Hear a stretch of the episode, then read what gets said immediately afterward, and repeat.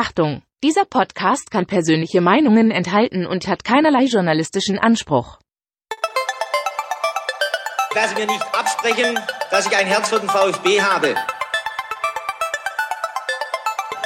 Sverrisson, dann wieder Kügel. Gewinnt sein Dribbling gegen Wörns und Guido Buchwald und der Ball ist im Tor. Nach 86 Minuten führt der VfB Stuttgart in Leverkusen mit 2 zu 1. Nach 1950, 52 und 84 gewinnt der VfB Stuttgart zum vierten Mal die Meisterschale.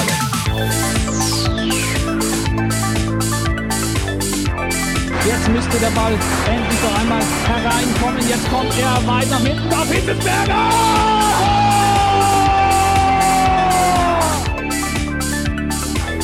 Mario Gomez, spitze Winkel, noch einmal nach innen. Pizza hat den Ball und es gibt noch einmal Abstoß vom Tor. Und jetzt ist das Spiel aus und der VfB Stuttgart ist deutscher Fußballmeister. Live aus dem VfB-Fanprojekt in Stuttgart. Mein Name ist Ricky Palm, neben mir sitzt Sebastian Rose. Herzlich willkommen bei STR. Schönen guten Abend, Ricky. Da sind wir wieder, könnte Ja. man sagen. Und bevor wir loslegen, auch hier nochmal ganz kurz die Information. Wir wissen, weltpolitisch sieht es gerade momentan eher mau aus. Das ist uns klar. Trotzdem wollen wir hier einen ganz normalen Podcast aufnehmen. Wir wollen mit euch zusammen eine ganz normale STR-Ausgabe äh, bestreiten. Wenn wir der Meinung wären, es wäre unangebracht, das jetzt zu machen, dann hätten wir es von vornherein abgesagt. Ähm, so würde ich sagen, gönnen wir uns die Ablenkung und ähm, sprechen über den VfB Stuttgart und lassen das Politische für zwei, drei Stunden Politisches sein und machen uns danach wieder große Sorgen, um das Ja. mal so mitzuteilen. Ähm, ja, aber jetzt soll es, wie gesagt, um den VfB Stuttgart gehen. Wir hoffen natürlich zunächst mal, dass ähm, sowohl das Video-Setup wie auch das Audio-Setup äh, euren Mindestanforderungen genügen. Sollte das nicht der Fall sein, wäre jetzt eine Information im Chat hilfreich. Genau, schreibt nicht, wenn der Ton gut ist, schreibt, wenn er nicht gut ist. Das wäre gut, ja. Also, äh, beziehungsweise es wäre schlecht, aber ihr wisst, was Ja. wir meinen. Ähm, und äh, solange ihr euch überlegt, wie gut oder schlecht der Ton heute ist, ich habe nämlich das Gefühl, dass der Juli, unser geschätzter Juli, hier schon wieder was an meinen Einstellungen manipuliert hat. Ich glaube, der hat einen geheimen Knopf, ähm, den du nicht kennst, äh, damit es halt richtig, richtig gut klingt. ist ja unfassbar. Jetzt Ja. gucke ich mal, pass mal auf, wenn ich jetzt hier äh, was verstelle, ist meine, äh, meine Stimme angeblich tiefer. Hm. Ich merke keinen Unterschied. Nee, nicht wirklich. Aber ich lasse es einfach mal so sicherheitshalber. Also irgendwas stimmt da noch nicht so richtig. Ich höre mich irgendwie so ein bisschen ähm, S-lastig an. Echt? Ja. Genau, und, und während du mit dem Ton noch Probleme hast, haben wir heute, weil wir ein bisschen mehr Zeit hatten, äh, unser Video-Setup äh, etwas äh, geändert, weil ja die GoPro immer Probleme gemacht hat. Und jetzt pass auf, jetzt sind wir in unserer normalen Kamera, aber ich könnte jetzt auch, muss allerdings gucken, warte mal, die drei ist das. Ich bin schon ganz gespannt. Wie sehe ich gleich aus? Die drei? Das ist jetzt quasi unsere neue GoPro. Wahnsinn. Ja. Da oben bin Da, ich. da, da oben bist du. Das sieht super aus, ne? Und natürlich, weil wir die GoPro jetzt auch noch haben, haben wir die auch noch angeschlossen und da sieht man dann ähm, das ganze professionelle Kabelmanagement von uns. Die filmt mir sozusagen in den Nacken. Ja. Ah, fantastisch. Gibt schon Rückmeldungen in Sachen Ton? Alles sauber, alles perfekt? Oh, Sebastian liest nach. Es ist viel zu lesen heute, aber es ist alles bestens. Alles also wir, wir, wir bestens. können loslegen. Gut, Ich dann- muss mal wahrscheinlich gleich die Lesebrille aufsetzen, wenn wir ins äh, Q&A gehen. Ähm, muss ich mal schauen. Vielleicht hole ich mir auch das andere Mikro. Das haben wir auch noch. Also wir haben heute alle Wir Möglichkeiten. haben noch ein ja. drittes Mikro. Also sollte äh, heute irgendwie was nicht so sein, wie ihr das möchtet, wir können es auf jeden Fall lösen, das können wir schon mal sagen. Und wir können euch ganz kurz äh, einen Abriss geben, was euch heute erwarten wird. Also bis 18.15 Uhr gehen wir von aus, dass wir mit den Hausmeistertätigkeiten durch sind. Das heißt Danksagung an unsere Unterstützerinnen und der erste Aufruf zur Q&A. Also haltet die Finger still, gleich geht's dann wirklich los. Ja, weil wenn ihr jetzt schon alles raushaut, kann sein, dass wir es nicht mehr finden. Also uns wäre es recht, ähm, ihr äh, haltet noch still und haut dann die Fragen raus, wenn wir auch in dem Teil sind, wenn wir Fragen beantworten möchten. So sieht's aus. Ähm, ab 18.15 Uhr sprechen wir dann so ein bisschen über das Spiel in Hoffenheim und anscheinend äh, soll schon vorweggeschickt werden. Das wird nicht ganz so ausführlich sein wie sonst. Und ich weiß, die meisten fangen jetzt schon an zu lachen, aber diesmal haben wir uns wirklich, sag ich mal, auf eine halbe Stunde beschränkt. Ja, und wenn wir das schaffen, sind wir schon gut. Gegen 18.45 Uhr gibt es dann den ersten Q&A-Teil. Also eure Fragen werden wir dann ähm, durchnehmen, suchen uns so ein paar schöne Fragen raus, um dann ähm, bestmöglich darauf antworten zu können. Also prinzipiell könnt, und ich kann ja jetzt gleich einen Aufruf starten, prinzipiell könnt ihr uns wirklich alles fragen. Es wäre natürlich schön, wenn sich hauptsächlich um den VfB dreht, wenn jetzt persönliche Fragen dabei sind und wir meinen, wir müssten die jetzt dann äh, rauspicken und auch beantworten, dann werden wir das tun. Aber äh, Fokus soll natürlich der VfB Stuttgart sein, ob das jetzt Vereinspolitik ist, ob das ähm, NLZ ist, ob das äh, eben die aktuelle Situation ist, der Trainer, der Sportdirektor, ähm, der Präsident, was auch immer jede Frage ist recht. Sebastian hat ein Auge drauf und wird dann, wie gesagt, auch ähm, so ein paar Fragen raussuchen, die wir dann so gegen 18.45 Uhr beantworten. Um 19.10 Uhr sprechen wir über unseren nächsten Gegner. Borussia Mönchengladbach wird am Samstag 18.30 Uhr in Stuttgart zu Gast sein. Das kann man schon mal sagen, vor ausverkauftem Haus, auch wenn es nur 25.000 sind. Diesmal ist die Hütte, soweit es geht, voll. Anschließend ähm, widmen wir uns erneut der Q&A und werden den zweiten Teil aufnehmen. Das soll dann so gegen 19.25 19.30 der Fall sein. Auch da wieder, ja, ich sag mal eine halbe Stunde nehmen wir uns da Zeit, um weitere Fragen zu beantworten. Dann kommt der große Vereinspolitik-Block, der ähm, eigentlich gar nicht gesondert betrachtet werden darf, sondern es ist tatsächlich ein großer Block, denn es geht um Alexander Werle, der ja Mitte März zum VfB kommen wird. Es geht um Sven Missentat, der sich ähm, ja, One-Man-Show-Vorwürfen ausgesetzt äh, sieht. Ähm, und es geht um Thomas Hitzesberger, der ein interessantes Interview der deutschen Presseagentur gegeben hat. Und da gibt es ein paar Aussagen, die finde ich wirklich besprechenswert und auch beachtenswert. Und die wollen wir natürlich auch hier, so wie ihr es von uns gewohnt seid, ähm, thematisieren. 20.30 Uhr gibt es dann den letzten Teil der Q&A. Ähm, auch da werden dann nochmal eure Fragen rausgepickt. Das heißt, ihr könnt das dann immer sozusagen in diesen Segmenten, wenn wir äh, feste Themenpunkte haben, in den Chat gießen. Sebastian hat ein Auge drauf und wird dann gegen 20.30 Uhr den dritten Q&A-Teil hier zum Besten geben. Und wenn wir dann noch Zeit haben, widmen wir uns auch noch ganz kurz den VfB Obertürkheim Frauen und der äh, U19 und U21. Aber das äh, sind dann eher, muss man heute sagen, ähm, so Themen, die vielleicht hinten runterfallen könnten. Richtet sich so ein bisschen nach der Qualität der Fragen und der Menge vor allem. Ja. Ja. Ich glaube, dann haben wir es ganz gut umrissen. Ja, Und ich äh, kann direkt weitermachen mit meinen Danksagungen. Oh ja. Unseren Danksagungen. Genau. Ja. Denn wir sagen mal wieder vielen lieben Dank für die Spenden. Danke Stefan, Patrick, Aidin, Sascha, Markus, Jens, nochmal Stefan, Maximilian, Bernhard, Alexander, nochmal Patrick, Tim, Steve, Daniel, Philipp, Renato, Michael, Jonathan, Petra, Eckhard und herzlichen Dank, lieber Uwe. Du siehst, es war oder der Beginn eines neuen Monats, äh, dann kommen Daueraufträge sozusagen bei uns an und äh, vielen, vielen Dank dafür. Natürlich geht auch ein großer Dank raus an alle Patreon-Supporterinnen und Supporter, stellvertretend für 104. Leider Gottes einen verloren, aber das ist aber ich glaube, mal drin. Ich glaube, der ist hat ähm, auf Dauerauftrag umgestellt. Hoffentlich. Wenn nicht, wir haben jetzt wieder einen Platz frei. Also Ja. ihr könnt aufgleisen auf patreon.com slash vfbstr. Ähm, ich pick mir heute mal den Wojcicki raus. Ah, Der Wojcicki unterstützt uns seit dem 23.12.2020. Ja? Und wir sagen danke für deinen Support, lieber Wojcicki. Und vielleicht können wir mal zusammen einen Wojce trinken, oder? Wäre doch nicht schlecht. Ja. Ähm, und dann geht noch ein ganz besonderer Dank heute raus an den Peter für eine große Unterstützung. Ich glaube, wir haben es letzte Woche schon gesagt, aber ähm, das ist mir wert, nochmal zu wiederholen. Sollten wir es vergessen haben, sage ich jetzt nochmal Danke. So, Sebastian, dann sind wir schon beim Hoffenheim-Segment und Wir haben jetzt schon drei Minuten vorm Zeitplan. jetzt schon wieder eine Minute Ja, ich hätte sagen eingebüßt. sollen, ja. Na, dann trinke ich aber noch einen Schluck. Erzähl doch noch ein bisschen was. Ähm, ja, ich kann erzählen, ähm, dass wir eine überragende Unterstützung gesehen haben für den VfB in Sinsheim, weil es waren wahnsinnig viele VfB-Fans da und ich habe es äh, am Fernseher nur gesehen, ähm, aber so die Geräuschkulisse war eindeutig VfB-lastig. Du hast es schön ausgedrückt, du hast es nur am Fernsehen Ja. gesehen, äh, weil du wolltest das äh, Wort Fanradio nicht in den Mund nehmen. Du wolltest sozusagen die Schuld nicht ähm, auf dich lassen. Ja, Es ist aber so. Wir waren wieder hier vor Ort und haben ein Fanradio im veranstaltet. Fernsehen. Ja, also habe ich es gesehen. Du hast es gesehen, aber du bist Teil des Problems, muss man an der Stelle auch sagen. Genauso wie ich. Also es ist weiterhin so, dass wenn wir ein Fanradio veranstalten, der VfB keine Spiele gewinnen kann. Abgesehen von ähm, DFB-Pokal-Erstrundenpartien in Berlin. Ja. Aber sonst sieht sehr mau aus, muss man sagen. Gut, ich meine, wenn der VfB Spiele in Berlin gewinnen kann, wenn wir Fanradio machen, dann muss man sagen, ähm, müssten wir eigentlich auch gegen äh, Union das Fanradio machen, was leider nicht passieren wird. Genau, wir haben uns, ähm, sag ich mal, den Ansturm der Hörer äh, ergeben, muss man fast schon sagen, und haben gesagt, okay, wir werden gegen Union Berlin kein Fanradio machen und sollte der VfB tatsächlich in Berlin an der alten Försterei gewinnen, Da müssen wir uns auch wirklich Gedanken darüber machen, ob es ein Fanradio gegen Bielefeld geben darf. Da, da, da, müssen, da müssen wir auf jeden Fall alles hinterfragen. Man muss aber auch äh, aus Transparenzgründen ähm, dazu sagen, dass es vielleicht auch daran liegen könnte, dass der Juli keine Zeit hat.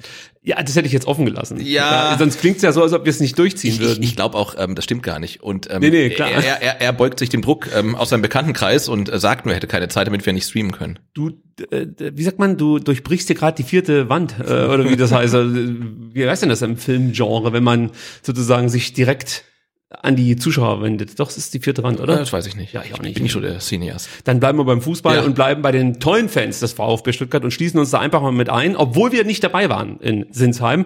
Trotzdem gab es eine fantastische Aktion äh, von der Mannschaft für die Fans, denn ihr werdet es mitbekommen haben und wir haben es letzte Woche noch nicht in der Sendung gehabt, deswegen wollen wir es nachtragen. Ähm, es gab ja für das Auswärtsspiel in Sinsheim ein Gästekontingent von 2200 Karten, davon waren 1300 Stehplätze und ähm, was ein bisschen krass war, Hoffenheim verlangte für die Sitzplätze, also das waren 900, ähm, 40 Euro ungefähr. Ich runde das jetzt auf. Ungefähr 40 Euro pro Platz und ähm, für die Stehplätze knapp 20. Das finde ich noch okay, aber 40 Euro für so einen Sitzplatz irgendwo rechts hinten in der Ecke ist schon stattlich. Genau, in dem Stadion, wo man sich um die Tickets nicht gerade prügeln muss. Das Also, muss man dazu ja. sagen, genau.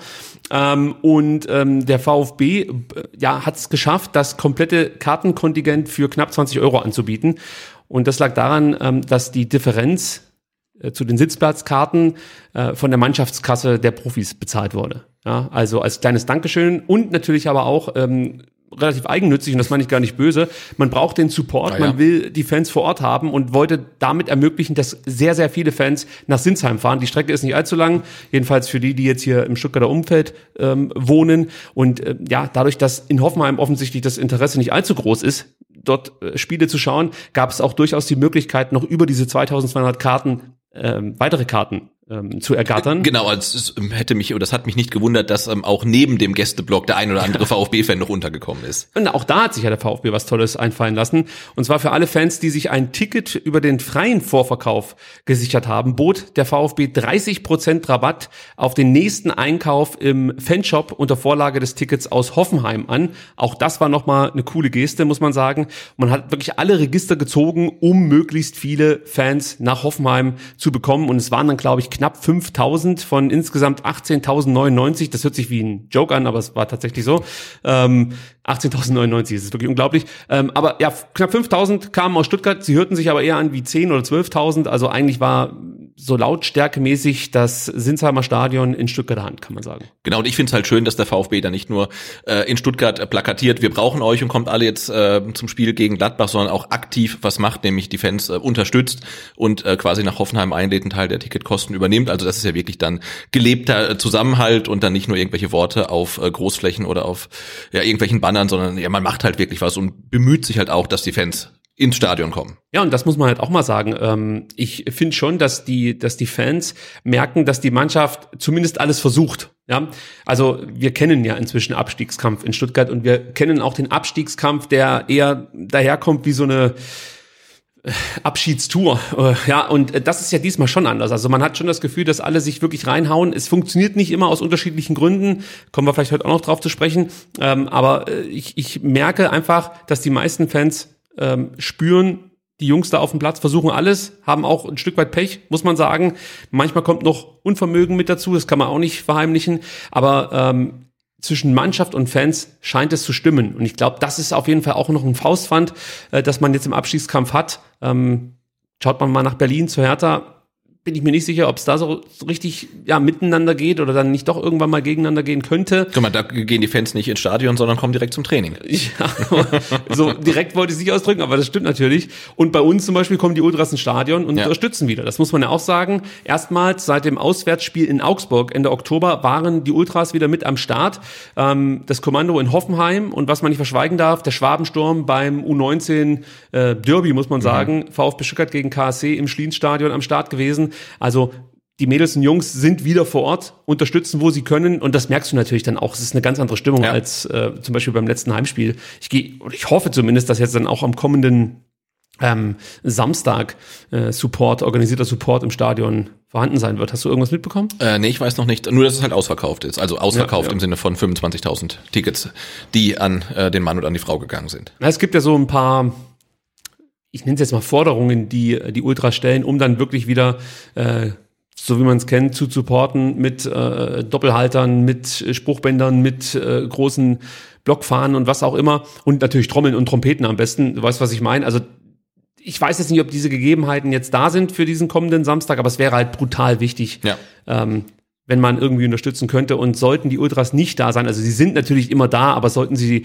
ähm, sich nicht für den Support äh, ähm, äh, wie sagt man denn, zu, zur Verfügung stellen, wäre falsch. Nein, sollten sie nicht für den guten Support sorgen, so, dann müssen es halt andere machen, ganz einfach. Also, Genau, aber ich finde es auch mal dann Diskussion ein bisschen schwierig. Ne? Ja, wo sind denn die? Die waren wieder nicht da und so. Ich meine, die werden dafür ja nicht bezahlt, dass sie ins Stadion kommen, sondern sind halt Fans mehr oder weniger wie wir, die halt dann wirklich für den Support sorgen. Und äh, es ist ja klar formuliert, unter welchen Bedingungen sie halt organisierten Support im Stadion äh, leisten wollen. Und wenn diese Bedingungen erfüllt sind, wie zum Beispiel in Sinsheim, dann sind sie da und wenn nicht, dann ist es halt jedem das ist halt freigestellt. scheiße für uns dann. Also Natürlich, genau. Dann tre äh, treten die Ultras halt nicht als, als Gruppe auf, sondern halt jeder, wie er möchte, weil es wird ja auch niemandem verboten, Stadion zu gehen. Also Nee. das ist ja auch nicht so, ne? das, das, das äh, ich weiß nicht, ob ich mich da gerade äh, Nee, nee, nee, nee, ich wollte es falsch noch mal- nur noch mal ausgedrückt habe, okay. klarstellen, Weil darum ging es mir gar nicht. Mir ging es einfach nur darum, dass ähm, egal, was da jetzt im Stadion am Samstag passiert, ja, ob da jetzt äh, der Schwabensturm, das Kommando, wer auch immer, die Trommeln auspackt und loslegt, oder ob eben, weiß ich nicht, oben links oder von, von mir aus gesehen oben rechts dann ähm, äh, wieder diese kleine Gruppe unterm Dach ihre Lieder trällert, scheißegal, einfach mitsingen. Also wir brauchen Ja. den Support. Ähm, ich glaube auch wirklich wir selbst auf den Rängen brauchen so ein Stück weit den Support, ähm, damit wir überhaupt noch halbwegs normale, normal Spiele gucken können, weil die Anspannung ist ja mittlerweile riesig, weil du weißt, jedes Spiel ist eigentlich äh, überlebenswichtig, muss man ja wirklich so sagen. Also du kannst dir ja keinen Ausrutscher mehr erlauben und im Endeffekt kommst du jetzt aus diesem Bochum- und Hoffenheim-Spiel fast schon wieder mit zwei Punkten zu wenig raus, muss man sagen. Hast einen Punkt geholt, drei hätten es schon mindestens sein dürfen, meine ich, aus diesen beiden Spielen. Ja, ich meine, also Bochum ist für mich ein nicht nur für mich, Bochum musst du gewinnen, also nach dem Spielverlauf auch, also das zwei Punkte zu wenig und in Hoffenheim, finde ich, musst du mit dem Punkt rausgehen, mindestens. Ja, wenn du das Spiel so siehst, aber ich meine im Na, na, Vorfeld. Ja, im Vorfeld. Im. Vorfeld musst du aus den beiden Spielen drei Punkte holen, Das das, haben wir, glaube ich, mal durchgerechnet und äh, nach Abpfiff der Spiele, wenn man nochmal drauf guckt, würde ich sagen, ähm, hast du drei Punkte liegen lassen, ja. Ja, genau, drei Punkte liegen lassen, so kann man sehen. Äh, kommen wir zum Spiel. Ja, also der VfB ging es wie eigentlich auch schon in den Wochen zuvor tiefstehend und kompakt an. Ähm, ich fand, das sah auch am Anfang ganz gut aus. Hoffenheim spielt es dagegen sehr mutig, hat mich überrascht mit einer Doppelzehn, hohe Außenbahnspieler, zwei Spitzen.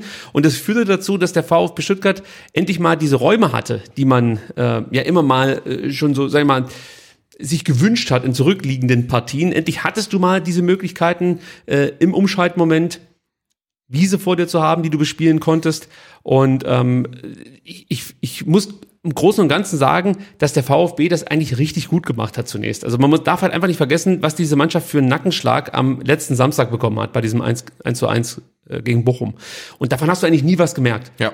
Also die kamen raus, die waren da und ich kann da wirklich nur Props verteilen an Mannschaft, an Trainerteam, dass man das hinbekommen hat, dass die Mannschaft direkt auf dem Platz steht und sich auch nicht irgendwie in die Hosen scheißt jetzt vor Hoffenheim, sondern man wollte zeigen, wir machen weiter, wir nehmen das an, wir jammern nicht rum, äh, ja, wir sind einfach da, wir sind präsent und das gefiel mir eigentlich ganz gut. Wie hast du es gesehen? Äh, g- Genauso. Und vor allen Dingen spielst du jetzt ja gegen ein Team, das dir aktuell einfach überlegen ist. Also äh, was Form angeht, was ähm, Selbstvertrauen angeht, muss man auf die Tabelle gucken. Hoffenheim spielt mit um die Champions League Plätze und wir spielen halt knallhart gegen Abstieg. Und äh, das ist natürlich ein Gegner, der kann dich halt auch äh, unberücksichtigt von Mentalität, Selbstvertrauen und Kopf, äh, kann der dich halt auseinandernehmen, einfach spielerisch gerade und das hat der VfB ähm, natürlich auch im Hinterkopf, aber trotzdem sind sie mutig aufgetreten, hatten, wie du gesagt hast, keine Angst davor, irgendwie ähm, dann einen Konter zu bekommen, äh, haben einfach mutig gespielt, ohne unvorsichtig zu sein, also mir hat das auch relativ gut gefallen. Ja, also gerade dieses, dieses, diese Balance, sage ich jetzt mal, ähm, dass man hinten nicht zu offen wurde, nicht zu viele äh, Lücken gelassen hat, sondern sehr, wie gesagt, sehr kompakt gespielt hat. Zum Beispiel auch David Raum gar nicht zur Entfaltung kommen lassen hat. Also das war ja wirklich gut gemacht vom VfB Stuttgart. Da gab es ja andere Mannschaften, die hatten da deutlich mehr Probleme. Und das haben sie, wie gesagt, äh, gut hinbekommen.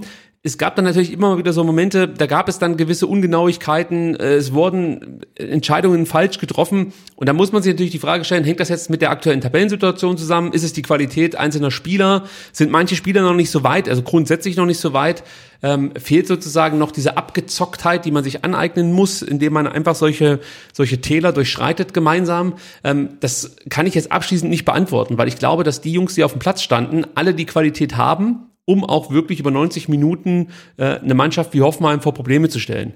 Aber du hast halt schon das Gefühl, dass es dann ähm, zu häufig zu grobe Fehler gibt. Die ersten 30 Minuten war das noch nicht der Fall, fand ich, aber so dann ab der 30., 35. Minute, wir werden nachher noch drauf eingehen, eigentlich ab äh, der Auswechslung von Orel Mangala, merktest du so ein Stück weit, dass die Mannschaft wieder, äh, ich, ich glaube wirklich dann im Kopf ein Problem hatte. Weißt du, also es hat sich nicht so viel geändert. Mangala hat kein schlechtes Spiel gemacht, kommen wir nachher noch drauf zu sprechen, wie gesagt. Aber du hast schon das Gefühl gehabt, dass jetzt wieder vielleicht dann doch der Kopf rattert. So, ah, schon wieder wir, jetzt geht der Ja. nächste vom Platz. Und davor gab es ja auch noch die große Chance von äh, Chris Führig, die man nicht reingemacht hat. Also wo du natürlich auch wieder nachdenkst, Mensch, was soll man denn noch machen? Also mehr als freispielen kann ich ihn nicht. Er muss das Ding reinmachen. Sollen wir gleich über die Szene reden? Ja, meine, genau, da gibt's ja jetzt nicht so viel zu bereden, aber wir ähm, tun unsere unserer Chronistenpflicht, weiß ich nicht, Ehre und, und äh, reden kurz über die Chance. Bin mir noch verwirrt, dass er den nicht reingemacht hat. Ja, es ist, war eigentlich absurd. Also 19. Minute war das. Ähm, da sah der VfB mal richtig gut aus, muss man sagen. Tomasch Hereingabe war wirklich gut auf den zweiten Pfosten. Es sah für mich so aus, als hätte durchaus die äh, Möglichkeit bestanden, Mamouche zentral anzuspielen. Ähm, die, die Hoffenheimer haben das schon ganz gut verteidigt, muss man sagen. Also es wäre nicht so leicht gewesen. Aber wenn ich die Kameraeinstellung richtig gedeutet habe, muss man sagen, also du siehst es, es ist ja auch winkelabhängig, ja, äh, sieht es für mich so aus, als wäre durchaus ein Passfenster offen gewesen für Tomasch, um Mamouche anzuspielen und vielleicht wäre der dann eher in der Lage gewesen. Man weiß es nicht. Ja, auch über ihn haben wir letzte Woche geschumpfen, ähm, das Ding reinzuzimmern. So kam der Ball dann zu Chris Führig an den zweiten Pfosten, ähm, der leider Gottes es nicht mit links versucht, sondern mit rechts und das Ding an den Pfosten zimmert. Äh, und ja, ob jetzt mit links oder rechts, das Ding muss rein, du hast es schon gesagt, und dann führst du hier 1 zu 0. Genau, und ich finde auch, man kann darüber diskutieren, ob man Mamouche anspielen muss, aber wenn man einen Bundesliga-Profi so anspielt, äh, wie es äh, Tomasch mit Chris Führig gemacht hat, und der hat das leere Tor vor sich, ja, also dann muss der Ball rein mit links, mit rechts, nehmen an, machen mit der Hacke, ah, machen irgendwie einfach rein. Und den nicht reinzumachen, ist halt einfach, ja, es ist ein, ist ein Riesenfehler, aber trotzdem muss man abhaken und, und weiter geht's. Aber wenn wir letzte Woche uns noch äh, ähm, die Haare gerauft haben, wie Mangala den Ball nicht reinmachen kann gegen Bochum, muss man sagen, das war jetzt nochmal eine Spur drüber. Also Wahnsinn. Ja, vor allem habe ich ja dann äh, bei der zweiten Mangala Endo-Chance noch gesagt, Mensch, der Führig steht dahinter eigentlich besser postiert und eigentlich muss Endo den Ball durchlassen. Ja. Wer weiß, was dann passiert Ja, wäre. ja. Also vielleicht hätten wir uns noch mehr geärgert. Ähm, ja, ist halt ein Sinnbild für die komplette Saison. Also ich meine damit nicht, dass der VfB ständig hundertprozentige verschenkt, aber es sind immer wirklich so einfache Dinge, die nicht funktionieren. Ja, also, ich finde, man kann im VfB schon eine eklatante Abschlussschwäche konstatieren. Das ist halt einfach so. Ja, aber du hast überall, so, so, ich sag, das sind ja eigentlich Konzentrationsfehler fast schon, oder? Ja. Es ist ja keine Qualität, die jetzt da einen Ausschlag gibt, meiner Meinung nach. Also, wie gesagt, diese Chance musst du auch in der Kreisliga reinmachen. Ja. Und das ist für mich jetzt Konzentration, die da nicht richtig da ist. Und da muss man sich halt fragen, warum ist das so? Warum schafft es der VfB in entscheidenden Momenten die Konzentration nicht aufrechtzuerhalten? Mir kommt gerade in den Kopf die Situation ähm, beim 0 zu 2 gegen Freiburg. Ist auch so ein Moment, was du locker verteidigen kannst eigentlich, aber nicht konzentriert zu Werke gehst, die Abstimmung stimmt nicht hundertprozentig, irgendwas ist immer. Und das sind mir dann zu viele, ähm, ja, ich sag mal wirklich einfache Fehler, und wenn man das so sieht, muss man sagen, okay, dann bist du auch selber schuld, wenn du auf Platz 17 stehst. Dann kannst du nicht rumheulen, dass wir immer Pech haben, dass wir in der letzten Minute irgendwie ein Gegentor bekommen. Und äh, so ein Stück weit ist ja der Fußballgott auch äh, kein VfB-Fan. Nee, Aber das macht die ganze Sache ja so komplex und so schwierig, die Story vom VfB in dieser Saison zu erzählen. Einerseits verlierst du drei Spieler in einem Spiel. Borna Sosa vorher, noch vor dem Spiel, also ein, und dazu muss man sagen, zwei wichtige in diesem Genau, Spiel. und, und, und zwei wichtige äh, verlierst du und Borna Sosa war gegen Bochum einer der besten. Ähm, jetzt fällt er dann gegen, gegen Hoffenheim aus. Drei weitere Spieler verletzen sich. Da kann man sagen, ja, Verletzungspech. Ne? Aber, aber dann hast du andererseits so eine Chance wie Chris Führig und machst sie nicht rein. Und das ist kein Pech. Das ist halt einfach Schlecht. Unvermögen in dem Sinne. Also nichts gegen den Spieler, aber das ist halt Unvermögen und das ist halt auch ein Grund, warum du halt hinten so drin stehst. Und der Grund, warum du jetzt gegen Hoffenheim und Bochum nicht mehr Punkte geholt hast, sind natürlich auch die vergebenen Großchancen. Wir stellen uns dappig an vom, ähm, äh, vom gegnerischen Tor, aber auch der Gegner ist nicht allzu clever, wie wir Ja. sehen konnten. Ähm, eine Minute später, in der 20. hat äh, zunächst Hübner eine Riesenchance und anschließend äh, Pavel Kaderabek beziehungsweise Konstantinos Mavropanos, wie wir ja auflösen konnte, konnten, hatte die große Chance zum Ja, ich bin mir 1 zu 0 immer, immer noch nicht sicher, habe ich auch oftmals gelesen, ähm, dass es äh, doch äh, Schaderabek war, aber ich weiß es nach wie vor nicht. Also ich hatte eher Mavropanos gesehen und der schießt ja ganz gerne mal aufs eigene Tor. Ich habe auch äh, Mavropanos erkannt. Aber gut, am Ende ist es wurscht, ging nicht rein. Aber auch da gab es wieder so ein paar ja, Schwächen, die sich durch diese Saison durchziehen. Es fing damit an, dass der Freistoß aus meiner Sicht nicht konsequent geklärt wurde vom VfB. Da waren Karasor, Mangala und Führig beteiligt. Das kannst du besser machen. Tomasch verliert dann den Ball an Geiger. Das ist so ein Moment gewesen, ja, okay, äh, was soll ich jetzt dem Tomasch vorwerfen? Der versucht halt mit Ball an Geiger vorbeizugehen, weil er weiß, wenn mir das gelingt, dann laufe ich hier durch und Ja. dann kann ich den rechts rüberlegen. Ich weiß nicht, wer mitgelaufen ist, wahrscheinlich Mamouche oder Führig. Dann kann ich den rechts reinlegen und dann schießt irgendeiner vorbei. Ja, und die, und die Tempo-Gegenstöße über Mamouche und äh, Tomasch haben ja auch bis dahin gut funktioniert. Insofern völlig verständlich, dass er ähm, diese 50-50-Chance da nimmt. Jetzt hast meinen Witz gar nicht gemerkt. Ach so, sorry. Ich, ich, ich habe extra gesagt, der Thomas geht vor, hat Wiese vor sich, legt dann rechts in die Mitte und ähm, dann verschießt einer. Ach Schießt so. daneben. Ja. Sebastian, du bist ja schon so ernst in der Situation. Du musst Ja, locker nee, so- Jetzt musst du auch wirklich mal so ein bisschen die Luft, äh, die Brust wieder lösen und kitzel dich heute noch. Okay, schon. okay. Ja, müssen wir mal gucken. Ähm, ja, und was dann auffällig war, ähm, dass Hoffenheim die rechte, also Geiger gewinnt den Ball, um das noch mal zu Ende zu bringen. Also es war nicht so, dass Tomasch vorgelaufen ist und der Ball nicht im Tor landete, sondern ähm, Hoffenheim überlagert dann die rechte Seite wirklich massiv. Du siehst enorm viele äh, Hoffenheimer und der VfB zeigt da wirklich ein schlechtes Abwehrverhalten. Zum einen kann Hoffenheim die rechte Seite komplett überlagern, zum anderen ähm, hast du dann viele Hoffenheimer im Strafraum und, und diese Gemengelage sorgt für eine relativ große Unordnung in der Stuttgarter Defensive. Und für mich ist das eigentlich keine kompliziert zu verteidigende Aktion. Also du kannst das eigentlich lösen, ja, indem du dich besser postierst, die Kette so aufreißt, wie du das eigentlich taktisch vorsiehst, dann die Sechser mit zurückziehst und dann hast du den Raum auch ganz gut verdichtet und müsstest eigentlich in der Lage sein, das zu verteidigen. Aber in der aktuellen Verfassung reicht sowas aus, um den VfB wirklich vor extreme Probleme zu stellen. Also das ist halt auch, ist jetzt auch nicht Glück oder Pech, sondern das ist halt einfach auch wieder schlecht, muss man sagen.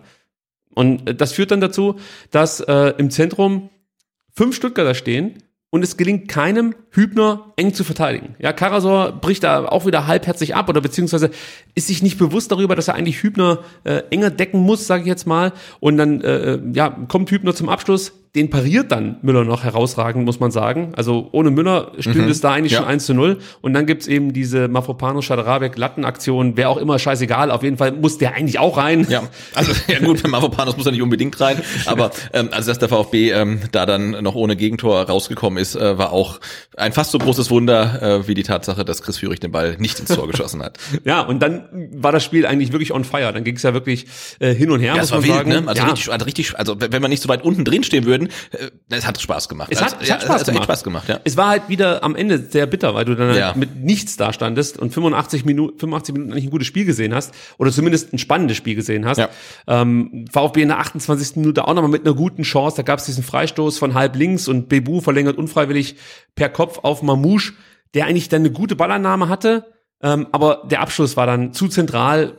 Baumann hält es auch gut, aber das ist auch ein Thema, was wir letzte Woche schon hatten. Mamouches Abschlüsse, ja, sind auch nicht Gut, in der Situation gut. nimmt ihn, glaube ich, mit der Brust an und nimmt ihn dann aus der Luft direkt. Ne? Also klar kann man den auch äh, noch besser platzieren, aber das war jetzt in der Dynamik, fand ich dann okay, dass der ähm, überhaupt mal aufs Tor geht. Also man ist ja mit wenig Aber schon das zufrieden. zieht sich halt auch wieder Ja, durch. Ja, klar, auch, auch ein Faktor, ja. Ja, also du hast halt ganz oft, finde ich, solche Abschlusssituationen, oder ganz oft ist zu viel gesagt, aber oft genug siehst du solche Momente, wo du denkst, eigentlich, äh, dann, dann schießen halt in die Ecke oder, weißt du, also versuch halt nicht Ja. zu, zu zentral abzuschließen, sondern platziert den Schuss besser. Und ja, ich gebe dir absolut recht, wenn das jetzt einmal passiert, sage ich, ja, scheiß drauf, nix, der nächste sitzt. Aber wir sehen das ja immer wieder. Und wir haben es ja erst am letzten Spieltag gesehen, dass Mamouche viel zu zentral, sprich auf den Kopf von, äh, von Riemann, ähm, ja. Riemann äh, geschossen hat. Es ist ja jetzt schon nochmal anders gewesen, aber auch da fehlt dann die Ruhe in dem Moment, die er vielleicht auch gar nicht haben kann in der aktuellen Situation, weil es halt wirklich auch belastend ist für Ja. jeden Spieler. Aber trotzdem erwarte ich halt, dass dann mal irgendwann so ein Ding auch mal drin ist, weil sonst sind wir wieder bei dem Thema. Brauche ich am Ende nicht rumheulen, dass ich mit leeren Händen dastehe. Du musst irgendwie dann auch mal solche Chancen nutzen, weil es gibt nicht allzu viele davon. Ja. Und ähm, nach dieser Chance muss man sagen, das haben wir vorhin schon angesprochen, und schlussendlich auch mit Mangalas Auswechseln in der 37. Minute kippte das Spiel zusehends. Und äh, Orell machte bis zu seiner Auswechslung, das habe ich vorhin auch schon mal gesagt, wirklich ein gutes Spiel meiner Meinung nach, spielte kluge Pässe, äh, gewann wichtige Zweikämpfe, suchte immer wieder das Dribbling. Äh, für mich war das wirklich ein Faktor, warum der VfB später zum Beispiel auch ähm, in der Partie nicht diese nötige Entlastung ähm, herbeibringen konnte. Also nicht, da, da konnte man nie für Entlastung sorgen, so ein Stück weit. Es war ja auch ein Thema, was bei der Pressekonferenz nochmal aufgegriffen wurde, dass der VfB einfach immer den Ball verloren hat, nie wirklich mal dann, weiß nicht, Freistoß, äh, Fre- Freistöße schinden konnte oder einfach mal, wie man so schön sagt, Zeit von der Uhr nehmen kann. Ja. Und das ist ja ein Faktor. Und Mangala ist natürlich durchaus ein Spieler, der den Ball halten kann und dir Zeit verschaffen kann. Ähm, und nicht nur deshalb, sondern auch die Punkte, die ich vorher aufgezählt haben, die fehlten dem VfB definitiv im weiteren Verlauf. Äh, war das für dich auch so, dass dann mit der äh, Herausnahme von Mangala das Spiel sich so ein bisschen drehte und der VfB ähm, ja Probleme hatte, dann wirklich auch noch so konzentriert die die Angriffe über Außen auszuspielen, wie es in den ersten 30 Minuten der Fall war? Ja, definitiv. Mangala ist ja so ein Spieler, ähm, dessen Wert man immer dann erst feststellt, wenn er nicht mehr auf dem Platz ist. Und genau das hat man auch äh, gegen Hoffenheim wieder gemerkt. Er war, äh, solange er auf dem Platz war, wahrgenommen als, ja, okay, ne, das war jetzt nicht überragend, aber es war akzeptabel, aber als er dann nicht mehr auf dem Platz war, hat man genau gemerkt, welche Qualitäten dem VfB dann fehlen. Und in der Zentrale im Mittelfeld ähm, ist er, auch wenn er mal schlechte Spiele drin hat und wir haben ja schon sein ähm, mangelndes Defensivverhalten ähm, oft angesprochen, aber ist er eigentlich nicht ersetzbar für den VfB, vor allen Dingen, wenn er halt, ja, gut spielt und dann auch noch in der Defensive mithilft, ähm, ist dann ein Ausfall von ihm natürlich doppelt bitter. Also am Freitag muss ich wirklich sagen, dass war spürbar. Also während des Fanradios noch nicht so sehr, ja. muss ich sagen. Da ist es mir noch nicht so aufgefallen. Aber als ich dann im Nachhinein geschaut habe und du natürlich auch ein bisschen anders drauf schaust, weil du weißt, wie sich das Spiel entwickeln wird, ähm, war es dann schon meiner Meinung nach eklatant der Unterschied zwischen Mangala und Förster. Also hat man schon nochmal gemerkt, dass da vielleicht doch die ein oder andere Welt dazwischen liegt.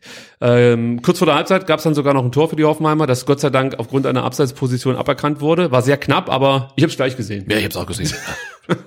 Nehmen wir so hin. Ja. Und wir haben dann nicht schlecht gestaunt, als wir gesehen haben, dass zur Halbzeit Hoffenheim schon einen XG-Wert von über 3,0 vorzuweisen hatte. Ist ja eigentlich absurd. Ja, wobei die eine Doppelchance von Hübner und äh, Schadarabek Mavropanos wird ja wahrscheinlich als zwei Chancen, also ja, ja. das waren wahrscheinlich 1,5 schon mal, aber wo die anderen 1,5 daherkommen, keine Ahnung. Ja, ich habe mich auch gewundert, aber ja, also wir konnten laut XG mhm. froh sein, dass es noch 0-0 stand. Ähm, was nicht so toll war, ähm, war, dass dann gleich schon wieder der nächste verletzungsbedingte Wechsel anstand, denn Chris Führig musste ausgewechselt werden, hatte eine gewisse Instabilität im Knie stellte sich später als nicht ganz so schwerwiegend raus, wie es zunächst klang. Und für ihn kam Sascha Kalajdzic. Äh, wir haben äh, damals natürlich, also am Freitag noch nicht gewusst, warum Chris Führig in der Kabine blieb, aber man muss schon sagen, die ersten 45 Minuten waren von ihm jetzt nicht so stark wie die, wie die Wochen zuvor, die wir ja durchaus auch abgefeiert haben. Genau, also nicht nur wegen der vergebenen Chance, sondern auch ähm, grundsätzlich war er gegen Bochum eindeutig stärker als jetzt äh, gegen Hoffenheim. Das kommt man so festhalten. Und vielleicht ist es auch der Verletzung geschuldet, weil wir haben jetzt ja auch keine Situation im Spiel gesehen, Nee, ist mir auch nichts aufgefallen. Also vielleicht ist er auch schon nicht ganz fit reingegangen oder es war, hat sich dann während oh, des da musst du vorsichtig sein. Ja, ja, sorry, sorry, sorry. Also es hat sich während des Spiels, oder er wusste zum Anpfiff noch gar nicht, dass er verletzt ist. Ich, also ich weiß es nicht, aber es gab jedenfalls keinen Zweikampf oder so, ähm, wo man sagen könnte, da ist es passiert. Ähm, und wenn man dann hört, Instabilität im Knie, das klingt erstmal ganz übel schon nach irgendwie, ne, könnte auch was ganz Schlimmes sein. Ist es zum Glück nicht. Er ist ja für Gladbach tatsächlich wohl sogar schon wieder eine Option. Ja, er war heute im Training dabei, ja. vollumfänglich. Also das sieht schon mal also Bank müsste auf jeden ja. Fall drin sein und dann vielleicht sogar starten. Und da ist man ja fast schon froh, ähm, wenn ja, Spieler halt äh, nur eine Halbzeit ausfällt und äh, nicht dann gleich mehrere Wochen. Und was halt auch interessant war, Kalajdzic kommt und Kalajdzic ist sofort da, sorgt für Unruhe im Strafraum ähm, und sollte dann gleich wirklich ein wichtiger Faktor sein beim Führungstor in der 58. Minute. Äh, zu dem Zeitpunkt muss ich sagen, hätte ich mir auch nicht anders vorstellen können, dass der VfB ein Tor erzielt als nach einem Standard. Aber ja. das ist für mich völlig okay. Äh, und Total, wenn man jetzt ja. nur noch nach Standards trifft, ist mir alles egal. Ja, vor allem sah das ja auch ein Stück weit einstudiert aus. War ne? einstudiert, ja. definitiv. Du siehst, wie Tomasch, also ums rund zu machen, also Kalajdzic müsste darauf achten, hat erstmal einen super Laufweg äh, auf den ersten Pfosten und dann achtet einfach mal, wie Tomasch Grillitsch blockt. So, das passiert natürlich häufig, aber wenn du danach die Kamera hast, die sozusagen dann auf Tomasch bleibt, sieht man, wie Tomasch freudestrahlend Sascha Kalajdzic in die Arme läuft. Und ich bin mir sicher, dass die beiden das irgendwie, weiß ich nicht, im Training einstudiert haben oder äh, dass es halt auf jeden Fall eine Variante war, die man sich so vorher angeeignet hat. Und Tomasch war wirklich total begeistert, dass das jetzt funktionierte, ja, dass ja. Sascha praktisch am ersten Pfosten frei zum Kopfball kommt, das Ding weiterleiten kann auf den zweiten Pfosten. Und dann siehst du halt, dass Endo hinten zu viel Platz hat. David Raum verteidigt das auch schlecht, geht nicht weiter. Der Baumann ist hast du den Blick gesehen vom Baumann, als er gemerkt hat, dass der Raum mit Endo nicht mitläuft, ja, und Endo da dieses Ding da über die Linie grätschen konnte. Also ich glaube, der Raum hat äh, später vom Baumann einen in die Fresse bekommen. Sag ich dir so, wie es ist. So wie der geschaut hat, äh, ich hätte mich nicht gewundert, wenn der so kahnartig aufgesprungen wäre mhm. und wie damals in Stuttgart äh, Andreas Herzog am Kragen gepackt ah, hätte. schön, ja. Ja, das war toll. Ich, ich stand damals im A-Block und habe das vor mir gesehen. Das haben wir natürlich gefeiert wie die Blöden, ja, als der Kahnbridge auf, auf seine eigenen Spieler losgeht. Und der Baumann war, glaube ich, so kurz davor. Mhm. Also und es war natürlich ein mega Moment, weil es war so erlösend, dass du jetzt einfach mal dieses Ding da reingemacht hast. Natürlich wussten wir alle, da spreche ich jetzt schon mal für dich, das sind jetzt immer noch genügend Minuten, ja. um dann noch einen Ausgleich zu bekommen. Aber du weißt halt, okay, das nächste Tor ist dann erstmal nur der Ausgleich. Ja, ja, genau, und nicht genau. gleich schon Aber ich meine, Ja, so weit hat uns, der, hat uns der VfB schon gebracht. Ne? Du triffst ähm, auswärts zum 1-0 nach einer Ecke und deine ersten Gedanken sind, haben wir nicht gegen Bochum auch nach einer Ecke getroffen in fast der gleichen Minute, so glaube ich die 54, jetzt war es die 58. Weiß gar nicht Ähm, also es war relativ ähnlich und dann fängt es halt gleich bei uns an zu rattern und ich hoffe oder ich befürchte, ähm, es geht den Spielern wahrscheinlich nicht anders und die folgenden Minuten haben das ja auch so ein bisschen gezeigt dann. Ich möchte noch ganz kurz Tomasch hervorheben und auch Mamouche, die sorgten meiner Meinung nach wirklich immer wieder für Unruhe. Und was wirklich auffällig ist, dass beide Spieler sowohl im 1 gegen 1 wie auch im 1 gegen 2 wirklich auch immer Gefahr kreieren können. Also das könnte jetzt auch in den nächsten Spielen wichtig werden. Gerade Gladbach ist da auch anfällig in solchen Situationen. Also gerade wenn es dann über die Halbräume geht oder über die Außen, da machen sie gerne mal einen Fehler. Was dann noch gut wäre, wenn Tomasch oder Mamouche gute Steckpässe spielen würden, auf Sascha zum Beispiel, oder wenn es Mamouche ist, auf Thomas oder auf Führig, wie auch immer, aber dass da halt noch ein bisschen was geht, ähm, dann können wir da, glaube ich, auch noch äh, gefährliche Situationen kreieren. Und was ich auch noch unbedingt erwähnen möchte, bevor wir dann zu den dunklen Seiten dieses Spieltags kommen, ähm, Stenzel, Ende und Mamouche.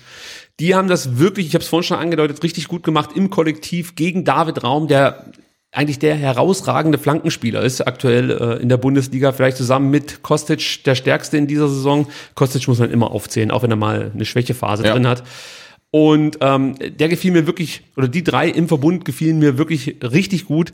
Ähm, ja, und irgendwie war es dann natürlich klar, dass dann äh, ein Stenzel, der sowieso ein tolles Spiel gemacht hat, äh, nach 73 Minuten auch noch verletzt ausgewechselt werden musste. Also das passte dann noch so ein Stück weit. Massimo kam dann rein, über den sprechen wir nachher auch noch, aber ich fand, ähm, der hat es eigentlich auch ganz okay gemacht. Der ist jetzt nicht groß abgefallen, aber äh, Stenzel hat das extrem abgezockt gespielt, muss man sagen. Also war wirklich ein richtig guter, wichtiger Spieler, fand ich. Ähm, was haben wir sonst noch, was wir hier besprechen müssen? Also, ähm, dann hattest du halt das Problem, das müssen wir auch erwähnen und uns Gedanken darüber machen, warum das der Fall war. Ähm, nach der Führung hast du eigentlich kaum noch für Entlastung sorgen können. Ja, also Hoffenheim auf der anderen Seite war zwar nicht besonders gefährlich, aber du hast halt einfach gemerkt, dass dem VfB Stuttgart schlichtweg mit zunehmender Spielzeit die Puste ausging. Ja. War einfach so. Und äh, du hast dann wirklich als Fan, so ging es mir zumindest, nur noch auf Standards gehofft, weil das eigene Aufbauspiel, das, das Umschaltspiel lahmte, ähm, es war alles äußerst fehlerbehaftet und dann immer wieder Fehlpässe. Und durch diese Fehlpässe kam auch die Verunsicherung zurück, die man sich so ein bisschen rausgelaufen hat, möchte ich mal sagen. Also man war ja voll im Spiel. Aber du hast dann gemerkt, immer mehr kommt diese Un- Verunsicherung zurück. Und ich gehe inzwischen so weit, dass ich wirklich sage, dass das mit äh, der aktuellen Fitnesssituation korreliert. Siehst du es ähnlich oder würdest du sagen, es ist wirklich nur reine Kopfsache und der Kopf lebt, lähmt dann die Beine, wie es so schön heißt?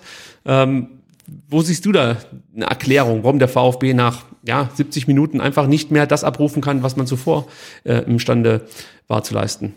Also natürlich ist es wie immer beides, ähm, aber ich glaube, es ist jetzt nicht so, dass die Fitness vorhanden ist und nur der Kopf da den Riegel vorschiebt. Also ich glaube, es hat tatsächlich auch physische Gründe, äh, dass man sich immer so späte äh, Gegentore einfängt, äh, weil man halt dann einfach das nicht mehr auf den Platz bringen kann, was man vorher 70 Minuten geleistet hat. Und klar ist ja auch, das ist ja irgendwie ähm, einmal eins des, weiß ich nicht, bei der Sportmedizin, wenn man halt äh, physisch äh, nicht mehr fit ist, dann ist es auch mit der Konzentration halt nicht mehr so weit. Ne? Du kannst dann den einen Schritt nicht mehr machen und du baust dann halt irgendwie natürlich auch vom, vom Kopf ab und in der Konzentration. Und dazu kommt natürlich auch noch die mentale Belastung, dass du genau weißt, ey, wir haben gegen Bochum spätes Gegentor bekommen. Wir sind seit neun Spielen sieglos. Äh, irgendwas passiert immer, ne? Wir sind am Arsch. Also du, du glaubst ja schon mehr oder weniger nicht mehr dran, das irgendwie über die Bühne zu bekommen. Und dann hast du noch eine Fitness, die, ich würde sagen, vermutlich nicht bei 100 Prozent ist, äh, mal vorsichtig formuliert. Und äh, dann kommst du halt in so einer in so eine Abwärtsspirale, die mit jedem Negativerlebnis natürlich ähm, sich schneller dreht. Man muss das vielleicht auch ein Stück weit erklären. Also, wenn wir sagen Fitnessprobleme, reden wir hier nicht von äh, Versäumnissen ähm, des, des äh, Athletiktrainerteams, sondern diese Fitnessproblematiken ergeben sich einfach durch diverse Verletzungen, durch Corona-Erkrankungen, ähm, mit Sicherheit auch durch ja ein Stück weit Überbeanspruchung einzelner Spieler. Also nehmt mal Sascha Kalajdzic, der zurückkam nach einer schweren Verletzung und eigentlich direkt alles über 90 gehen musste. Das ist ja so eigentlich nicht vorgesehen, behaupte ich jetzt mal. Aber es war halt dem geschuldet, dass der VfB keine Alternativen hatte. Mamouche im äh, Af oder beim Afrika Cup, andere Spieler nicht da, wo sie vielleicht sein sollten, äh, leistungstechnisch. Ähm, dann hattest du schon Leute dabei von der U19 mit TBD. Also da gab es ein paar Gründe, warum der VfB Stuttgart einfach ähm, Spieler, die frisch, frisch aus einer Verletzung kamen, überstrapazieren musste.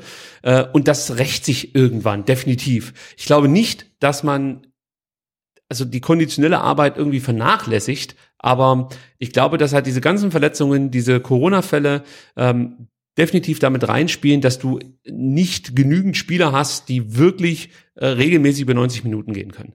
Genau, ich glaube auch, es gibt für die aktuelle Krise wirklich viele, viele, viele Gründe, aber wenn man sich die Gründe anguckt, ähm, dann ist wenn man ganz viel dann zur Seite gräbt, ganz unten immer dieses Verletzungspech, was mit reinspielt. Ne? Also natürlich ist es nicht nur Pech, man hat vielleicht auch versucht, äh, versäumt, auf die vielen Verletzten und Corona-Fälle äh, nicht adäquat reagiert im, im, im Training vielleicht. Ne? Vielleicht hätte man sagen sollen, okay, ein Kalajdzic spielt halt nicht immer 90 Minuten. Weiß man alles nicht. Ja, halt, aber ne? die Frage ist halt, was machst du dann? Genau, Also genau. muss- aber, muss ja irgendwie aber die Frage können, können, können wir nicht beantworten. Also Nee, wir können sie nicht beantworten, das ist richtig, aber wir müssen definitiv darüber sprechen, weil äh, es ist jetzt nicht so, dass der VfB einfach ähm, nach 75 Minuten dekodiert war und dann hat Hoffenheim uns sozusagen an die Wand gespielt, sondern du hast gemerkt, die haben immer noch alles versucht, Ja. aber es reichte nicht mehr. Sinnbildlich ist da wirklich ähm, die, die 85. Minute, ja, als das 1-1 fällt. Tomasch, der das versucht zu verteidigen mit allem, was er hat, aber es ging nicht mehr. Warum ging nicht mehr? Weil er davor zweimal 50 Meter sprinten musste, komplett am Arsch war und dann zumindest noch versucht hat,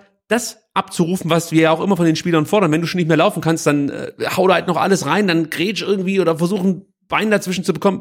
Gib einfach alles. Hat er gemacht, mehr ging nicht und man konnte sich in dem Moment auch nicht richtig helfen. Ito, ich glaube, Materazzo hat es auch bei der BK angesprochen, Ito wäre der Kandidat gewesen, der jetzt dann vielleicht erkennen hätte müssen, dass Tomasch einfach von zwei längeren intensiven Läufen kommt, Unterstützung braucht, mit aus der Kette rausrücken muss, um ihn zu unterstützen. Aber ich gehe davon aus, dass Ito die Situation sieht. Ähm, es war ja Baumgartner, der den äh, Ball geführt hat. Auf dem linken Fuß, wir haben vorhin nochmal nachgeguckt, er ist eigentlich Rechtsfuß, das weißt du ja als Gegenspieler. Ja. Und gehst jetzt nicht unbedingt davon aus, dass er mit links abschließt. Was macht er? Er haut halt aus einem spitzen Winkel wirklich einen fantastischen Schuss. Also das macht er halt herausragend. Toll, haut er halt einfach raus, das Ding geht in den Winkel. Davor täuscht er noch diese, diese Flanke an, geht dann praktisch links an Tomasch vorbei. Diese ganzen Bewegungsabläufe vom Baumgartner, die sind viel dynamischer, viel frischer. Du merkst einfach, die sind jetzt da. Und die liegen ja auch zurück, muss man sagen. Aber die glauben halt dran, dass sie zurückkommen können, weil sie ja davor schon 18 Punkte genau, geholt weil, haben. weil sie schon so oft gemacht haben, Ja. ja. Und weil es für sie jetzt auch nicht so tragisch ist, wenn es nicht, wenn der Schuss jetzt nicht reingeht. Ne? Also ja, genau, die probieren es halt. Ja. Die haben halt die Eier, um das zu machen. Und wie gesagt, nochmal, Tomasch kommt hier nicht als nicht fitter Spieler an, sondern das spielt dann viel mit rein. Der hat sich halt 90 Minuten oder 85 Minuten den Arsch aufgerissen, rennt davor noch zweimal die Linie hoch und runter und kommt dann in diese Situation und macht noch nicht mal alles verkehrt. Das war jetzt auch nicht viel richtig, gebe ich schon zu. es, sah, es sah halt schon ein bisschen hilflos aus. Aber mehr als manch anderer. Ja, natürlich. Also Borna Sosa hat in der 20. Minute manchmal eh nicht Ja, verteidigt. ja, ja, genau. Wir haben es schon schon schlechter gesehen und natürlich kriegst du dann wieder das Tor, aber man muss auch sagen, ne, der Schuss äh, von Baumgartner, der geht nicht so oft rein. Die meisten gehen neben das Tor, ein paar äh, fängt Müller und wenn ähm, Mavropanos da das gleiche macht wie dann vorm 2-1, da fehlen fünf Zentimeter, dann ist er mit dem Kopf noch dran, dann geht er übers Tor. Also das ist halt, ne, das klingt jetzt blöd, aber es sind halt die Tore, die du halt bekommst, wenn du halt unten drin stehst. Also für mich, wie gesagt, wäre dieses Tor nicht gefallen, wäre äh, die alte Struktur auf dem Platz gewesen, Mangala zum Beispiel mit dabei gewesen, Stenzel mit dabei gewesen, dann hätte sich die Kette anders positioniert, weil Stenzel auch hinten viel ähm, dirigiert. Und Mangala ist mir aufgefallen, in den letzten Spielen auch mehr Verantwortung übernimmt. Also Karasor tut der allgemeinen, ähm, wie soll man sagen, ähm, das ist schon ein Leader, jemand, der Kommandos gibt, ja, aber der hat jetzt in Hoffenheim oder ja, in, in Sinsheim auch nicht sein bestes Spiel gemacht. Und in den ersten Minuten war es da durchaus auch Mangala, der die Kommandos gegeben hat. Und das meine ich mit, wenn die alte Struktur auf dem Platz gewesen wäre, glaube ich, hätte man das verschieben können, lösen können und hätte das besser abwehren können. Ähm, und es wäre wahrscheinlich gar nicht zu diesem Schussversuch gekommen, muss man dazu sagen. Und mich kotzt dieses Gegentor so an, weil du da halt wirklich auch wieder das siehst, warum der VfB so weit unten drinnen steht, weil es immer so Kleinigkeiten sind, äh, Kleinigkeiten sind, die man äh, irgendwie nicht imstande ist abzurufen, um dann eben nicht sich in die Situation zu bringen, danach wieder rumjammern zu müssen, dass man jetzt halt doch zwei Punkte verloren hat. Und du hast gespürt nach diesem Gegentor, ähm, nicht so sehr am Fan, äh, beim Fanradio, aber danach, du hast gespürt, dass bei der Mannschaft, ich sag nicht der Stecker gezogen war, aber ich, ich wollte jetzt sagen, die Panik ausbrach, aber du weißt, was ich meine. Also es war halt einfach, jeder wusste, okay, jetzt müssen wir aufpassen, dass wir das Ding nicht noch komplett aus der Hand geben. Ja. Und bei Hoffenheim war genau das andere der Fall, nämlich, Leute, das holen wir noch, das Naja, Ding. klar. Und das hast du richtig, das hast du greifen können. Ja, das fiel mir beim Fanradio überhaupt nicht auf, aber da war das einfach greifbar. Und natürlich kam es dann, wie es kommen musste. Äh, der VfB kommt in der 90. Minute nicht aus dem eigenen Drittel raus. Ähm, Endo, ja, ist er gegen den Ballführenden so passiv? Ich weiß es nicht. Ich glaube, wenn er diese Flanke er hat sich nicht gut verteidigt, ja. Wenn er sich besser verteidigt, okay, könnte sein, dass es dann eben nicht zur Flanke kommt, aber ich glaube, ähm, die Flanke wäre so, wäre so oder so gekommen und dann gibt es halt diese Abstimmungsschwierigkeiten zwischen Mavropanos und Anton. Schwierig, das jetzt genau aufzudröseln, weil wir ja nicht wissen, ob Anton zum Beispiel gerufen hat. Ja. Hat Anton nichts gesagt, muss man sagen, hey, Anton, mach's mal auf. Du siehst, der Ball kommt, du stehst besser, du hast sogar noch Platz. Dann musst du das Kommando geben an Dinos. Wenn du das Kommando gegeben hast, Dinos geht hoch, dann ist der der Depp. Fakt ist, die beiden haben's versaut in dem Moment. Ja, leider, Ist so. ja. Dinos legt das Ding Baumgartner direkt auf die Füße, muss man sagen. Und der ballert das Ding halt dann auch rein. Das ist ein saudummes Gegentor. Und ich würde sagen, scheiße, beim nächsten Mal läuft's besser, aber wir kriegen so oft solche Gegentore. Und dann kann ich halt eben nicht mehr darüber hinwegsehen. Dann ist das einfach, ja, das ist ein Qualitätsproblem in dem Moment.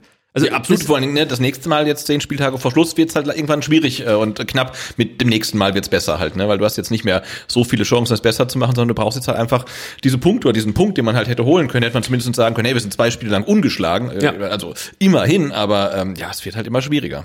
Ja, äh, ich, ich würde mal sagen, wir lassen Sascha ganz kurz diese zwei Gegentore zusammenfassen. Der meinte nämlich folgendes. Und dem Baumi werde ich beim Nationalteam ordentlich eine drüber hauen.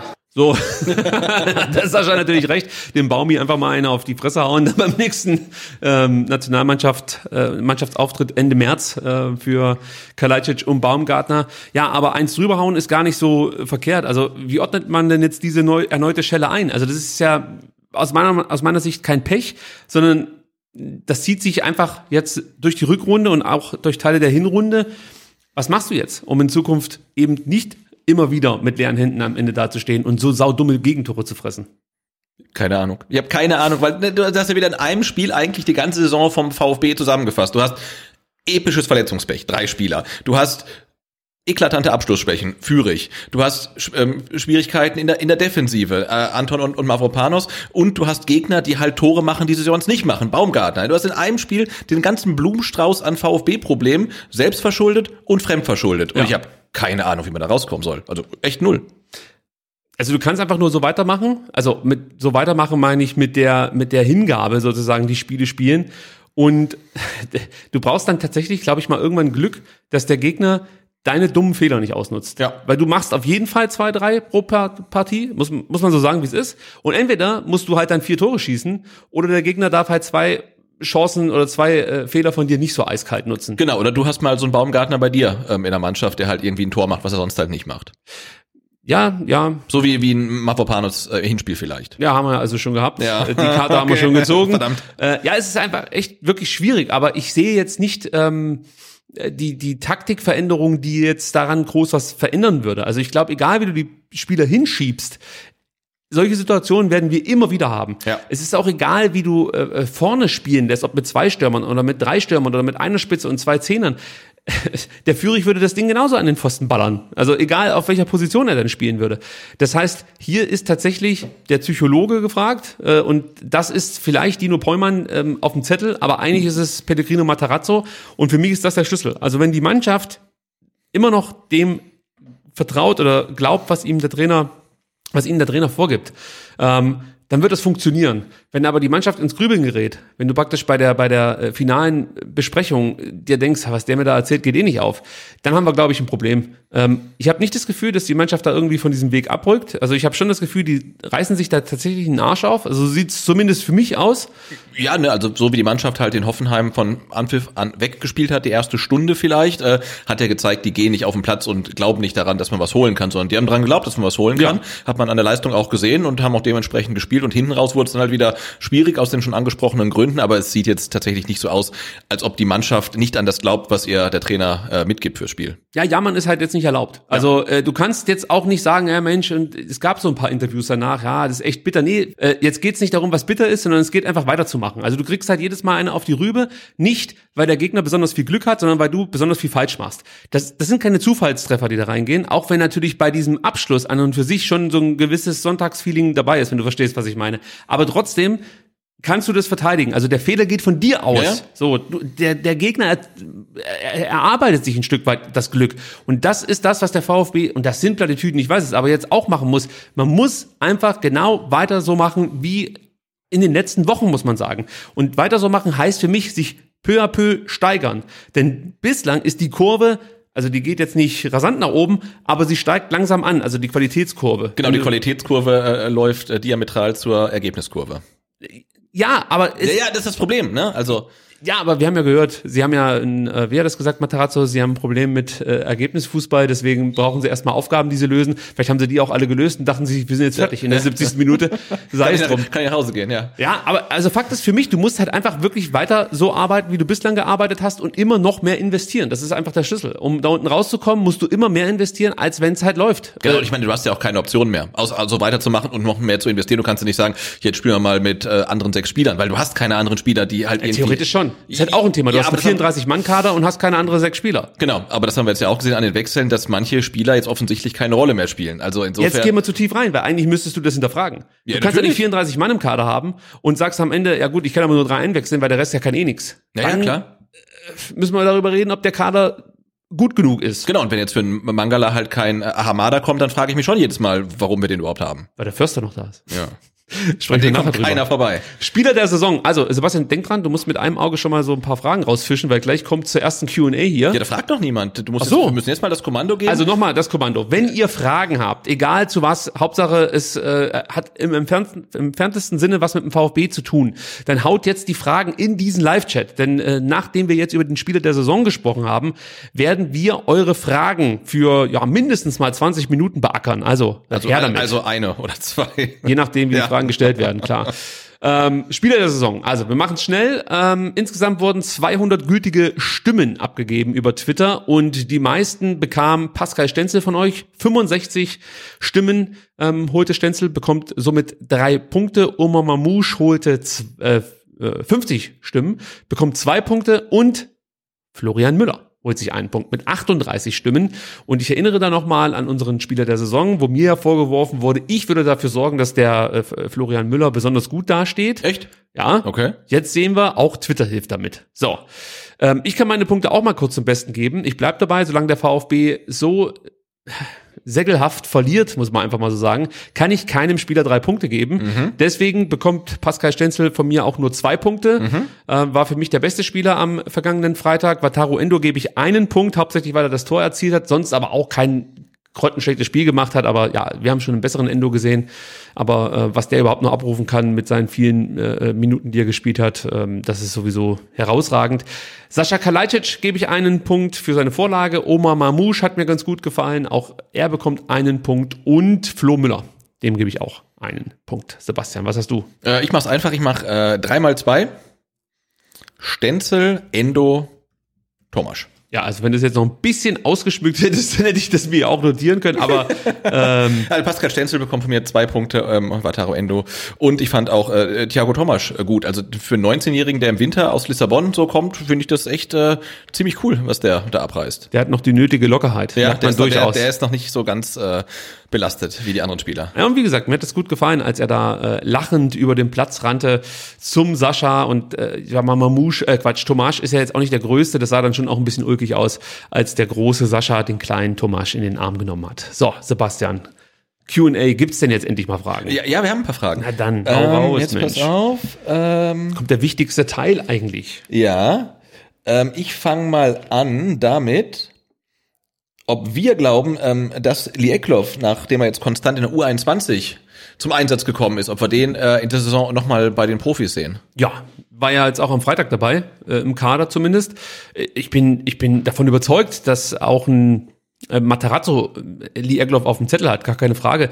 Der hat eine gewisse Unbekümmertheit, wenn er reinkommt. Er strahlt Gefahr aus, finde ich. Ähm, hat immer mal wieder so ein paar Aktionen drinne, die ja äh, einfach auch zeigen, was da so kommen könnte in den in den nächsten Jahren, muss man ja bei ihm sagen. Ähm, ich finde aber die Herangehensweise, dass man ihm erstmal Zeit gibt und Minuten in der zweiten Mannschaft gar nicht so verkehrt, muss man sagen.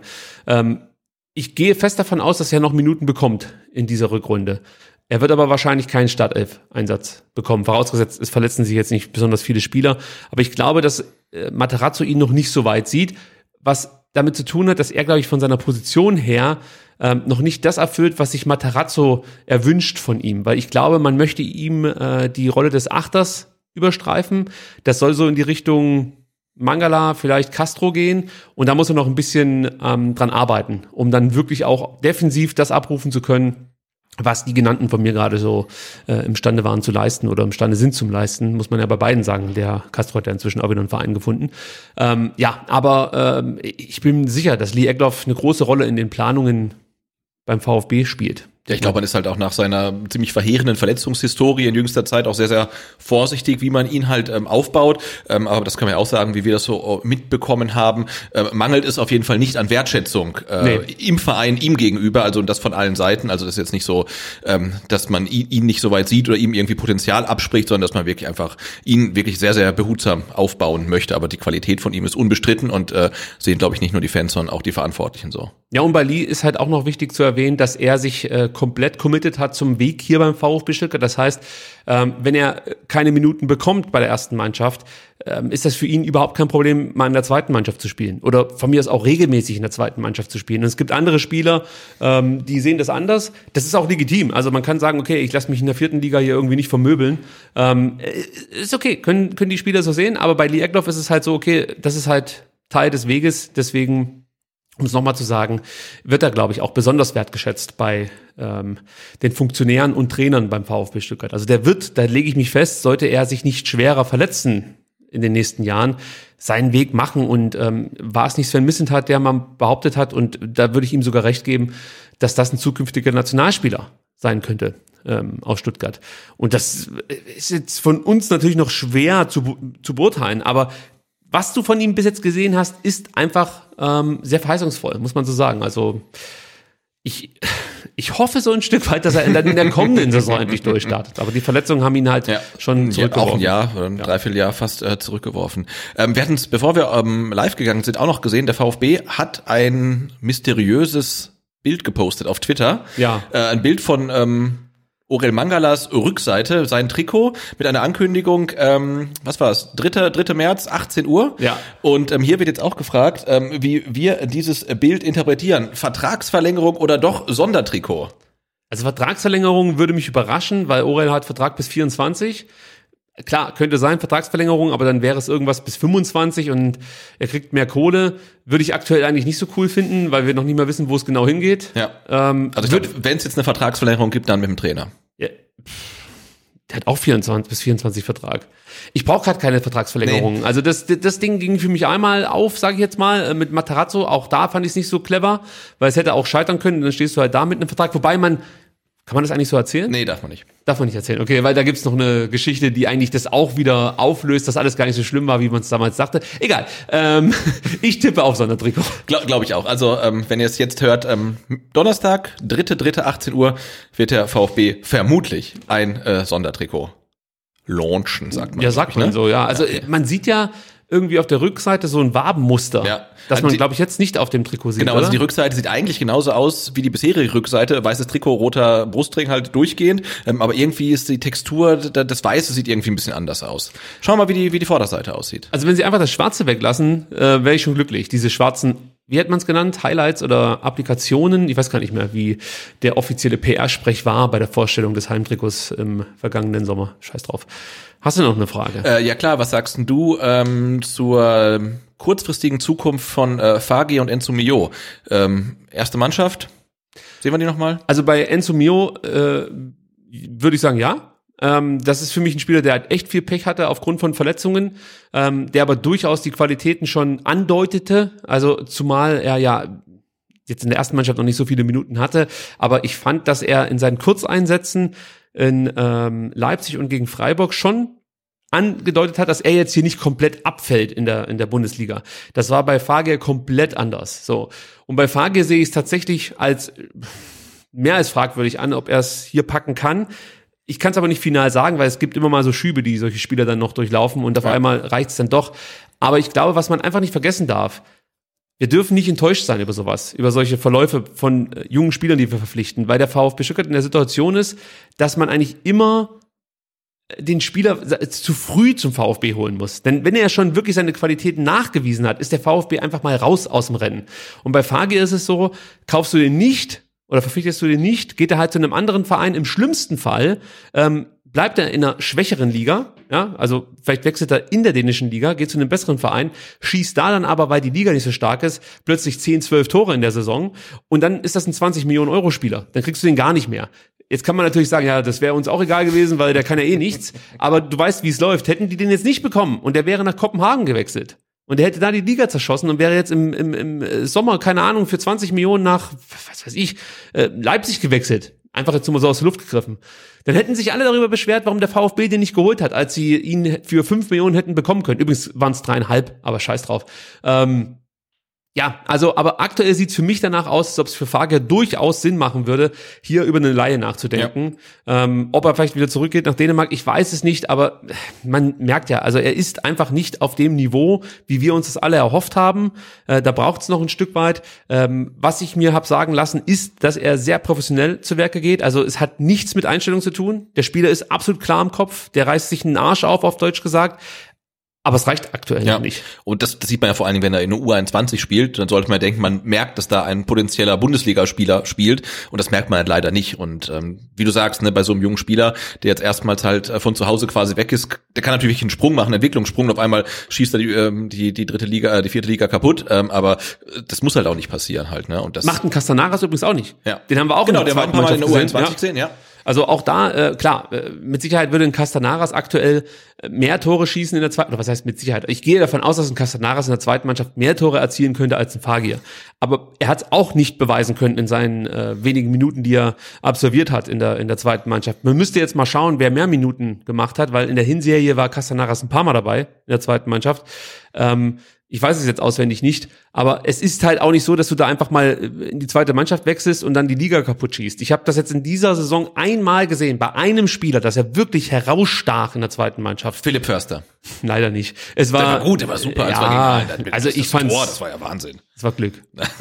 Das war ein Mangala-Abschluss, der abgefälscht wurde.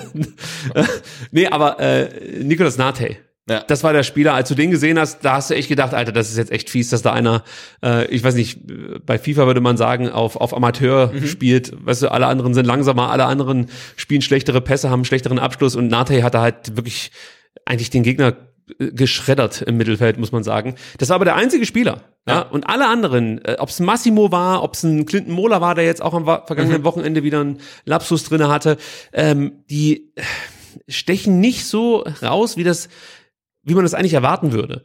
Ähm, und deswegen möchte ich jetzt auch Fage gar nicht unbedingt nur an dieser äh, Leistung in der zweiten Mannschaft messen. Für mich ist es problematischer, dass wenn er die Möglichkeiten hat beim VfB zu spielen, dass er immer wie ein Fremd Fremdkörper wirkt. Auch im äh, Test gegen Rostov zum Beispiel. Ja. Das war halt katastrophal, muss man ganz ehrlich sagen. Und pff, ihm würde vielleicht dann noch mal so eine Laie gut tun. Oder man kann auch sagen, jetzt kriege ich vielleicht für den noch drei Millionen, dann gib ihn ab. Also genau. wenn du davon überzeugt ja. bist, es wird nichts mehr, dann gib ihn wieder ab für drei Millionen.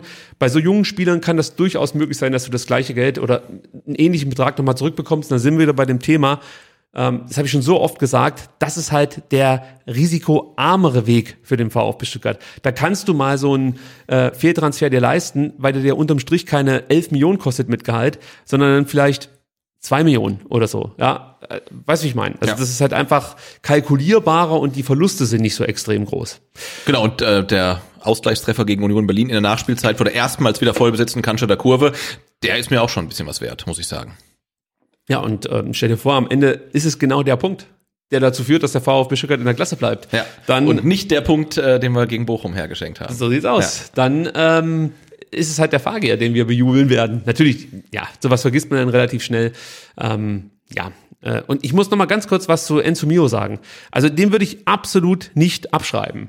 Da möchte ich wirklich jetzt mal eine längere Phase erleben, wo er fit bleibt, wo er einfach dann auch die Möglichkeit hat, regelmäßig zu spielen. Ich sehe Mio schon stärker als ähm, Fagir. Ja. Okay. Haben wir noch was? Ich habe ich hab noch einige Fragen. Ich will jetzt noch eine zum Abschluss des ersten Blocks stellen, weil die ist ein bisschen ähm, äh, weg vom Sportlichen und da bin ich mal auf deine äh, Antwort gespannt. Oh, oh. Ja, weil äh, es ist auch äh, sportpolitisch äh, fast schon, jetzt muss ich nur suchen. Ähm, pass auf, der Jasper fragt, welchen nachhaltigen Einfluss äh, hat äh, Thomas Hitzberger auf den VfB und hat gehabt? Also wenn der jetzt geht, da kommen wir hinterher noch drauf, das ist ja, hat jetzt noch zwei Wochen vielleicht oder so, mhm. drei Wochen, dann ist er weg und äh, als Vorstandsvorsitzender, als Sportvorstand hat er noch ein bisschen länger. Okay, ja. Aber was, was, was, was bleibt? Ähm, Im ersten Moment bleibt natürlich der Konflikt mit Klaus Vogt in Erinnerung, muss ich einfach so sagen. Und das ist auch das, was mich am meisten enttäuscht hat, weil ich wirklich viel darauf gegeben habe, wie Thomas Hitzesberger gerade die Außendarstellung des VfB Stuttgart poliert hat, muss man sagen. Also Ihr wisst alle noch, wer zuvor die äh, ja, angefragten Interviewpartner in Sachen Vereinsfunktionäre beim VfB Stuttgart waren. Wenn du dann Thomas Hitzesberger gehört hast, wie der Interviews führt, wie der äh, Erklärungen liefert zu, sei es jetzt Verpflichtungen von äh, Trainer, Spieler, wie er die komplette Philosophie erklären konnte, das war einfach toll. Dazu kommt, dass er gesellschaftspolitisch einfach auch wirklich immer den Nagel auf, auf den Kopf getroffen hat. Und das beziehe ich jetzt nicht nur darauf, dass er ähm, ja mit seiner Homosexualität im äh, Fußball sozusagen ein Vorreiter ist, sondern allgemein auf Gesellschaftspolitik fand ich seine Aussagen immer sehr, sehr ähm, gut gewählt und auf den Punkt gebracht und hat sich stark mit dem gedeckt, wie ich mich auch in dieser Welt bewegen möchte. Und deswegen ist es für mich in erster Linie die Außendarstellung. Der Repräsentant Thomas Hitzesberger wird dem VfB extrem fehlen. Was man auch sagen muss, ich glaube aus dieser Rolle, ähm, dass er äh, viele Leute begeistern konnte und auch ein Stück weit Menschenfänger ist vielleicht zu viel gesagt, aber jemanden, der Ideen gut vermitteln konnte, weil er das äh, einfach geschafft hat, konnte, konnte man hier dieses, diesen Setzling sozusagen in die Erde geben, dass der VfB Stuttgart wieder auf Jugend setzt und dass man sich Zeit lässt äh, bei der Entwicklung junger Spieler, dass man äh, der Mannschaft vielleicht dann auch mal Schwächephasen zugesteht, dass man Widerstände aushält, dass man jetzt eben nicht auf ähm, größere Krisen direkt reflexartig mit dem Trainer-Rauswurf reagiert, dass man, wenn, äh, weiß ich nicht, 40 Prozent der Anhänger schreien, uns fehlen ältere Spieler, dass man in der Winterpause eben nicht dann gleich drei 35-Jährige verpflichtet, so wie es früher der Fall gewesen wäre, definitiv gewesen wäre. Nee, all das hat Thomas Hitzesberger mit verkaufen können, weil er den entscheidenden, Posit äh, den entscheidenden äh, Funktionären oder in dem Fall dann auch Trainer äh, den Rücken freigehalten hat.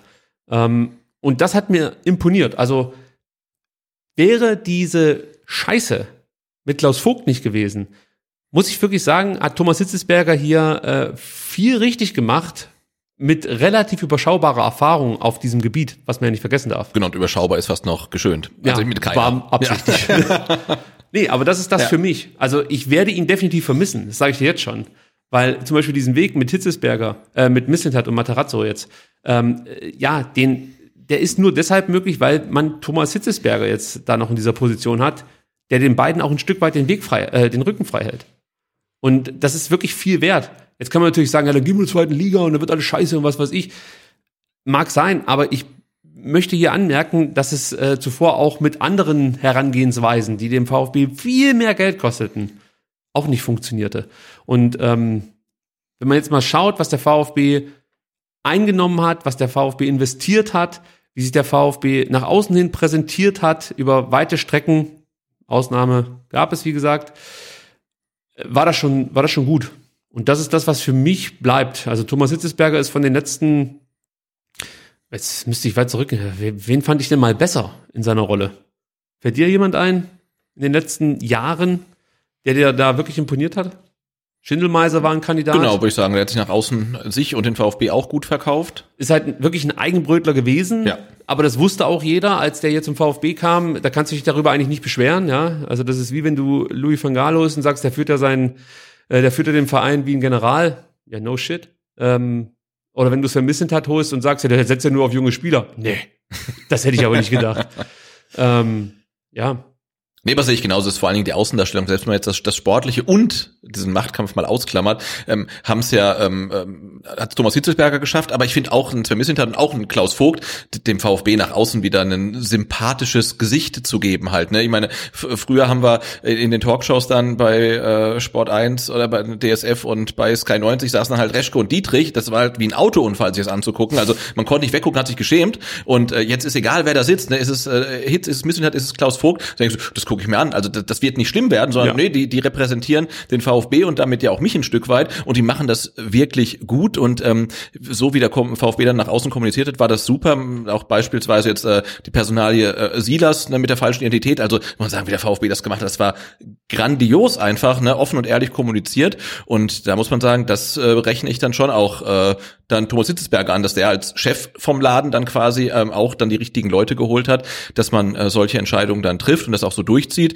und natürlich auch ähm, die ganze Struktur im Unterbau, die man geschaffen hat. Ob die sich jetzt bewährt über die Jahre, das muss man jetzt wird die Zukunft zeigen. Aber man hat endlich mal wieder ein Konzept, wo man sagt, hey, das ist unser Plan und wir hoffen, dass der funktioniert. Und ich glaube, bislang hat man halt wenig Plan gehabt. Der eine sagt, äh, wir schaffen die U23 ab und dann sagt der andere, nee, machen wir nicht. Und jetzt ist man sich zumindest mal wieder sicher von außen, dass die der gleichen Meinung sind, wie man halt äh, den VfB auf, aufbauen und aufstellen möchte. Und nur um vorzubeugen, äh, weil ich könnte mir vorstellen, irgendjemand hört dieses Segment, diese Antwort und sagt, ja, aber da waren ja auch das und das und das hat er falsch gemacht, richtig. Aber die Frage war jetzt, ähm, Was bleibt? Genau, was bleibt und ähm, da überwiegen für mich die positiven Dinge. Ja, das sagen. stimmt. Lass uns über den nächsten Gegner reden. Gegen Gladbach geht Ja. es am kommenden Samstag. Topspiel. 18.30 Uhr. Topspiel, steht drauf. Flutlicht und es, wird, und es wird wahnsinnig kalt werden, glaube ich. Mit Sicherheit. Also es sollen irgendwie Minusgrade Ja, geben. zieht euch warm an. Ja, zieht euch warm an. 25.000 Fans sind im Stadion. Zutritt für alle, die es nicht wissen, erfolgt via 2G-Regelung, also nicht 2G plus. Das heißt, alle Geboosterten brauchen keinen Test. Oder? Ich glaube schon. Ich, Ja. Also gehe ich jetzt von aus, sonst wäre ich dann überrascht am äh, Samstag. Ja, aber als, das sind wir schon wieder im, im, im, Corona-Virus, aber ich glaube, als äh, Geboosteter brauchst du ja eh keinen Test, auch bei 2G+, aber 2G wird bedeuten, ähm, geimpft oder genesen, das heißt, es müssten eigentlich auch zwei Impfungen reichen ohne Test, aber ich weiß es ehrlicherweise nicht mehr. Was auch gut ist, die Maskenpflicht am Platz entfällt. Also finde ich absolut sinnvoll. Ähm, sollte man aber auch im Hinterkopf behalten, wenn man da empfindlich ist. Also nicht, dass ihr ins Stadion geht und euch dann beschwert, Mensch, hier hat ja keine, Keine Maske, Maske auf. ja, ja. also es ist- wird ähm, einfach keine Maskenpflicht am Platz geben. Und wer empfindlich ist, was die Corona-Warn-App angeht, dem sei auch schon gesagt, ihr werdet zu 99 Prozent, nachdem ihr im Stadion wart, äh, diese rote Warnmeldung bekommen. Also ähm, regt euch da nicht auf. Äh, Es ist einfach momentan so, dass wenn man sich in gewisse Menschenmengen traut, um es mal so zu sagen, man damit konfrontiert sein wird, dass irgendjemand im engeren Umfeld ähm, Corona gerade hat oder später dann halt äh, den positiven Befund erhält und dann eben, dass der App meldet und dann bekommt er dieses rote Lämpchen angezeigt und das heißt ähm, bangen oder testen, wie auch immer. Ich glaube, man hat keine Testpflicht, wenn es rot leuchtet. Nee, hat man nicht. Nee, aber man, man sollte, sollte, sich einfach testen, ja. bevor wir dann noch weiter anstecken, natürlich. Also das müsste alles so ein Stück weit mit einkalkulieren.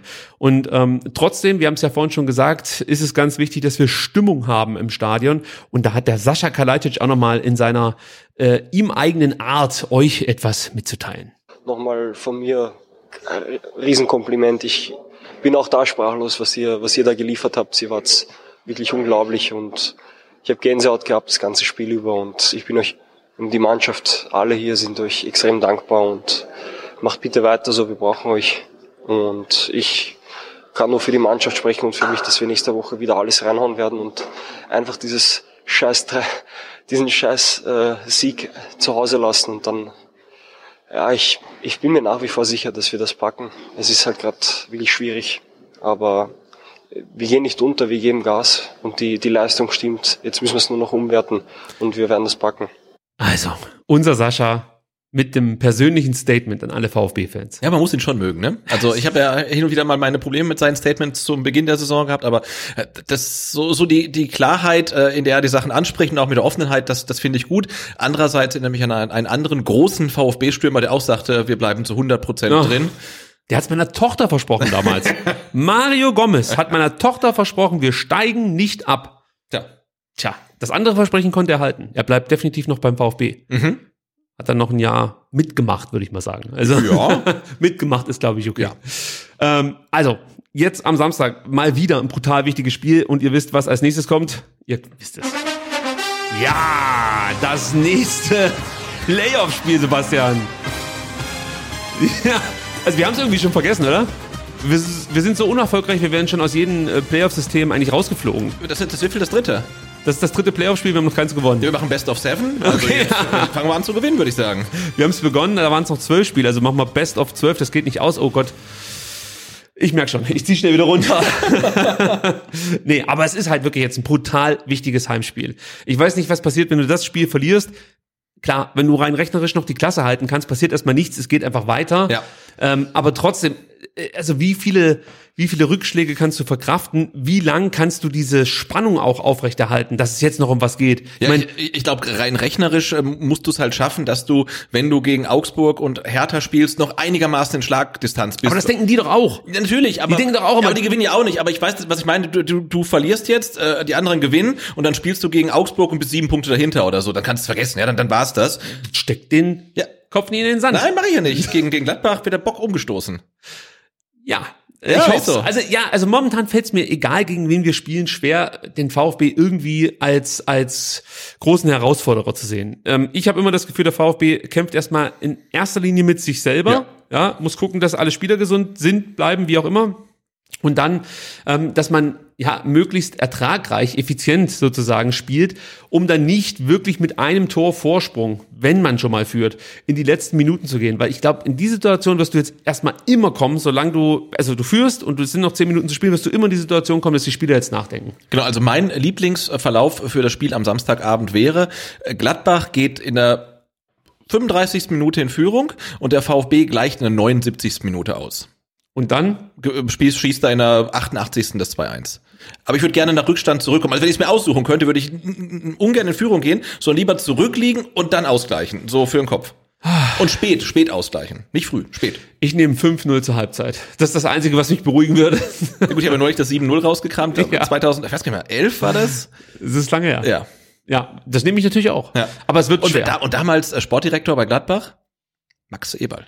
Ach so, ja, also jetzt, damit hätte ich auch gerechnet. Ja, ja, brutal. Ich meine, beim VfB war äh, Christian Gross Trainer, ne? Also das, Ja, gefühlt ist es eine andere Zeit gewesen, das stimmt schon, ja, ja. Po- Pogremniak schießt äh, drei Tore und Max, Auch das. Max Eberl sagt, ja, jetzt haben wir irgendwie in zwei Spielen äh, zehn Tore kassiert, das ist nicht gut. Äh, obwohl, da schließt sich ja der Kreis wieder bei Gladbach. Also die kriegen ja wirklich brutal viele Tore. Kommen wir gleich noch drauf zu sprechen. Ich möchte noch mal ganz kurz ähm, einfach ins Gedächtnis rufen, dass der VfB Stuttgart jetzt wieder aufstehen muss nach einem herben Rückschlag. Und ich fand da die Aussage von Pellegrino Materazzo nach dem Spiel in Hoffenheim gut. Der meinte nämlich, das ist extrem schwer zu verkraften, also die späte Niederlage. Aber was ich versprechen kann, ist, dass die Mannschaft wieder aufstehen wird und wir werden in der Verfassung sein, nächste Woche das Spiel gegen Gladbach zu gewinnen. Es ist Zeit, dass wir uns belohnen. Das hören wir zwar regelmäßig, ja, das kann ich schon mal sagen, aber diese Entschlossenheit in diesen Worten von Pellegrino Matarazzo nehme ich ihm komplett ab. Also, dass er diese Mannschaft wieder aufbauen wird, dass die Mannschaft von sich aus auch wieder angreifen möchte, dass sie sich eben nicht ähm, ja ergeben, möchte ich mal so sagen. Äh, Das können wir eigentlich inzwischen als gegeben nehmen. Also nach dem Fürth-Spiel, nach dem Freiburg-Spiel war ich mir nicht Ja. sicher. Aber wir haben jetzt eigentlich immer eine Reaktion gesehen auf ähm, Leistungen, die uns manchmal auch nicht so gut, ähm, nicht, die, die uns nicht mal, äh, die uns manchmal nicht so gut gefallen haben, wie zum Beispiel auch gegen Frankfurt. Das war ja nicht herausragend, aber gegen Leverkusen hat man dann wieder eine Schippe drauflegen können.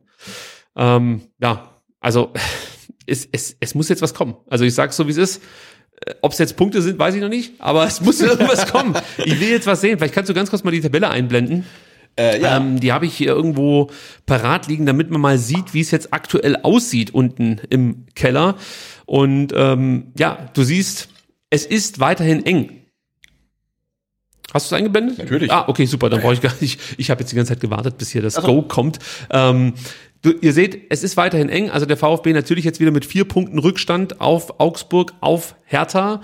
Ähm, und du hast es schon gesagt, wenn man halt jetzt mal irgendwann in, in Schlagdistanz kommt, wäre das schon mal gut für ja, das, das, wie soll man sagen, für die eigene, für, für die Mentalität der Mannschaft und aber auch für den erbrachten Einsatz so ein Stück weit. Weil sie reißen sich schon den Arsch auf, belohnen Ja. sich nie, der Abstand wird dann wieder größer, nachdem man letzte Woche sich das noch schön geredet hat mit diesem späten Ausgleich und gesagt hat, wir haben ja noch einen Punkt gut gemacht.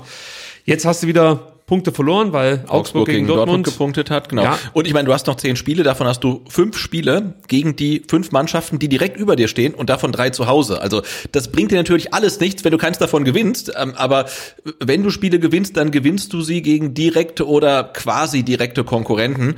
Ähm, und das macht natürlich einen Sieg dann umso wichtiger. Aber klar, solange du halt keine drei Punkte holst, ist es eigentlich völlig egal, gegen wen du spielst. Ja, weil du sagst zu Hause, äh, soll ich das jetzt gut finden? Der VfB ist in der Heimtabelle auf Platz 18. Keine Mannschaft hat so wenig Punkte zu Hause geholt wie der VfB Stuttgart. Also selbst Fürth konnte zu Hause mehr Punkte holen als der VfB. Das ist halt echt schon krass, wenn man sich überlegt, wie scheiße Fürth eigentlich in der Hinrunde gespielt hat. Na, aber andererseits, ähm, wie viele Punkte haben wir jetzt? 18? Der VfB hat Insgesamt? 19 jetzt. 19 und davon haben wir 12 zu Hause geholt. So muss es mal sehen. Ja, äh, Sebastian, du bist wirklich ein, ein unverbesserlicher Optimist. Du hast also zu Hause einen Punkteschnitt von 1,0. Das weiß ich nicht, ob das unser Anspruch sein darf. Überhaupt der Anspruch eines äh, Bundesligisten oder ja, Abstiegskandidaten. Ja, oder jeder, jeder Fußballmannschaft. Aber man muss es halt wirklich auch positiv betrachten. Äh, der VfB holt zu Hause mehr Punkte als auswärts. Das Ja. ist halt einfach so. Ja, da bin ich ja froh, dass wir nicht nur fünf haben und zu Hause vier geholt haben. Nee, es ist einfach, das meinte ich eben, jetzt ist Zeit, äh, dann auch mal wieder was äh, zu liefern, weil sonst verlierst du auch irgendwann die Fans. Ja, also ich meine damit jetzt nicht, dass das äh, dann direkt gepfiffen wird, aber äh, das jetzt alle so zusammenhalten, wird sich mit Sicherheit nicht konservieren lassen über äh, vier, fünf Spieltage, wenn du nichts holst. Ja. Und jetzt gegen Gladbach 18:30, du hast es gesagt, Flutlicht, da wär's dann mal Oh soweit. Ja. äh, und und ähm, was mich dann wieder so ein bisschen nachdenklich stimmt, ist Matarazzos Aussage, ich habe das Gefühl, dass die Mannschaft mit Ergebnisdruck nicht so gut umgeht. Ja, dann würde ich sagen, ist es die falsche Mannschaft zum richtigen Zeitpunkt oder die richtige zum falschen Zeitpunkt. Ich weiß nicht, aber ähm, wenn du Tabellen 17. bist und kannst mit Ergebnisdruck nicht umgehen, würde ich sagen, hast du ein ganz großes Problem. Jetzt sehen nur noch Ergebnisse. Natürlich, Ja, nichts anderes. also- Also wie gesagt, von mir aus können wir jetzt die letzten zehn Spiele komplett beschissen spielen, wenn wir Punkte holen.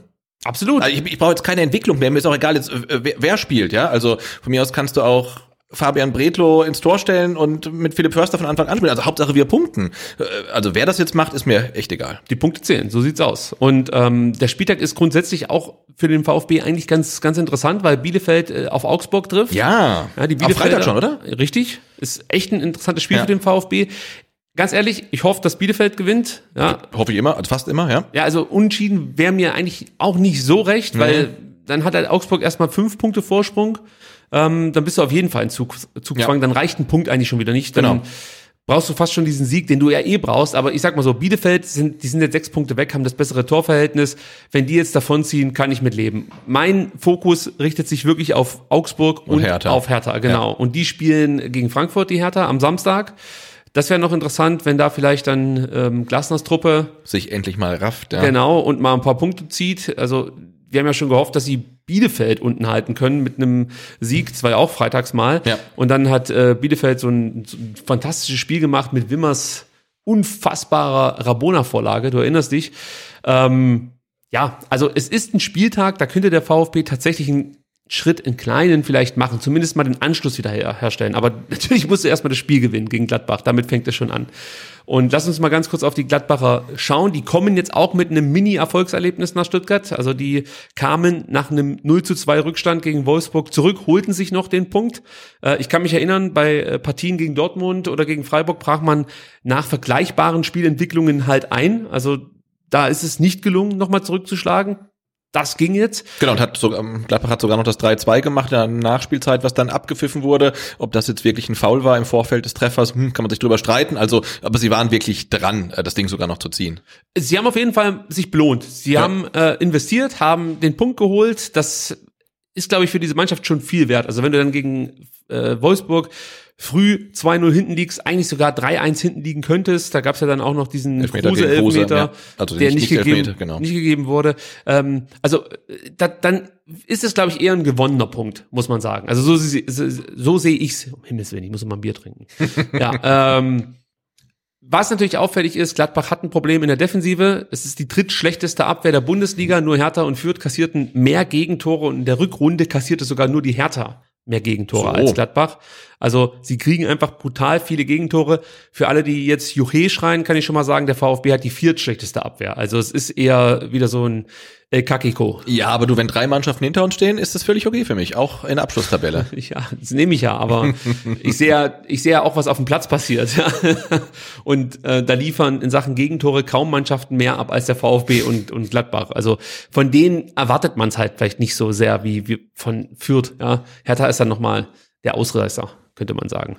Ja, und äh, was bei Gladbach vielleicht auch noch auffällig ist und zu erwähnen ist, ähm, die Gegentore sind das eine Problem, aber sie zeigen halt wirklich ein grundsätzlich schlechtes Abwehrverhalten. Also das merkt man halt äh, in, in allen Bereichen eigentlich. Sie sind immer wieder anfällig durchs Zentrum, gerade über Schnittstellenpässe, deswegen habe ich das vorhin mal aufgegriffen. Sie lassen allgemein viel zu viele Chancen zu. Sie haben keine gute Konterabsicherung, sie lassen dem Gegner zu viel Platz. Sie ähm, haben auf auf dem Flügel immer mal wieder das Problem, dass dann der Gegner da gut durchbrechen kann. Gerade wenn du mit Tempo sozusagen über die Außen kommst, äh, gelingt es den Gladbacher nicht immer, die Gegenspieler einzufangen. Dazu kommen viele individuelle Fehler. Sie sind bei Standards anfällig, haben wir ja vorhin auch schon mal ganz kurz aufgedröselt, dass da ein Kalajdzic mit Sicherheit für äh, ordentlich Rabatt, äh, Rabatt sorgen könnte, könnte im Gladbacher Strafraum. Haben schon elf Gegentore nach Standards bekommen. Beim VfB heulen wir, heulen wir alle rum, wie scheiße unsere Standards verteidigt werden. Wir haben aber nur zehn Treffer nach Standards mhm. kassiert. Ähm, also die Gladbacher sind da noch anfälliger. Und ähm, ja, wie gesagt, auf den Außen hoffe ich einfach, dass wir mit Mamouche, Tomasch oder wenn Fürich spielen kann, eben mit Fürich spielen können, weil diese Galligkeit, dieses Tempo, diese Dribbling-Qualitäten, die die Jungs mit reinbringen. Und da sehe ich Mamouche und Fürich noch am geeignetsten. Das kann den Gladbachern wirklich wehtun. Und du siehst ja, unter Hütter klappt das noch nicht so richtig. Also ich, ich lege mich da auch fest. Hätte Hütter nicht diese siebeneinhalb Millionen gekostet, wäre der schon weg gewesen. Also ja. diese Ablöse hält ihm eigentlich diesen Platz warm. Und äh, ansonsten hätte man sich von ihm wahrscheinlich schon getrennt. Weiß nicht, wie du siehst.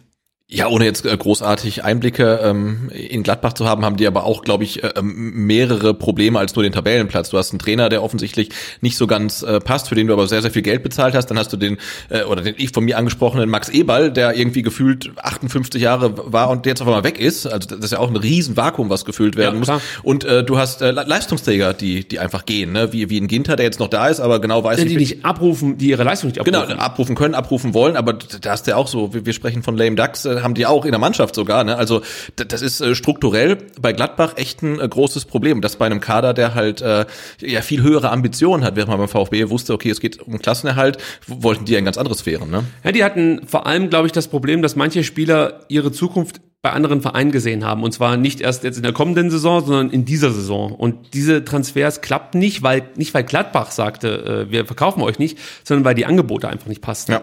Ähm, und irgendwie haben da offensichtlich Spieler schon mit Gladbach abgeschlossen und ich kann das irgendwie ein Stück nachvollziehen. Also du weißt im Endeffekt, dann gehe ich halt jetzt in der kommenden Saison und ich weiß nicht, ob du dann nochmal dir so einen Arsch aufreißt, wie du es getan hättest, wenn du jetzt für einen neuen Vertrag spielst oder für äh, oder vorspielst vor irgendwelchen größeren Vereinen. Ich, ich kann es schlecht greifen. Ja, oder wenn du halt weißt, hey, ich bin nächstes Jahr auf jeden Fall noch da und ich will alles, nur nicht in der zweiten Liga kicken. Ne? Also das sehen die, glaube ich, grundsätzlich das nicht sehen so. Die noch nicht ich glaube so, ne? nicht, dass Gladbach, wenn du jetzt in der Mannschaft mit denen sprichst, ähm, sich als Abschiedskandidat wahrnimmt. Ja, gut, die Punkte, das ist ja ähm, auch äh, ein Rezept für ein Desaster halt, ne, dass irgendwie hoch ambitionierte Vereine dann doch da unten mit reingeraten werden. Dafür haben sie zu viele Punkte. Ja, jetzt mittlerweile schon, leider, ja. Also es ist einfach, der Abstand war ja nie so eng, dass du jetzt wirklich dachtest, Gladbach rutscht da komplett unten ja. rein. Also es war schon immer so, du musst aufpassen, aber eigentlich haben sie sich da immer gerade so über äh, der Gefahrenzone, möchte ich mal sagen. Genau, gehalten. dank, dank äh, an VfB und an Augsburg und an Berlin. Ne? Ganz klar, ja. die haben ihre Punkte nicht geholt. Wenn Gladbach dann halt auch mal äh, gestrauchelt ist, dann haben diese Mannschaften eben nicht aufgeschlossen, sondern der Abstand blieb, blieb gleich oder Gladbach hat noch einen Punkt geholt und die anderen haben verloren. Wie auch immer. Also ich, ich bin mir sicher, dass diese Mannschaft jetzt nicht so auf Abstiegskampf ähm, äh, gepolt ist, wie, wie eben gerade Augsburg, Bielefeld und hoffentlich jetzt auch der VfB. Äh, aber das heißt ja nicht, dass der VfB die jetzt nicht mit unten reinziehen kann, weil eins steht fest, wenn Gladbach jetzt verliert gegen Stuttgart, dann wird's für Hütter immer enger. Ja, aber dann haben sie das 2-2 gegen Wolfsburg, davor haben sie 6-0 gegen Dortmund verloren. Wenn sie dann gegen VfB noch verlieren sollten, also musst du mal irgendwann reden. Jetzt wird's auch schwierig, ja. Und dann sind es glaube noch fünf Punkte. Ähm, jetzt muss ich mal schauen. Gladbach hat acht Punkte Vorsprung auf dem VfB. Ja, okay. Hm. Das ist schon viel, sie, aber ja, dann hätten sie noch vier Punkte vorausgesetzt, dass äh, Augsburg und Hertha nicht gewinnen. Wenn natürlich dann Hertha und Augsburg gewinnen würden, der VfB gewinnt, Hertha und Augsburg gewinnt auch, aber, aber du, dann wird es langsam eng. Genau, aber wenn alle drei an einem Spieltag gewinnen, dann spiele ich, glaube ich, noch Lotto am Wochenende. Ich würde es nicht ausschließen. Ich habe schon Verrückteres gesehen.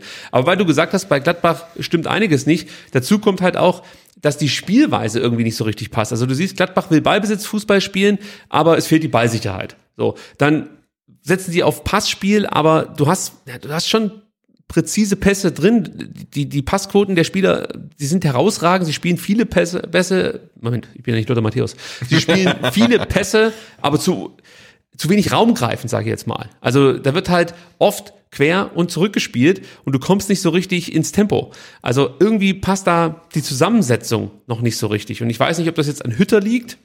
Ich meine nicht, weil du hast ja gesehen, dass es ähm, in Frankfurt auch anders laufen kann. Wobei man dazu sagen muss, dass sich in Frankfurt auch die Mannschaft ein Stück weit durchgesetzt hat. mit Hütter, weil da wollte Hütter auch einen anderen Fußball am Anfang spielen, hatte zum Beispiel in Kostic eine andere Rolle vor, vorgesehen und der ging so ein bisschen weg von diesem Überfallfußball ähm, und es hat nicht funktioniert und man hat sich dann miteinander arrangiert und ich weiß nicht, ob man da schon angekommen ist, also zwischen Hütter und Gladbach. Also es wirkt irgendwie noch nicht so ganz ausgereift, um es mal so auszudrücken. Ähm, bislang ist es noch nicht so dramatisch, weil sie haben noch genügend Punkte Vorsprung, aber ja, du hast es gerade ja eben schon angedeutet, das kann dann ganz schnell auch mal eng werden und dann ist es halt schwer, den Switch noch zu finden. Müssen wir mal gucken, wie sich das entwickelt. Und ähm, was, was halt auch auffällig ist, der VfB muss wie schon in den, in den letzten Spielen definitiv jetzt auf die Außenbahnen und das Zentrum Acht geben. Also das ist das, was Gladbach sehr, sehr gut macht. Auf der anderen Seite, wenn sie nach vorne spielen, da wird es wichtig sein, dass man äh, auf Seiten des VfB Stuttgart eine gute Struktur gegen den Ball hat, was wir ja vorhin schon mal angesprochen haben oder eigentlich der Mannschaft abgesprochen haben mit den ähm, Verletzungen von Stenzel und Marmouche gegen diese Struktur in der Defensive so ein Stück weit dahin. Ähm, und Gladbach wird, wie gesagt, gerade das versuchen, durchs Zentrum zu spielen, über die Außen zu spielen. Ähm, und wenn du die Gladbacher daran hinderst, in den Strafraum zu kommen, haben die auch kein Problem damit, mal Abschlüsse aus der Distanz zu nehmen. Auf das musst du aber vorbereitet sein. Auch Müller zum Beispiel. Darf natürlich dann die Bälle nicht ständig klatschen lassen, sondern wenn er sie abwehrt, dann müssen sie halt in äh, ja nicht den unmittelbaren Gefahrenbereich abgefälscht werden. Und ähm, du musst natürlich auch wahnsinnig aufpassen auf zweite Bälle. Sprich, wenn Müller mal so ein Ding klatschen lässt, müssen wir immer hellwach sein und versuchen, den zweiten Ball zu bekommen. Also da äh, wird es auch interessant zu sehen sein, ob sich Müller mal ein Stück weit weiterentwickelt, was das Fangverhalten, um es mal so zu sagen, von Distanzschüssen angeht. Genau, Distanzschüsse sind wir, glaube ich, aus dem Hinspiel noch äh, leid geprüft, ne? Jonas Hofmann? Da kann ich mich nicht mehr erinnern. Hast verdrängt? Nee, ich, kann, ich krieg das Tor jetzt nicht geladen, Ach so, muss ich sagen. ich glaube, es war Jonas Hofmann aus der Distanz. Glaub Das, ich weiß es nicht mehr. Also ich weiß, dass Mafropanos wieder so einen äh, Sololauf gestartet hat und abgeschlossen hat, ähm, aber den Ausgleich kriege ich nicht mehr geladen. Nee, wahrscheinlich habe ich es tatsächlich verdrängt. ja. Und ähm, ja, viel mehr möchte ich jetzt auch gar nicht zu den Gladbachern sagen. Also, ähm, weil wir natürlich heute den Fokus auf der Q&A haben, ähm, haben wir uns auch gedacht, dass wir das relativ überschaubar halten. Ähm, ihr könnt schon mal wieder Fragen in den Chat posten, weil wir machen gleich noch den Startelf-Tipp und dann schauen wir wieder auf die von euch gestellten Fragen. Kurz vielleicht noch was zur Personalsituation. Jordan Bayer fehlt aufgrund der fünften gelben Karte. Der hat jetzt am vergangenen Wochenende äh, als linker Halbverteidiger in der Dreierkette gespielt, wird also fehlen. Ähm, dann hat Lars Stindl zu Beginn der Woche nur individuell trainiert. Ich weiß nicht, ob es für ihn reicht. Hätte nichts dagegen, wenn der nicht spielt. Mhm. Das ist ja so ein Stück, weit, äh, ein Stück weit ein Stuttgart-Schreck. Und Marvin Friedrich und Toni Janschke ähm, waren auch nicht mit dabei am Dienstag zur Vorbereitung auf das Auswärtsspiel jetzt hier bei uns in Stuttgart. Ähm, bei Marvin Friedrich muss man sagen, das war ja so ein Transfer, das äh, war schon überraschend, dass im Winter so ein wichtiger Innenverteidiger wechselt. Es war ja jetzt im Winter, ja, doch, habe ich richtig abgespeichert. Genau, Ja, ja, genau. Marvin Friedrich quasi als äh, Nachfolger von äh, Ginter, Ja. aber sofort gewechselt von Union Berlin Genau. zu Gladbach. Ja. Ich habe gerade überlegt, mit was ich das jetzt gerade durcheinander bringe. Das war Andrich, der eigentlich in der kommenden Saison ablösefrei nach Leverkusen wechseln sollte. Und dann hat man sich im letzten Sommer noch, dann doch noch darauf geeinigt, dass man den Transfer sofort durchzieht. Und Friedrich war eben jetzt die Nummer im Sommer, im Winter. So, jetzt haben wir es zusammengebracht. Also das sind jetzt momentan die Ausfälle, die Stand heute Mittwoch zu beklagen wären. Wie gesagt, wenn ein Stindel fehlt, habe ich nichts dagegen. ja. Der Chat schreibt, Jonas Hofmann, Volley von der Strafraumkante. Guck, hatte ich doch, äh, Von der Strafraum. ich habe es nicht, nicht erfolgreich verdrängen können. Ja, du bist einfach zu abgestumpft. Ja, ist, aber es ist wirklich so. Ich schieb das weg. also wie gesagt, aufgrund der Q&A heute kein ähm, Players to Watch Segment. Dafür schauen wir uns äh, zunächst mal ähm, die Personalsituation beim VfB Stuttgart an und beginnen mit Mo Sanko, der natürlich weiterhin fehlt, aber fleißig am Comeback schuftet, jetzt wieder Bilder gepostet hat oder Videos gepostet hat vom ähm, Dach auf, ähm, ja, was ist es, ähm, diese die NLZ Schlafräumlichkeiten, diese Jugendherberge, Ja, wie ja. nennt man das? Da ist Das oben Internat, dieses ne? Ja. das Internat, ja, oben dieses Kleinfeld, ähm, wo er sich aufs Comeback vorbereitet, kann Mhm. man sagen. Ähm, Silas Katompa im Wumpa ähm, nach Schulterluxation natürlich noch nicht so weit, dass er irgendwie groß was machen könnte. Ich denke mal, irgendwelche Fahrradübungen im Sitzen wird er vielleicht schon absolvieren können, aber mit der, wobei, ich habe mal gehört, dass bei so einer Schulterluxation ähm, selbst solche einfachen Bewegungen, also wie zum Beispiel Fahrradfahren im Sitzen, ähm, doch Druck ausüben auf die Schulter und das muss sehr schmerzhaft sein. Also vielleicht kann er es doch noch nicht. Ist ja auch jetzt eine Woche Noch erst eher her. sehr, sehr früh, ne? Also, Nicolas Nate wird ein bisschen weiter sein mit seiner Knieproblematik. Ähm, Gehe ich von aus, dass er vielleicht dann Ende März wieder zurückkommen könnte, aber natürlich noch keine Option ist für das Spiel gegen Gladbach. Pascal Stenzel ist für mich auch keine Option für kommenden Samstag. Der hat einen kleinen Muskelfaserriss. Da wird mir sowieso immer ganz schwarz Ja. vor Augen, weil kleine Muskelfaserrisse heißen beim VfB Stuttgart in der Regel, der, der spielt die nächsten zwei Monate nicht mehr. Ich wollte gerade sagen, ein kleiner, ein kleiner Muskelfaserriss beim VfB ist bei anderen Vereinen ein riesengroßer Muskelfaserriss, muss man wissen. Also, Kreuzbandriss. Ja. Hieß es bei Orel am Anfang nicht auch ein kleiner Muskelfaserriss im Spiel gegen Hoffenheim? Ja, ich also glaub sich schon. damals Und wenn uns an Marc Oliver Kempf, der gegen Augsburg äh, als Vorsichtsmaßnahme Ja, genau. ausgewechselt wurde, bevor was passiert und dann irgendwie vier Wochen ausgefallen ist. Und legendär sind natürlich auch die muskulären Reaktionen von Holger Badstuber. die kennt man. Ja. Ähm, ja, also mit Stenzel würde ich jetzt am kommenden Samstag definitiv nicht rechnen. Besser sieht es da aus bei Chris Führig. Ähm, der hat eine Reizung der Gelenkkapsel im Knie. Das klingt jetzt erstmal gefährlich, ist aber keine strukturelle Verletzung. Und er trainierte am Dienstag individuell und am heutigen Mittwoch mit Ball und mit Team. Also das ist ja eigentlich ein Indiz dafür, dass er zumindest ein Kaderkandidat sein müsste. Orel Mangala, Bluterguss im Oberschenkel mit viel Bluteinlauf, hieß es von Sven Mislintat. Der trainierte am Dienstag und am Mittwoch individuell, aber heute schon mit Ball. Wird dann wahrscheinlich morgen mit dem Team trainieren. Auch hier würde ich sagen, ähm, Kaderkandidat, ob es für die Startelf reicht, schwer zu sagen. Wie gesagt, wir nehmen das ja immer mittwochs auf, beziehungsweise eigentlich Dienstag, aber heute nehmen wir es halt an einem Mittwoch auf und es fehlt uns einfach noch die PK vor dem Spieltag, um dann wirklich sagen zu können, wer einsatzfähig ist, wer nicht. Borna Sosa, da sieht's besser aus, der trainiert seit Dienstag voll mit, hat ja die Knieprellung, ähm, die ihn daran hinderte, in Hoffenheim aufzulaufen. Der ist ein Kandidat, Alexis TBD ist nach Degradierung zurück aus der zweiten Mannschaft und da gibt's noch einen kleinen Zusatz. Wir haben uns ja gefragt, warum der TBD eigentlich ähm, nicht mehr bei der ersten Mannschaft spielen durfte. Da muss ja irgendwas vorgefallen sein. Materazzo hat das ja auch gesagt. Disziplinarische Gründe hat das Ganze. Jetzt hieß es, dass TBD eine Trainingseinheit geschwänzt habe. Der Kicker hat gesagt, nee, nee, der hat die Trainingseinheit nicht geschwänzt, sondern er kam nur zu spät und Grund muss wohl irgendwie gewesen sein, er fühlte sich nicht wohl, blieb zu Hause ähm, und hat dann das Trainerteam nicht darüber informiert. Der Klassiker. Ja. also wahrscheinlich verpennt.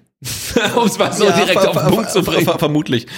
Aber ich finde es ja bemerkenswert, dass ein U19-Spieler, der hochgezogen wird zu den Profis, dann zu spät kommt, degradiert wird und dann nicht in der U19 spielt, sondern in U21, weil das die wirkliche Strafe ist. Das ist die richtige Sprache. Ja, wirklich, Ja. also. Und Materazzo hat so ein bisschen erklärt, ähm, ja, wie man mit dem Alexi umgehen muss.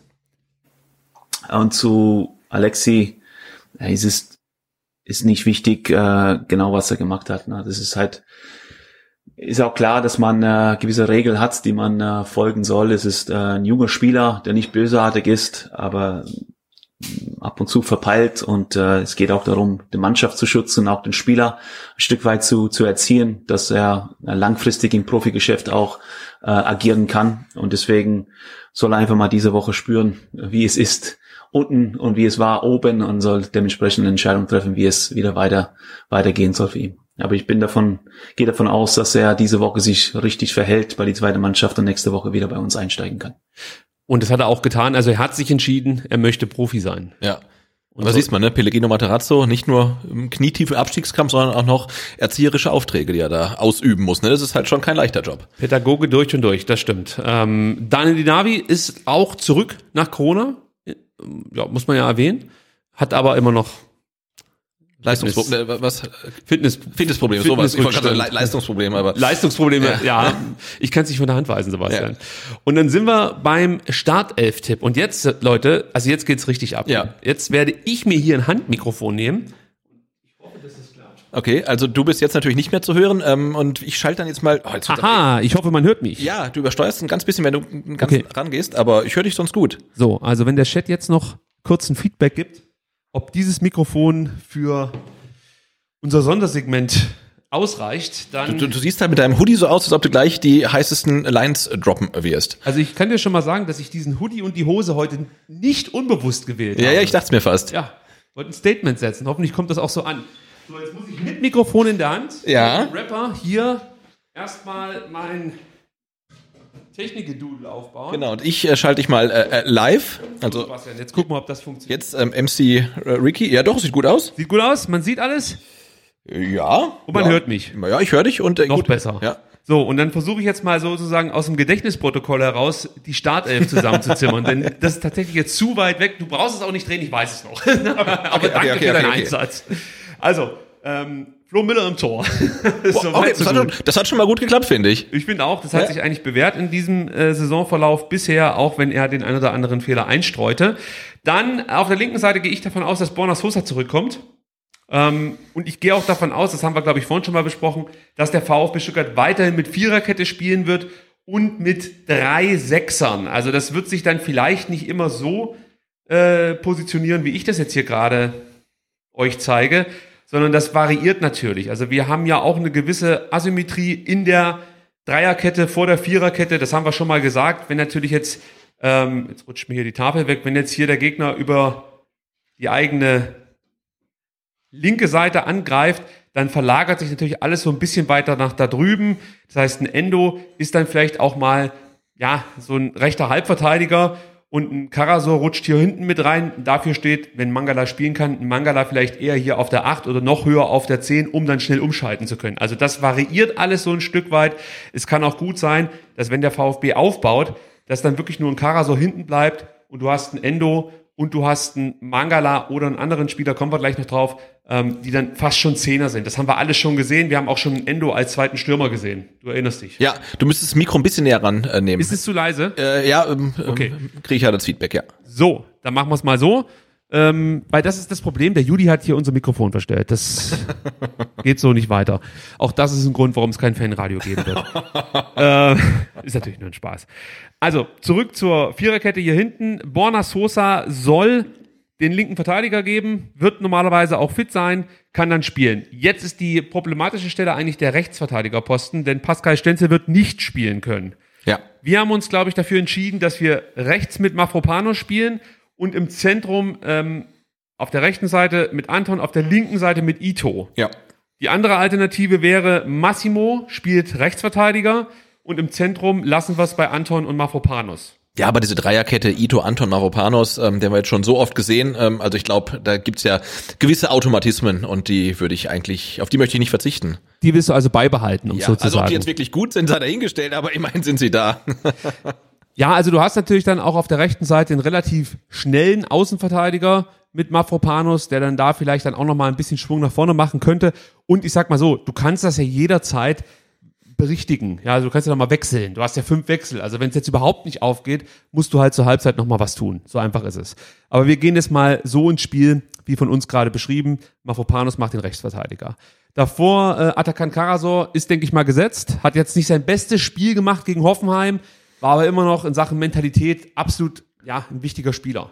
Ja, und auch wenn das jetzt komisch klingt, ist er ja schon so ein bisschen der Gewinner der letzten Spiele. Also wirklich, Ja. das klingt ganz komisch, wenn man von Gewinner spricht, äh, äh, aber beim VfB. Aber äh, ja, er ist na, nach dem Trainingslager quasi in die Startelf reinrotiert und ähm, es hat sich als gute Entscheidung rausgestellt, weil er die Mannschaft stabilisiert. Du hast angesprochen, weil er Kommandos gibt, weil er ein bisschen Struktur gibt, weil er viel läuft einfach. Also das ähm, hilft der Mannschaft. Sehe ich auch so. Also Karasor kannst du eigentlich gerade nicht weglassen. Endo genauso. Kapitän logischerweise spielt wieder von Beginn an. Jetzt ist die Frage, schafft es Mangala oder spielen wir mit einem Ahamada oder mit einem Förster? Das sind so für mich die zwei Optionen. Ja. Ähm, Und da Hamada für mich in den letzten Spielen eigentlich gar keine Rolle spielt, als weil er überhaupt nicht mal eingewechselt wird, glaube ich äh, tatsächlich, wenn Mangala nicht von Anfang an spielen kann, werden wir Philipp Förster sehen. für mich ganz schwer zu sagen, weil man hört nur Gutes über Hamada. Also wir Wir haben ja auch nur Gutes über Matteo Klimowitz. Ja, aber bei Ahamada habe ich wirklich das Gefühl, dass, dass man ähm, tatsächlich überzeugt ist, dass wenn er gebraucht wird, er tatsächlich performen kann. Ähm, wir haben ja so ein paar Gespräche führen dürfen in den letzten Wochen mit Entscheidungsträgern beim VfB Stuttgart, um es mal grob zu umreißen. Ja, ist so. So, und da wurde schon klar gesagt, dass Ahamada, jetzt weiß ich nicht, kann ich das so sagen? Nicht, dass es jetzt dann gleich wieder heißt, Mensch, die reden über die zweite Liga. Sollte der VfB absteigen, ist Ahamada schon ein wichtiger Bestandteil. Kann man das so sagen? Äh, Wenn nicht, schneide ich es raus. ja, ja. Nee, man, kann Okay. das, man kann das auf jeden Fall Also, sagen. deswegen, wenn ich davon überzeugt bin, dass der Spieler so eine wichtige Rolle einnehmen kann und jetzt fällt zum Beispiel Mangala aus, würde ich davon ausgehen, dass einer Hamada eigentlich denn jetzt kommen müsste. Ja, aber ich würde auch sagen, wenn ein Orel Mangala gegen Hoffenheim kurz vor der Halbzeit ausfällt, muss er kommen. Warum nicht? Also, Ich könnte mir vorstellen, dass man hier taktisch ein bisschen weiter gedacht hat und mit Fürich, Quatsch, mit ähm, Förster einen besseren Anlaufspieler haben wollte, weil man gesehen hat, das Zentrum ähm, hat man eigentlich ganz gut im Griff gehabt mit dieser Doppellösung Endo und, und Karasor. Du sagst Förster. Äh, also wenn Mangala nicht starten kann, sage ich Förster. Okay, dann frage ich anders. Startet Mangala? Ja. Okay, dann haben wir das ja gelöst. Äh, einen Haufen Scheiß gelabert, um am Ende zu sagen, es bleibt alles wie es war. Also Mangala und ähm, Endo teilen sich dann jetzt hier, ich sag's mal so, die Doppel-8, ihr wisst ja, wie das läuft. Die ergänzen dann ähm, in der Defensive, je nachdem, wo sie gebraucht werden. So, da haben wir vorne noch drei Spieler, die wir besetzen müssen. Zum einen im Sturm. Ähm, ich denke mal, da hoffen wir alle, dass Sascha Kalajdzic von Beginn an spielen kann. Ja, ich möchte das unbedingt mal sehen von Anfang an. Äh, die äh, schnellen Außen, die wir haben, eine quirlige Thomas, äh, quirlige Oma Mamouche, ähm, vielleicht dann noch ein Führig und halt einfach einen zentralen Zielspieler in der Mitte, den du vor allen Dingen auch ähm, dann hoch anspielen kannst. Also das, da, das möchte ich sehen.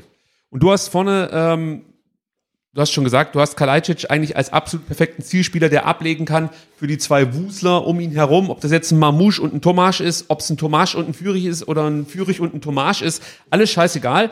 Du hast aber einfach Wusler vorne drin, die du immer wieder anspielen kannst. Und da wäre natürlich so eine Ablage von Kalajdzic einfach so das, was du spielen könntest. Er ist der Steilklatschspieler schlechthin. Genau. Gleichzeitig auch ein Zielspieler für Flanken, du ja durchaus dann mit einem Borna Sosa immer noch äh, in die Partie werfen könntest.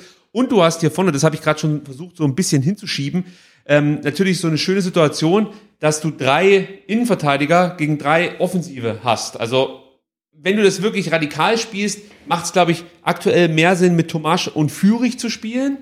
Und natürlich, äh, nee, sorry, mit Tomasch und Mamouche und natürlich mit Sascha. Ja. Ich weiß nicht, wie es bei Fürich aussieht, ob der eine Option ist. Ähm, schwer zu sagen. Genau, also er hat jetzt mittrainiert Ja. ich könnte mir vorstellen, dass man da auf also Vorsicht walten lässt, dass man sagt, komm, wir machen Mamouche Tomasch von Beginn, bringen den Führig dann vielleicht ab der 60. Genau. Oder Materazzo denkt sich wahrscheinlich ab der 85. Keiner das an der Stelle muss sein. Äh, soll man dann Tomasch, Mamouche oder andersrum eigentlich Mamouche auf links, Tomasch auf rechts und im Zentrum Kalajdzic sagen? Äh, ja, da gehe ich mit. Gut, Ja. dann haben wir dieses Segment abgeschlossen. Auch hier sind wir wieder auf eure Mithilfe angewiesen. Sollte euch das jetzt so gefallen haben, dann sagt's doch einfach. Du brauchst glaube ich noch, aber wir haben glaube ich hier sogar so, einen- so einen Mikroständer stehen, dann können wir den dann noch ähm, hinstellen. Stimmt, wir haben hier Mikroständer. Ja, ja. Wahnsinn. Hier gibt's alles im Fanprojekt. Das Ich bin zurück, Sebastian. ja. War gut? Also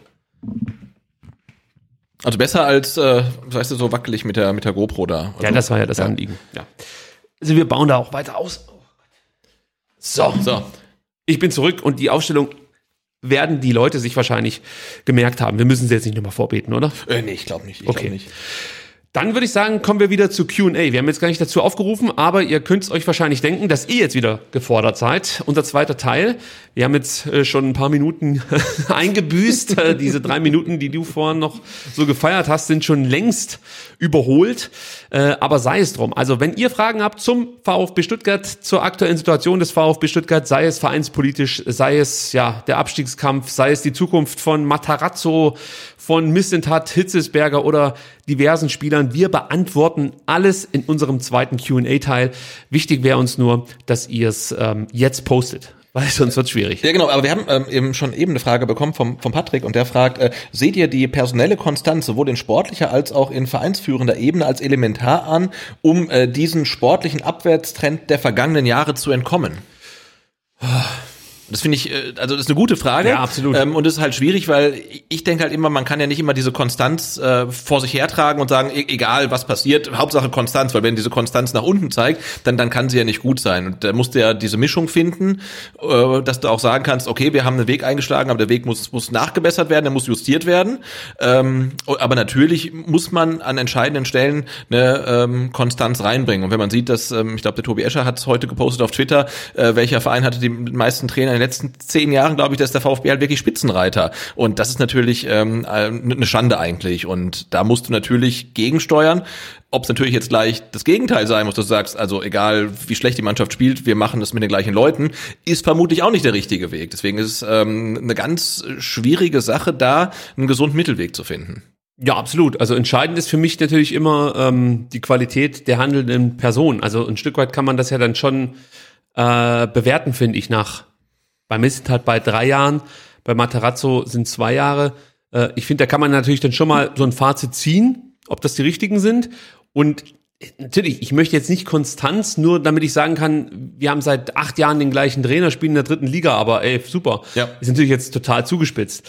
Ähm, aber ich sehe es halt schon so, dass du für den Weg, den der VfB gehen muss, um sich jetzt dann wirklich längerfristig in der Bundesliga wieder zu etablieren, ähm, eigentlich genau die richtigen Leute in den richtigen Positionen aktuell hast. Also nur noch mal, um das kurz äh, umrissen zu haben. Der VfB Stuttgart muss Jahr für Jahr einen zweistelligen Millionenbetrag erwirtschaften und muss sich gleichzeitig so weit verbessern, dass man nicht jede Saison sich in die Hosen scheißen muss, dass man jetzt absteigt, wenn man mal nicht das beste Jahr spielt. Also du möchtest eigentlich mal so ein Gladbach-Jahr spielen können und trotzdem nicht gleich absteigen. Weißt du, wie ich meine? Also Ja, so wie genau, es jetzt genau. Gladbach Ja. ergeht gerade. Äh, aktuell ist es aber so, wenn der VfB so, so, so unterperformt wie in diesem Jahr, dann steigen sie halt ab. Punkt. Und das ist halt enorm schwer, das hinzubekommen, dass du da rauskommst und gleichzeitig aber noch Spieler so entwickelst, dass sie dir am Ende des Jahres äh, kumuliert ähm, eine zweistellige Millionen äh, Ablöse einbringen, ja, die du noch nicht mal reinvestieren kannst, sondern die brauchst du erstmal und dann musst du nochmal Spieler verkaufen, um dann eben den Kader zu verbessern oder wenn es überhaupt geht, zu, zu verbessern, aber auf jeden Fall mal auf dem gleichen Niveau zu halten. Das ist halt sau schwer. Also was brauchst du da? Aus meiner Sicht ein Top Scouting-Modell im Hintergrund und jemand, der diesen Weg durchzieht. Der für diesen Weg steht, der nicht äh, wie Michael Reschke mal so, mal so agiert, mal so, mal so redet, sondern wirklich dafür steht und das durchzieht. Und ähm, alle Beteiligten, sei es der Trainer oder der Spieler, der verpflichtet wird, weiß, ja, mit mir plant man und mit mir geht man diesen Weg. Genau, und das Modell, was dann zu Missint hat, fährt halt junge äh, Leute zu kaufen äh, und sie dann halt gewinnbringend weiter zu verkaufen. Das funktioniert natürlich mit einem Trainer, der die gleiche Philosophie lebt und fährt. Und das klappt nicht mit jedem Trainer. Und deswegen ist natürlich auch, äh, kann man jetzt nicht sagen, okay, man wirft jetzt den, den Rino raus und holt halt irgendjemanden. Also das wird halt dann langfristig natürlich nicht funktionieren. Und die zwei müssen halt miteinander harmonieren. Und da brauchst du natürlich eine gewisse Konstanz. Es sei denn, du sagst, okay, der Weg, das war jetzt schön, die zwei, drei Jahre, jetzt machen wir halt was Neues. Ne? Also Ja, aber äh, das wird halt beim VfB, egal was du jetzt machst, es, es, es wird vom Risiko, ähm, es wird nicht weniger risikoreich. Ja. Das ist das, was für mich das größte Problem ist. Also diese, diese Forderungen, man könnte es ja mal so machen wie Union, ja klar, aber die machen halt nicht Jahr für Jahr zweistellige Millionen Gewinne in Sachen Transfererlöse. Äh, äh, Erlöse. also das ist für die nicht machbar mit der Strategie. Die verlieren vielleicht unterm Strich auch nicht so viel, weil sie irgendwie, weiß ich nicht, unterbezahlte, äh, abgehalfterte Zweitliga-Profis verpflichten, die dann da performen. Ja, aber die werden ja auch nicht für ein Butterbrot spielen. Also das, Ja, die das, haben schon, die haben schon, äh, also was ich mitbekommen habe, haben die schon eine Ge- Gehaltsstruktur, die teilweise absurd ist. Okay. Also warum der Prömel jetzt geht, ist auch ganz klar. Also die lachen sich halt kaputt äh, bei Hoffenheim, was, was der in Berlin verdient. Ja. Das ist auch der einzige Grund, warum der VfB damit bieten konnte, weil klar, der Prömel ist eigentlich fast zu gut für den VfB. Ich will nicht sagen, dass er unerreichbar ist, aber es ist eigentlich ein Spieler, der jetzt zu einem Verein ins, ins, ins mittlere Drittel wechseln müsste. Und wenn er jetzt hier nach Stuttgart gegangen wäre, hätte es mit Sicherheit auch damit zu tun gehabt, dass er halt aus dieser Gegend kommt, aus Esslingen. Genau, aber nie für den VfB gespielt hat. Hat noch nicht, ja. Aber dass der VfB überhaupt finanziell mitbieten kann, hängt Ja, ja. natürlich damit zusammen, dass Union auch nicht zahlen kann oder will, wie auch immer, also kann. Genau, aber auch Union ist kein, kein äh, Verein, die sich halt in der Winterpause mal für 16 Millionen einen 18-jährigen Amerikaner holen können. Ne? Also Nee, klar, ja. Also Kontinuität ist, ist super, ja, keine Frage, aber das ist nicht ähm, die Allzweckwaffe, ja. Aber du musst halt, musst halt, glaube ich, du musst halt für dich den Weg finden, der am besten auch zu den Ansprüchen deines Umfelds passt. Und damit mache ich jetzt gar nicht diese schwierige Umfeldnummer auf. Ähm, aber es ist natürlich klar, dass du äh, in Berlin bei Union ja einfach so, so dieses alte Haudegen-Ding irgendwie besser verkaufen kannst, als hier beim VfB Stuttgart, wo es halt zweimal in kürzester Zeit krachend schief ging mit Ja. etablierten, erfahrenen Spielern. und mit Jungen aus der eigenen Jugend halt schon mal richtig gut geklappt hat. Ja, also ja. das ist ja tatsächlich in die VfB-DNA reingeschrieben und, Und da fest verwurzelt. Ja. dein Ziel sein eigentlich. Junge Spieler, die äh, am besten beim VfB ausgebildet wurden. Damit meine ich nicht, dass die ab der U9 hier spielen müssen. Ja, also man kann ruhig auch in der U19 zum VfB wechseln und dann halt jetzt den TBD-Weg äh, nehmen. Ähm, Das ist für mich auch okay oder den Mosanko-Weg. Aber entscheidend ist für mich, dass du wirklich eine gute äh, Scouting-Struktur im Hintergrund hast und ähm, diesen Weg aufrechterhalten kannst. Und Scouting bezieht sich nicht nur auf Spieler, sondern auch auf Trainer. Ganz klar. Ja. Ja, ich hoffe, wir haben das ein, einigermaßen beantworten können. Ähm, wir kommen ja hinterher noch drauf, aber eine Frage vorweg zu ähm, Alex Werle, der jetzt dann vielleicht ja oder vermutlich äh, demnächst aufschlagen wird. Da ist die Frage, bringt er dann gleich Horst Held und Markus Gisdol mit? War das eine Frage im Chat? Ja. ich habe das ja mit einem Augenzwinkern auf Twitter so geschrieben, weil Markus Gistol aufgrund der aktuellen Ereignisse ja äh, in Moskau ähm, alle Ämter niedergelegt, niedergelegt hat. Und ich dachte ja. mir so, oh Gott, die alte Achse Werle, Held und äh, Fee und ähm, wie heißt er? Gistol sind zu haben. Äh, wir haben ja alle irgendwie so eine Connection. Ähm, das wäre natürlich das Horrorszenario, äh, weil das auch in Köln meiner Meinung nach nicht funktioniert hat. Ich glaube nicht. Also ich kann mir nicht vorstellen, dass Alex Werle hier zum VfB kommt und die gleichen Fehler wiederholt, die er schon in Köln gemacht hat. Denn das wird ihm auch nicht entgangen sein, dass die Kombination Werle-Fee, Quatsch, mein Gott, ich bin völlig von der Rolle, Gisdol-Fee, ähm, ja, nicht so funktioniert hat, um es mal vorsichtig auszudrücken. Und er macht sich damit auch keinen Gefallen. Also wenn du Armin Fee hier wieder zum VfB holst, da hast du verloren. Also das, die Nummer geht nicht mehr da lege ich mich fest. Und Gisdol ist meiner Meinung nach auch komplett verbrannt. Das ist so wie Weinzierl inzwischen in der Bundesliga. Wenn du den hier irgendwo hinsetzt, werden sich erstmal alle kaputt lachen. Aber wir haben auch über Hertha und Korkut gelacht, deswegen. Ja, also nichts ist so möglich. Ähm, Genau, aber das wäre auch eine andere Frage, aber ich glaube auch, dass ähm, erstmal die, die, die Wertschätzung seitens äh, Alex Werle gegenüber Smith halt auch vorhanden ist, so wie man hört und wie, wie sie gegeneinander, gegenseitig übereinander sprechen. Also ich glaube nicht, dass das äh, etwas ist, was nicht funktionieren kann. Und das Thema kommt, das nehmen wir gleich mit rein, dann haben wir es nämlich abgefedert. Ja, ähm, Alexander Werde kommt zum VfB Stuttgart, das ist jetzt nicht die große Nachricht. Jetzt weiß man aber auch, wann er kommen wird. Und zwar redet man äh, aktuell so vom 21. März. Das wäre dann praktisch die Woche vor der nächsten Länderspielphase, die ansteht. Dann hat man zwei Wochen Zeit, sich hier so ein bisschen ja, zu beschnuppern, einzuarbeiten, vielleicht auch ein Stück weit und dann ähm, durchzustarten. Den letzten offiziellen Termin für den ersten FC Köln wird er am 11.3. haben. Das ist dann der DFB-Bundestag. Da gibt's dann nochmal ein Treffen und da wird er für den äh, ersten FC Köln nochmal tätig sein. Danach geht's wohl ein paar Tage in den Urlaub, um so ein bisschen ja, Abstand zu bringen zwischen beiden Engagements und dann wäre er ab dem 21. März hier beim VfB. Äh, das ist eigentlich schon die ganze News. Was ich noch bemerkenswert fand, war Thomas Hitzesberger, der in äh, dem DPA-Interview angesprochen wurde, wie denn jetzt der Übergang aussehen würde. Und da meinte er, wie der Übergang aussieht, das wird man sehen. Das hat mich ein Stück weit überrascht, weil äh, ich dachte eigentlich, dass man sich darüber schon längst Gedanken gemacht haben müsste. Ja, äh, wenn du überlegst, der kommt jetzt also dann in, in äh, 19 Tagen, in drei Wochen kommt er hier zum VfB und offensichtlich weiß Thomas Hitzesberger noch nicht so genau, wie das mit dem Übergang funktioniert. Ja. Wenn das wirklich so ist, ja, ja, dann wäre das für mich schon wieder puh, einfach puh. Ich stelle mir das, stell mir das schön vor. Dann am, am 21.03. steht dann der Alex Werle in der Mercedesstraße in der Geschäftsstelle und sagt, hallo, hier bin ich. Und dann, oh Gottes Willen, jetzt, jetzt müssen wir erstmal gucken. Der, der Hitz sitzt dann an seinem Schreibtisch, müssen wir erstmal wegrollen oder so. Das ist ja die nächste Frage.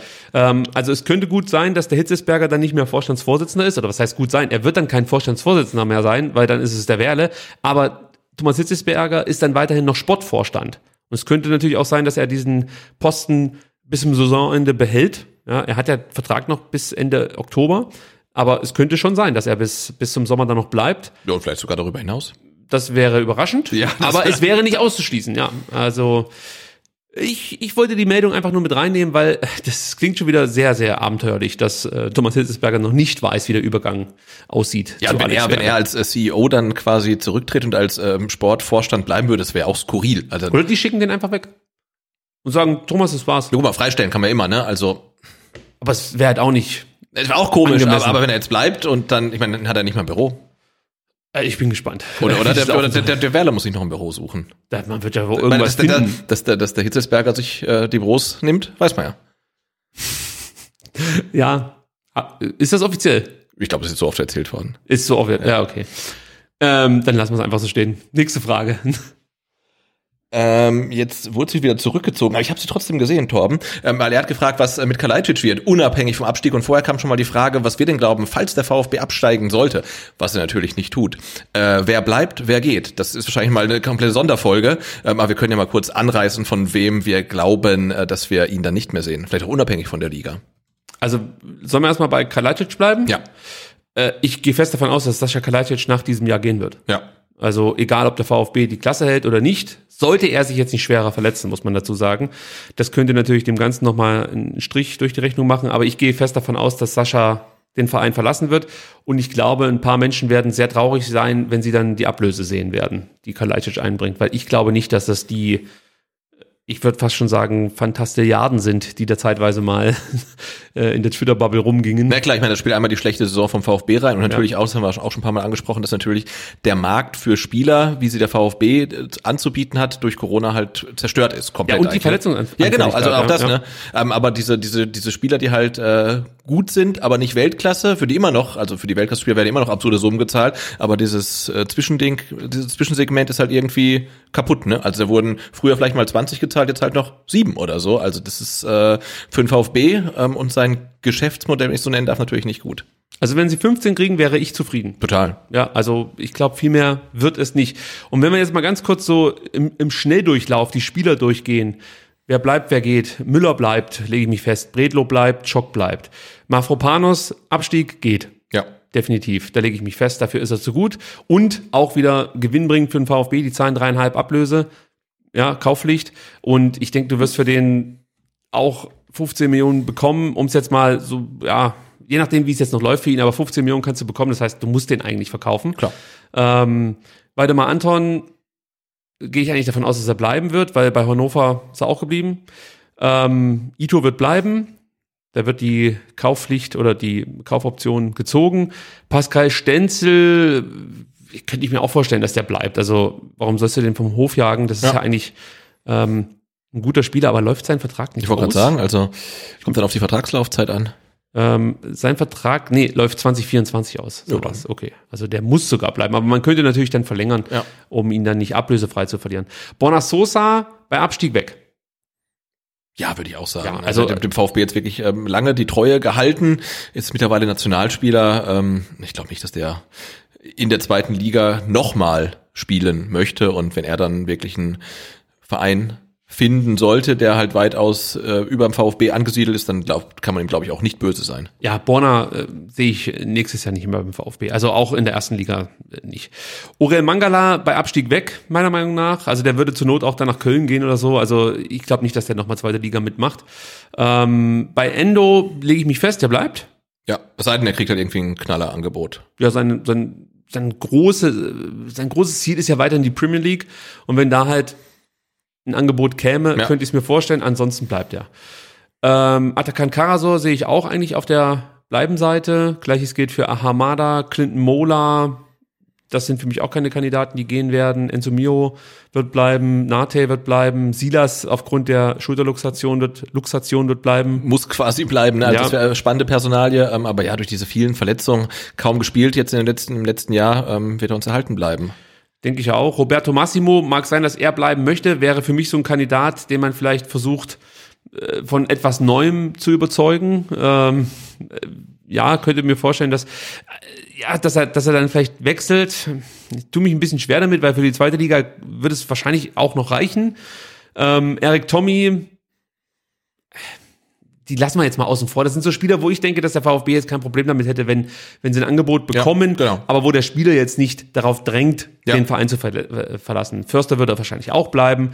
Bei Matteo Klimowitz, ja, muss man auch sagen. Also ich, ich, ich glaube, der VfB möchte ihn schon halten, aber der Spieler muss sich halt so langsam mal die Frage stellen, ob er nicht doch irgendwie nochmal einen Step machen muss, wohin auch immer. Also hier scheint es nicht weiterzugehen. Er stagniert, bestenfalls. Vielleicht muss er irgendwie mal gehen. Vielleicht geht's über eine Laie, aber ich denke, könnte ein Wechselkandidat werden. Wir haben ja schon gesagt, ne, für, für Klimowitz vielleicht eine Liga, in der technisch anspruchsvoller Fußball gespielt wird, der vielleicht nicht ganz so, so hart ist, ne? Vielleicht ist es Niederlande, Niederlande ja. Belgien, ja, Schweiz, ja. Österreich, keine Ahnung, ob da irgendwie ähm, was, was gehen könnte. Ähm, aber das, ja, du hast recht, also der, der Weg von Klimowitz beim VfB scheint irgendwie so ein bisschen verbaut zu sein aktuell. Ne? Und der, die Anläufe über diese Mauer zu springen, hat er irgendwie alle nicht geschafft. Ähm, vielleicht muss man da einen Umweg machen. Dida ist weg, ich glaube nicht, dass der Vertrag verlängert wird. Äh, Lee Egloff bleibt, Ömer Beas bleibt auch, würde ich sagen. Tongi Kulibali, weiß ich nicht genau. Könnte sein, dass der geht, aber das wäre jetzt, glaube ich, keiner, der, der ähm, ja, sagt, ich gehe nicht nochmal mit in die zweite Liga. Also das glaube ich nicht. Aber ich würde mich nicht wundern, wenn er wechselt. Chris Führig bleibt auch meiner Meinung nach. Sascha haben wir besprochen. Thiago Tomasch, da hat man jetzt ja gehört, er hätte auch Vertrag für die zweite Liga. Genau, es war auch eine Frage äh, im Chat. Wie sieht's denn aus, wenn der VfB absteigt? Was macht dann Thiago Tomasch? Bleibt er? Geht er? Hat der VfB irgendein Mitspracherecht, was seine Entscheidung betrifft? Sven Missen hat halt gesagt, er bleibt. Ähm, in, Portugal, in Portugal hält sich das Gerücht wacker, dass es eine Klausel gibt, sollte der VfB absteigen, kann man Tomasch zurückholen. Okay. Also muss man halt mal abwarten, was dann am Ende stimmt. Also ich hoffe, wir werden nicht abwarten und wir werden am Ende gar nie herausfinden, was stimmt, weil der VfB die Klasse hält. Aber aber selbst wenn es die Klausel gäbe, bedeutet es ja, falls der VfB absteigen sollte und der Spieler sagt, ich würde gern bleiben, dann wäre das trotzdem möglich, wenn sein, wenn sein Verein sagt, jo, passt für uns, wir haben für Geh die jetzt eh äh, aktuell keine Verwendung. Ja. ja, also wissen wir nicht so hundertprozentig. Wir vertrauen jetzt einfach mal dem Sven Missentat, der gesagt hat, äh, Tomasch bleibt auch in der zweiten Liga. Omar Mamouche ist weg so oder so. Also auch wenn der VfB die Klasse hält, ich glaube, das wird nichts äh, mit Mamouche, auch mit einer äh, weiteren Verpflichtung. Ähm, schließe ich eigentlich aus. Bei Wahrheit Fagir glaube ich nicht, dass er in der kommenden Saison beim VfB spielen wird.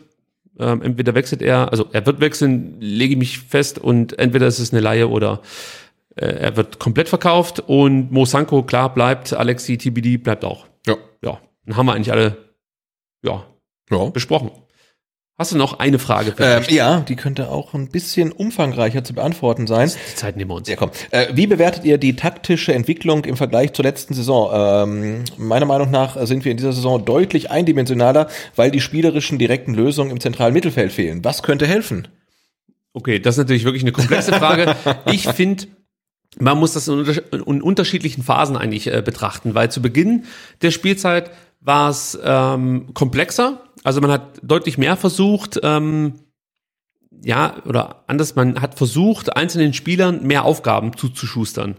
Ähm, die Spielweise war komplexer, wie gesagt, man wollte eigentlich weniger ausrechenbar sein, aber eigentlich ging das komplett schief, muss man sagen. Und jetzt ist man immer weiter zurückgefahren an, Kom an Komplexität und man spielt jetzt halt wirklich so ein ja, kompakte Defensive. Man versucht einfach vielbeinig sich hinten aufzustellen, äh, dass da möglichst wenig durchgeht und nach vorne dann entweder auf Sascha oder halt mit den schnellen Außenbahnspielern über die Außenbahn, die dann nach innen ziehen und einen Abschluss suchen. Also es ist relativ leicht vorhersehbar alles. Und dieses Spiel durchs Zentrum findet eigentlich gar nicht mehr statt. Und das liegt aus meiner Sicht daran, äh, dass die Gegner sich natürlich gut darauf eingestellt haben, was der VfB im Zentrum im letzten Jahr noch ganz gut gemacht hat, nämlich das Aufdrehen äh, von ähm, Endo, das immer wieder verhindert wird. Ähm, auch beim Mangala merkst du einfach, der ist noch nicht da, wo er vor seiner Verletzung war. Das hängt zum einen natürlich mit dieser Verletzung zusammen, zum anderen aber auch natürlich mit Scouting der Gegner. Also sie wissen ja. halt einfach, wie sie ihn anlaufen müssen. Den, oder sagen wir mal so, du kriegst dann immer noch nicht den Ball, aber du sorgst dafür, dass er vielleicht nicht den direkten Weg Richtung Tor gehen kann und dann eben Tempo ins Spiel bringen kann. Also im Zentrum fehlt es dem VfB aktuell definitiv an Lösungen. Und da braucht es irgendwie so einen Spieler, der ähm, eigentlich immer anspielbar ist für die Spieler, die jetzt so als Scharnierspieler herhalten müssen. Also das sind halt dann Mamouche, äh, das sind natürlich dann ähm, Mangala und Endo, die das halt häufig übernehmen. Und dann wäre es halt schön, wenn du einen guten Förster vorne drin hättest. Weißt du, wie ich meine? Ja, oder halt einen Klimowitz, äh, den wir auch schon so erlebt haben, der zwischen den Ketten da so ein bisschen rumvagabondieren kann. Das Tempo hat, eine super Technik hat. Ähm, also so hat man ihn nicht oft gesehen, aber es blitzt ja hin und wieder mal auf, ne, was er äh, zu leisten imstande wäre. Ja, ja, klar. Also du siehst es schon, dass er kicken kann, keine Frage. Das ist dann eher vorm Tor irgendwie, scheidet es bei ihm halt komplett aus. Also da wird er jedes Mal von der, von der äh, Wucht sozusagen, der Aufgabe, komplett überrollt. Also, ja, das ist halt wie so ein Reh, das im Scheinwerferkegel vom Auto steht. Ne? Ja, und dann klappt nichts mehr. Ja. Das ist echt bitter. Äh, Führig könnte so ein Spieler sein, wobei Führig natürlich noch offensiver zu Werke geht, als das zum Beispiel äh, ein Förster macht. Aber ich finde, Führig entwickelt sich wirklich als ganz, ganz wichtiger Halbraumspieler für den VfB Stuttgart. Wenn, wenn man jetzt mal das Spiel gegen Hoffenheim rausrechnet, die Spiele davor, das war echt richtig, richtig stark. Und da wird es natürlich dann auch interessant zu sehen sein, ähm, wie man das mit einem komplett fitten Kader mal hinbekommt. Also wie sich das dann gestaltet, wenn dann alle Spieler wirklich im Saft stehen. Dann halte ich diese Offensive und auch das Mittelfeld durchaus für ein ordentliches für Bundesliga-Verhältnisse. Also Da spielen auch wieder so ein paar Dinge mit rein. Aber ich gebe, wer hat die Frage gestellt? Was ist noch? Äh, ja, aber ich konnte den Namen nicht Torben? Nee. Nein, Torben war vorher. Torben war vorher. Ähm, ja, also ich halt, äh, er hat schon recht, klar. Also da, da hat sich einfach eine Menge zurückentwickelt beim VfB Stuttgart im Vergleich zum letzten Jahr. Aber das ist jetzt, glaube ich, auch sehr pragmatisch. Äh, geht man da zu Werke. Man möchte halt einfach jetzt versuchen, möglichst kein Gegentor zu bekommen und irgendwie vorne eins reinzuschießen und sich dann wieder zu entwickeln. Ja, genau, man hat es ja auch im Laufe der Saison gesehen, ähm, dass die Probleme dann, man hatte überall Probleme und hat versucht, die dann halt zu kaschieren. Ähm, und ich weiß gar nicht, wer es gesagt hat in der zurückliegenden äh, Rasenfunkfolge, das ist halt, du liegst im Bett und hast eine Bettdecke und die ist halt einfach zu kurz. Und entweder gucken halt unten die Füße raus oder du bist obenrum halt irgendwie äh, blank. Und wir hatten ja die Phase, wo der VfB viel zu viele Tore bekommen hat. Dann wollte man die Defensive stabilisieren. Ich glaube, es war ähm, in der Hinrunde gegen Frankfurt zum Beispiel. Da hat man halt, stand man hinten halt sicher, hat nach vorne gar nichts mehr gemacht. Dann hatten wir die Phase, wo wir kein Tor geschossen haben, zwei Monate lang. Und jetzt ruckelt sich das halt alles wieder so ein. Aber die ganze Saison war halt da kommen wir natürlich dann auch wieder auf die Verletzungen zurück, äh, weil du das Personal dann einfach nicht hast, äh, war das natürlich dann schon irgendwie ein ziemlich wilder Ritt halt, wo du ständig irgendwelche Problemzonen hattest, eigentlich immer überall, aber wolltest sie halt dann punktuell ähm, stopfen und warst dann halt mal vorne irgendwie am Buddeln, dann wieder hinten und es hat irgendwie so richtig nichts geklappt und jetzt hat man vielleicht eine nicht so kreative Idee, wie es funktionieren könnte, aber es sieht ja so aus, als ob man damit einigermaßen das Schlimmste irgendwie auf jeden Fall in den Griff bekommt. Ja, ich, wenn, wenn ich bei dem Bild bleibe mit der Bettdecke, dann sage ich, dass sich der VfB versucht, mit einem, mit einem Kopfkissen zuzudecken aktuell. Also, äh, ja, du siehst ja selbst mit diesem, mit diesem Modell, wie es du gerade beschrieben hast, dass man defensiv erstmal gut steht, ähm, steht man immer noch nicht gut genug. Also du kriegst halt dann irgendwie nicht fünf Buden wie gegen Bayern, weil man hat man sich auch wahnsinnig doof äh, angestellt, muss man sagen. Aber du kriegst halt trotzdem immer deine ein, zwei Gegentore. Also Ja. damit musst du halt nicht immer rechnen. Und dann hast du vorne oft nicht die Qualität, zwei, drei zu machen. Chris Führig, Orel Mangala, Endo, wer auch immer da schon hundertprozentige vergeben hat, ist auch egal, wer es war. Ähm, dass ich noch nicht mal sagen kann, okay, dann passt es wenigstens in der Defensive, aber dafür offensiv nicht, sondern eigentlich hast du immer noch an allen Ecken und Enden Baustellen aktuell. Ja, was ich ja nicht verstehe, ist, ist es auch irgendwie VfB Trademark? Du hast doch eigentlich in der Defensive gute Spieler, würde ich sagen. Also Mavropanos, Anton, Ito, würde ich sagen, das sind Ja. alles drei gute Bundesliga-Verteidiger und trotzdem kriegst du so viele Tore. Und ich, ich weiß, als abgestiegen sind, haben wir in der Innenverteidigung, da hatten wir einen Osan Kabak, da hatten wir einen Pavard, ja, also einen späteren Ja, Weltmeister, ja. da hast du auch gutes Personal gehabt und, und trotzdem hast du es nicht hinbekommen, du hast viel zu viele Gegentore gefressen. Und das finde ich immer so erstaunlich, dass du so viele Gegentore bekommst, dann guckst du die Spieler an und denkst, eigentlich sind das gute Verteidiger. Ja, also ich glaube, die, die meisten Gegentore haben wir echt bekommen, weil wir manchmal auch zu mutig waren. Also es, es hat mir lange Zeit irgendwie nicht so gut gefallen, dass der VfB, wie soll man sagen, also wirklich nicht wie ein Absteiger gespielt hat. Du, also, oder wie ein, wie ein Abstiegskandidat. Ja. Du hast ja eigentlich wirklich immer mitgespielt, Mannschaften sogar dominiert, die weit über dir in der Tabelle, in der Tabelle standen und die haben immer gedacht, ach Mensch, das bietet sich ja an, dass wir mal nicht das Spiel machen mussten. Und ähm, hast dir dann echt äh, fiese Gegentore abgeholt. Selbst gegen Bayern, wenn du dir überlegst, die zweite Halbzeit, ja, da hast du halt echt Bayern mal in die eigene Hälfte gedrückt und die haben sich gedacht, oh, mach mal, äh, wir kontern dann und wir machen unsere Buden. So, äh, nur mal so als Beispiel. Ähm, das hat mich schon immer irgendwie gestört, dass es da, und das haben wir auch ein paar Mal besprochen, irgendwie kein Notfallprogramm gibt, dass man sagt, komm, jetzt erstmal alles auf die Defensive Ja. und äh, wirklich dann so stupide, es klingt, lange Bälle nach vorne und gucken wir mal, was dabei rauskommt. Natürlich, klar, die kommen dann auch wieder schnell zurück, aber du hast ja nie irgendwie darauf reagieren können, wenn der Gegner komplett, ähm, ja, ich sag mal, deine, deine äh, schlechte Restverteidigung bloßgestellt hat. Weil das war ja auch so ein Problem, das sich in der zweiten Liga auch immer mal wieder ähm, aufgetan hat, dass die Restverteidigung nicht so passte. Und du siehst ja jetzt auch, also selbst wenn hinten die Jungs stehen, machen sie immer irgendwelche dummen Fehler. Also irgendeiner macht immer irgendwie einen Scheiß, auf Deutsch gesagt. Und der Mafropanos war jetzt ein paar Mal dabei. Weiß auch nicht, was mit dem los ist. Also die Rückrunde ist definitiv schlechter als die Hinrunde, muss man so sagen, wie es ist. Ähm, ich, ich möchte da jetzt auch gar nicht so sehr auf ihm rumhacken, weil der macht immer noch viele Dinge richtig. Der hat zum Beispiel jetzt elf Klärungen gehabt gegen Hoffenheim. Also das ist ja Topwert. Ähm, aber in vielen Situationen stellt er sich immer noch zu ungeschickt an, finde ich. Also da muss, muss er stabiler werden, um dann auch wirklich so einen Schritt machen zu können, den man ihm wahrscheinlich in der Hinrunde zugetraut hätte. Also da gab es ja mal das Gerücht mit, mit Dortmund und das Ja. klang für mich nicht abwegig. Jetzt würde ich sagen, ich weiß nicht, ob du jetzt direkt schon ein Kandidat für Dortmund wärst. Äh, Jetzt mal unabhängig davon, dass der Süle kommt und so. Aber weißt du, ich meine, also das würde ich jetzt nicht unbedingt sehen. Es es ist aber auf jeden Fall ein Problem. Und da muss man sich Gedanken machen, warum der VfB jetzt über mehrere Jahre, auch unter Materazzo, eigentlich komplett in der Zeit unter Materazzo zu viele Gegentore kriegt. Ob es jetzt die zweite Liga war oder im ersten Jahr in der ersten Liga oder auch natürlich jetzt, wir kriegen zu viele Gegentore. Genau, und das ist halt ein Thema, da kann man, das kann man jetzt nicht auf Verletzungspech schieben, weil da hinten die drei oder vier, die, die, die, die, die spielen da eigentlich mehr oder weniger bis auf wenige äh, Ausfälle die ganze Saison zusammen Ja. und das sollte besser funktionieren. Muss, muss. Aber das ist auch, ähm, wenn du mal so schaust, also Materazzo und, und Nagelsmann ähneln sich ja schon in Sachen Prinzipien, Struktur und so weiter. Das siehst du ja jetzt auch bei den Bayern, dass die eigentlich viel zu viele Gegentore bekommen für die Qualität, die sie eigentlich haben. Ja. Und äh, vielleicht liegt es auch natürlich so ein bisschen an, ähm, an dem risikoreichen Spiel und auch komplexen Spiel, das die Trainer von der Mannschaft verlangen. Weiß ich nicht. Müsste man jetzt auch nochmal, eigentlich musst du Spiel für Spiel analysieren, was läuft schief, wann kriegt der VfB welche Gegentore, wann ist es ähm, ja durch taktische Fehler äh, zu erklären und wann einfach durch individuelle Fehler. Äh, so vom Bauchgefühl hält sich das die Waage. Also, weißt du, mal Ja, ja. ist es taktisch geschuldet, mal sind es individuelle Fehler. Beides passiert zu oft. Ja. Aber da muss dran gearbeitet werden. Ja. Jetzt haben wir schon 20.18 Uhr. Wir kommen jetzt mal, mal weiter ähm, und äh, gehen mal äh, zu Sven Mislintat und Ja. Armin Fee, oder? Armin Fee im weitesten Sinne. Wie gesagt, ich habe diesen äh, Themenkomplex jetzt hier nur mit reingenommen, weil äh, ja diese diese Diskussionen in den letzten Tagen immer häufiger diskutiert oder anders. Armin Fee, fangen wir mal so an, war bei Sky 90 zu Gast und hat dann ähm, in einem Mini-Rant, würde ich mal so, so sagen, behauptet, ja, der Missentat, der kann da mehr oder weniger machen, was er will beim VfB, da gibt's kein Korrektiv, sondern er äh, bestimmt im Endeffekt, wo die Reise hingeht.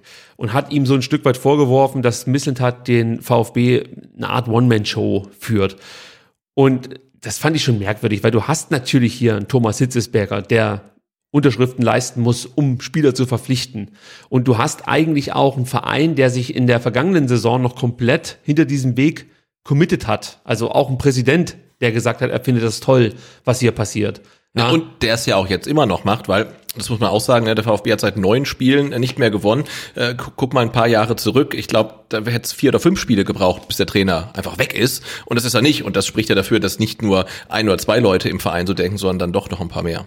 Gehe ich auch von aus. Also zumal du dann natürlich auch noch einen Rüd hast, der mit reinspielt, einen Grücken hast, der mit reinspielt in, äh, im NLZ. Und ich sag mal so, diese Leute sind ja nicht nur deshalb Direktoren, weil Sven Missentat das möchte, sondern weil offensichtlich auch andere der Meinung waren, das sind die richtigen Leute in diesen Rollen. Genau, und Markus Rüd ist jetzt auch niemand, der von Missentat geholt wurde, der ist ja schon Jahrzehnte beim VfB, Ja. ne? Also nimmt diesen Weg dann ja an und geht ihn halt mit, den viel zitierten. Also äh, von daher kommt mir das so vor, als ob Armin Fee mit relativ wenig internen Einsichten einfach mal was raushaut. Ja, weißt du was, ich, ich manchmal, wenn ich nachts träume, dann träume ich, dass Armin? eine äh, Nähe von ehemaligen VfB-Funktionären, die mal beim VfB waren, dann in einer Talkshow sitzen oder im Interview und die werden dann zu ihrer Meinung zum VfB gefragt und weißt, was sie dann sagen? Da kann ich mir kein Urteil zu erlauben, leider habe ich zu wenige Informationen. Dann werden sie nie wieder eingeladen. Ja, ja, eben. Du musst ja irgendeine Scheiße Natürlich, sagen. man weiß ja, Sendezeit ist wichtig, Ja. die Leute wollen irgendwie im Gespräch bleiben, um vielleicht nochmal irgendwo einen Job zu bekommen. Und na, ich meine, besser geht's ja nicht. Du bist bei Sky 90, dann erzählst du halt irgendeinen Blödsinn. Am Tag drauf steht's in jeder Zeitung, auf Twitter läuft's rauf und runter und zack, bist du wieder im Gespräch. Und da ist dann auch schlechte Publicity. Äh, Zumindest ist schlechte Publicity Publicity. So, das wollte ich Gute brauchen wir nicht äh, dazu fügen, aber äh, ja, also wie gesagt, da, da setzt sich halt Armin Fee hin, sagt mal irgendwas, was für jemanden, der jetzt nicht sich groß mit dem VfB beschäftigt, auch erstmal logisch daherkommt. Der Misseltat ist bei jedem Interview äh, zu sehen, äh, wenn es um den Weg des VfB geht, geht es mehr oder weniger um Sven Mislintat. Ähm, du hast halt einfach das Gefühl, dass er der große Denker und Lenker ist sozusagen beim VfB Stuttgart. Wenn man sich aber jetzt mal genau anschaut, wie es bei anderen Vereinen so abläuft, ist es ja auch nicht so, dass da acht Mann rumspringen und dir erklären, was Frankfurt jetzt so vorhat. Das ist halt auch ein Grösche. Also da höre ich auch nicht, ja, der und der und der, sondern nee, das ist halt auch der Grösche oder damals dann der Bobic oder von mir aus jetzt in Berlin der, Bobic, Bobic. ja. Äh, in, in, in München ist es Sadi Hamicic und dann dürfen irgendwann nochmal ein Hönes und ein Rummenigge, die eigentlich nichts mehr machen, doch die Fresse aufmachen, aber ansonsten hörst du dann rein, was den Kader angeht, in erster Linie, Sadi Hamicic hat sich das, das ausgedacht. Kahn, klar, der kann da auch mal mit wursteln, aber weißt du, ich meine, du Ja. hast vielleicht ein oder zwei Mann, die das bei anderen Vereinen ähm, handeln. Und so ist es beim VfB ja eigentlich auch. Also du hattest lange dieses Duo mit Hittes, Hittesberger und Missentat. Und klar war, dass Sven Missentat in Sachen Sportkompetenz ähm, nicht nur Thomas Hitzesberger, sondern wahrscheinlich allen da unten äh, was vormachen kann. Und ja, jetzt kann man sagen, ist das richtig so, dass er da, ich sage jetzt mal so eine Macht hat. Ja, aber ich, ich gehe davon aus, dass du sowas trotzdem noch diskutierst im Verein. Also es ist ja jetzt nicht so, dass Sven Missentat sagt, ich möchte das und das. Und dann sagen alle, ja, okay, bevor wir da was Falsches sagen, machen wir das. Sondern es wird doch diskutiert, gehe ich jedenfalls von aus. Das hoffe ich schwer. Also ja, wir haben jetzt hier in den letzten Interviews immer wieder gelesen, dass der Aufsichtsrat Transfers ermöglich, ermöglicht Ja. hat und äh, Trainingslager und was weiß ich. Da gehe ich doch davon aus, dass dann ähm, die Aufsichtsräte sich hinsetzen und sich das erklären lassen, was Sven Missentat davor hat mit diesem Geld. Und wenn sie dann sagen, okay, wir geben Summe XY für das Ganze frei, dann ist das für mich ein Commitment. Dann sagst du, okay, wir Ja. stimmen dem zu. Und dann kann ich danach nicht sagen, ja, das ist ja eine One-Man-Show. Also es geht eigentlich faktisch schon nicht. Genau. Wenn du dich mit den Interviews ähm, so ein bisschen auseinandersetzt und so, kommst du eigentlich schnell darauf, dass alle zusammen hinter diesem Weg stehen müssen, Ja. sonst funktioniert's nicht. Wenn du dich mit auseinandersetzt. Ja, genau. So, aber jetzt müsstest du natürlich als Twitter-User, nee, als Twitter-User nicht, aber als Zeitung müsstest du natürlich jetzt das Ganze so ein bisschen ins Verhältnis setzen. Und das passiert natürlich nicht, weil sie sehen, ähm, wenn ich hinschreibe, Armin Fee sagt, Sven Missentat äh, würde hier eine One-Man-Show beim VfB veranstalten, dann klickt sich das erstmal gut. Und deswegen wird das genauso abgedruckt. Und deswegen gibt es so Artikel äh, wie von Ubina, ich glaube am letzten Freitag, wo du einfach denkst, Leute, das geht nicht. Ihr könnt nicht so Journalismus machen. Es tut mir wirklich leid. Das ist für mich ein besserer Blog-Eintrag. Und ich gehe sogar weiter, das ist ein hetzender Blog-Eintrag. Da ist einfach das ist einfach nur Meinung, die er da raushaut. Da gibt es so ein paar Zitate von ihm, da sagt er ähm, über Klaus Vogt zum Beispiel sein Bekenntnis zur sportlichen Führung, damit meint er eindeutig Sven Missentat, fällt daher, also äh, fällt aktuell nur deutlich aus, wenn eine Fernsehkamera läuft. Also er unterstellt Klaus Vogt, dass er hinter Sven Missentats Rücken eigentlich der Meinung ist, der Missentat wäre ungeeignet, aber sobald eine Kamera an ist, sagt er, äh, der Missentat ist absolut unser Mann. Also ich finde, wenn du als Journalist sowas in einem Artikel irgendwie raushaust, musst du das ein Stück weit belegen können. Ja. Entweder oder zumindest mal ein Statement äh, vom Beschuldigten irgendwie da abholen. Weißt du, ich meine? Also die Möglichkeit musst du ihm geben. Sonst ist das für mich schlechter Journalismus. Und Und das ja, ist vor allem ist es ja auch ein ganz klarer Vorwurf äh, an den Aufsichtsratsvorsitzenden, dass er äh, offensichtlich nicht das macht, äh, was er für die beste Entscheidung für den VfB Und nicht hält. ehrlich ne? ist. Ja, ja, genau. er unterstellt ihm im Endeffekt, dass er lügen würde. Und das sind halt schon heftige Unterstellungen, Ja. die der einfach mal so raushaut. Und ich sagte so, wie es ist, ich unterscheide auch nicht zwischen Obina und Stuttgarter Zeitung oder Stuttgarter Nachrichten. Nee, das sind die Stuttgarter Zeitung und die Stuttgarter Nachrichten. Und da reicht's mir auch nicht, wenn dann alle äh, äh, sieben Tage mal jemand im Podcast irgendwie so tut, als würde er jetzt mal Klartext reden. Nee, das reicht nicht. Du bist eine Zeitung und äh, stehst da ein Stück weit für was. Und dann kannst du so einen Scheiß nicht abdrucken. Es tut mir wirklich leid. Ich kann das einfach nicht mehr gutheißen. Und ich kann dann auch Interviews, die ich von Obina lese, mit Sven Missentat, mit, äh, wer war's, Adrian, mit Vogt, die kann ich auch nicht mehr richtig vervollnehmen, weil ich gar nicht genau weiß, ob jetzt nicht da irgendwie auch wieder äh, irgendwas gedreht wurde oder seine Meinung so ein Stück weit mit einfließt oder Fragen so gestellt werden, dass eh seine Meinung eigentlich bestätigt wird. Das kannst du ja auch, wenn du gut interviewen kannst, ganz gut hinbekommen. Also all das fließt da so ein Stück weit für mich mit rein, ähm, dass das in eine zu sehr tendenziöse Berichterstattung geht, die ich einfach nicht gutheißen kann. Und ein Stück weit springt er aber auf dieses ganze ähm, Fee-Thema, Kurani-Thema mit auf, indem er halt, äh, äh, ich sag mal so, ein Stück weit Öl auch ins Feuer gießt, ja. Kur- Naja, aber du weißt doch, die Artikel müssen vor allen Dingen performen, klickzahlmäßig. Und wenn man merkt, dass äh, die Leute auf ein Thema anspringen, wie das Statement von Armin Fee, dann macht man halt lieber einen Artikel zu viel als einen zu wenig dazu. Ja, ja, ja, die Artikel, okay, das kann ich noch verstehen. Aber du kannst, du kannst ja jetzt auch diesen Artikel nehmen und kannst da einiges widerlegen von dem, was Armin Fee oder Kevin Kurani so sagen. Das wäre ja auch eine Das Möglichkeit. könnte man auch machen. Und trotzdem kannst du sagen, dass es vielleicht intern Vorbehalte Genau. gibt zu Sven Missentat, ohne direkt hier den Präsidenten anzugreifen, ja, oder Zitate rauszuhauen wie, der Sportdirektor ist der starke Mann nach innen, weil Missentat es verstanden hat, das Machtvakuum für sich zu nutzen, ähm, das nach dem Führungsstreit entstanden ist. Weißt du, da wird auch schon wieder mit wenigen Sätzen wird irgendwie so dargestellt, dass der Missentat mehr oder weniger diebisch sich sofort dieses angebliche Machtvakuum, was es gab, angeeignet hätte. Für was? Was, was? Er kann doch nicht mehr machen. Er kann, er kann nicht äh, irgendwelche welche, äh, Gehaltsbudgets freigeben, sonst irgendwas. Er muss immer wieder zu Sven, äh, zu Thomas Hitzesberger gehen, nach einer Unterschrift fragen. Wenn noch mehr Geld gebraucht wird, ist der Aufsichtsrat mit dabei. Das ist doch einfach Scheiße, was er da schreibt, der Urbina. Es Gut, aber man muss halt schon festhalten, ähm, dass wir natürlich ähm, eine Konzentration in der sportlichen Kompetenz auf seine Person haben, dadurch, dass Das ist er, sein Job. Ja, aber dadurch, dass er sein Schicksal quasi mit dem des Trainers verbunden hat.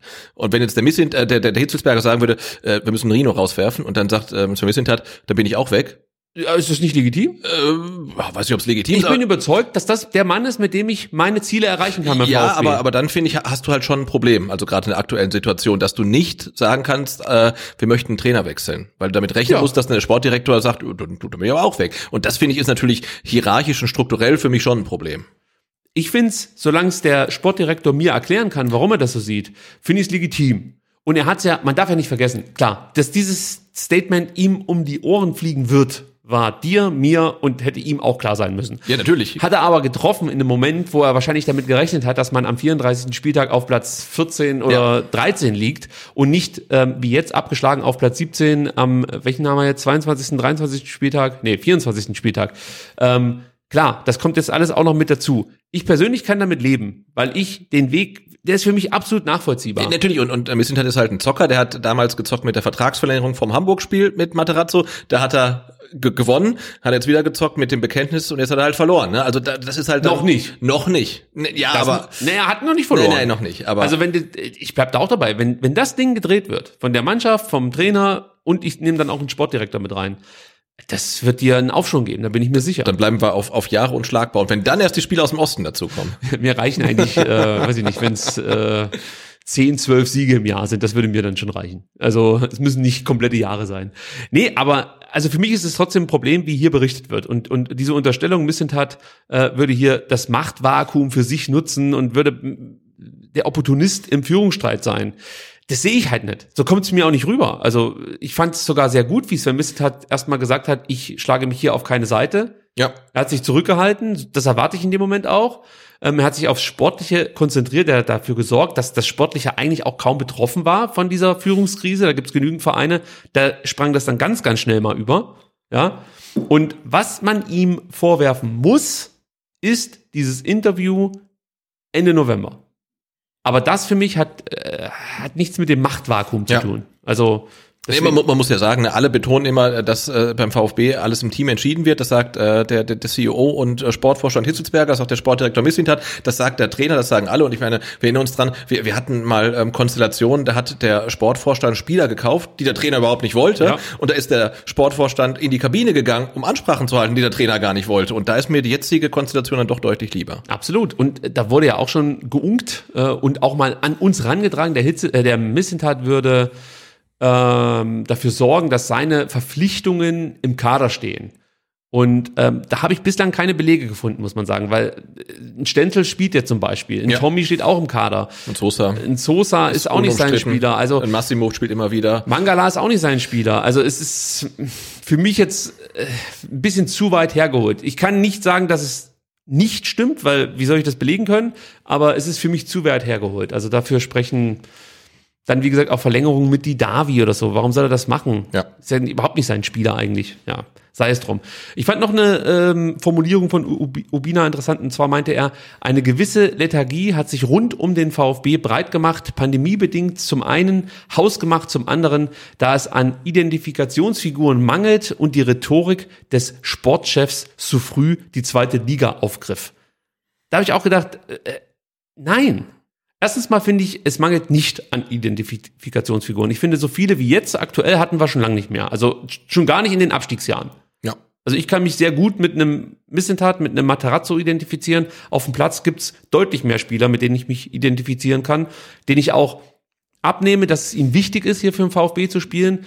Das mache ich jetzt nicht nur an Tränen von Borna Sosa oder ähm, Dinos Mafropanus fest, sondern allgemein, wie sie sich auf dem Platz präsentieren, wie real äh, sich zum Beispiel so ein Atta gibt. Ja. Also mit denen kann ich mich einfach identifizieren. Also auch hier würde ich sagen, ist das faktisch falsch. Und dann finde ich auch diese Unterstellung, er hätte sich zu früh mit der zweiten Liga besch beschäftigt oder das Thema aufgegriffen. Tut mir leid, also da musst du doch naiv sein, dass wenn du als 17. zehn Spieltage vor Schluss dich nicht mit dem Thema zweite Liga auseinandersetzt. Und nochmal diese, diese, diese eindeutige Stellung, die er bezogen hat, ist ein Commitment zum Verein. Ich werde das als, als Loyalität. Es ist ja jetzt nicht irgendwer, das ist einer der besten Kaderplaner. Sportdirektoren kann ich nicht beurteilen, weil da gibt es ja noch andere, aber ich sag mal so rein, was, was, äh, was ähm, Kaderplanung angeht, was Scouting angeht, wirst du nicht so viele bessere in Deutschland finden. Und dass es da Interessenten geben dürfte, sollte klar sein. So. Und er sagt, nee, ich bleibe, weil das Projekt für mich hier nicht beendet ist. Ich möchte den VfB ins mittlere Drittel führen. Das ist mein Ziel. Und wenn wir absteigen, muss ich es ausbaden. Also bleibe ich. Und dieses Commitment finde ich, finde ich fantastisch, muss ich ganz ehrlich sagen. Hätte er das nicht getan, hätten wir jetzt wieder ständig irgendwas gelesen von einer Ausstiegsklausel, die er ziehen kann und warum er nicht klipp und klar Stellung bezieht, dass er hier beim VfB bleibt. Was ist da los? Missentat schon weg? Plant man überhaupt noch mit dem und dem und das und das? Ja, ja klar. Das, hat, das, das hatten wir ja auch angesprochen, dass wir so ein Statement mal brauchen. Das hatten wir, glaube ich, im Jahresbeginn äh, genau. besprochen. Und das ist gekommen. Und äh, ja, natürlich kann man sagen, man muss dann Anfang des Jahres noch nicht über die zweite Liga sprechen, aber äh, ich meine, die Leute, die da unten arbeiten, die müssen darüber tagtäglich sprechen, weil die müssen einen Plan B in der Tasche haben. Ne? Also, aber das ist doch, Sebastian, ja. ganz ehrlich, ist doch, das, das, das ist doch kindisch. Wenn ich sage, ich kann jetzt nicht sagen, dass ich auch im ja, Falle des Abstiegs bleibe, nur damit ich nicht sage, dass der VfB Theorie, die, die sind auf Platz 17 und haben vier Punkte Rückstand auf so Drecksmannschaften wie Augsburg und Hertha. ja. die, die gewinnen nichts. Die, selbst wenn, wenn der Gegner denen ein Spiel schenkt, zu, äh, versucht zu schenken, wie Bochum, selbst dann holen die keine drei Punkte. Natürlich musst du da über Platz, über, einen Abstieg äh, sprechen und auch darüber sprechen, wie geht das hier weiter. Das ist nämlich auch ganz wichtig, wenn du dieses Commitment nicht hast. Das haben wir schon mal gesagt. Dann musst du handeln. Weil dann kannst du nicht sagen, ich gehe mit denen bis zum 34. Spieltag und steige dann ab und trenne mich dann. Weil dann würde ich den Beteiligten vorwerfen, was soll der Scheiß? Dann wechselt halt ein Trainer, wenn ihr eh wusstet, ihr geht nicht in die zweite Liga. Also ich glaube, es liegt ja wirklich daran, ähm, dass das komplette Umfeld, sowohl Fans wie auch Journalisten, ähm, überhaupt nicht mehr in der Lage sind, damit umzugehen, dass ein Trainer zwei komplette Spielzeiten da ist. Das, das können, nein, das können wir nicht mehr. Und wenn dann noch äh, sportlicher Misserfolg sich einstellt, dann, dann greifen halt diese über Jahrzehnte fast schon gelernten Automatismen, dann muss was passieren. Da, da muss, muss es Panik geben. Und wenn es dann keine Panik gibt, sondern Leute, die sagen, wir schaffen das, äh, da, damit können wir nicht umgehen. Also ich kann mit auch ganz schwer umgehen, muss ich sagen. Aber was ist denn äh, das? Ähm, was kann man denn machen? Also will man wirklich Panik? Ja, also ja, es scheint sich ja. Also man versucht schon, finde ich. Ja, ja. Also Urbina versucht schon, sag ich mal, so, ein, so eine gewisse Unruhe zu erzeugen. Er bringt ja dann auch das Thema Dreierabgang äh, mit in den Artikel rein, also und, und sagt so, ja, gut möglich, oder was heißt gut möglich? Er stellt so die These in den Raum, wenn der Werle kommt, dann ist praktisch der starke Mann da, der ähm, Materazzo und Misslintat sozusagen schassen könnte. Und dann hast du diesen Dreierabgang Hitzesberger, Misslintat, Materazzo. Für Werle, Gistel und Held. Das wäre natürlich dann der Super-GAU sozusagen. Da wird es nicht zu kommen, da lege ich mich jetzt schon fest. Aber das sorgt natürlich dafür, dass einem eigentlich der Kamm schwillt als VfB-Fan. Ja, natürlich gibt es auch welche, die fordern weiß ich nicht, gefühlt seit, seit dem Köln-Spiel, dass Matarazzo entlassen werden muss. ist ja auch legitim, kann man ja darüber diskutieren, ja. Also finde ich ja okay, dass ja, man. Ja, aber dann würde ich sagen, dann nenn mir doch jemanden, ähm, mit dem du jetzt größere Chancen hast, die Klasse zu halten und falls du doch absteigst, ähm, den Weg so weitergehen kann und ähm, Spieler entwickeln kann. Weil was du dann liest, heißt, ja, da muss man den Magath holen oder ja, so. Ne? Gut, Wo ich auch denke, nee, komm, dann äh, lass, also dann, dann kannst du es lassen. Mach mal lieber irgendwie äh, Spielertrainer Christian Gentner oder so. Wird immer besser, Sebastian. Ja, komm. Dann machen wir noch kurz den Hitz. Ja.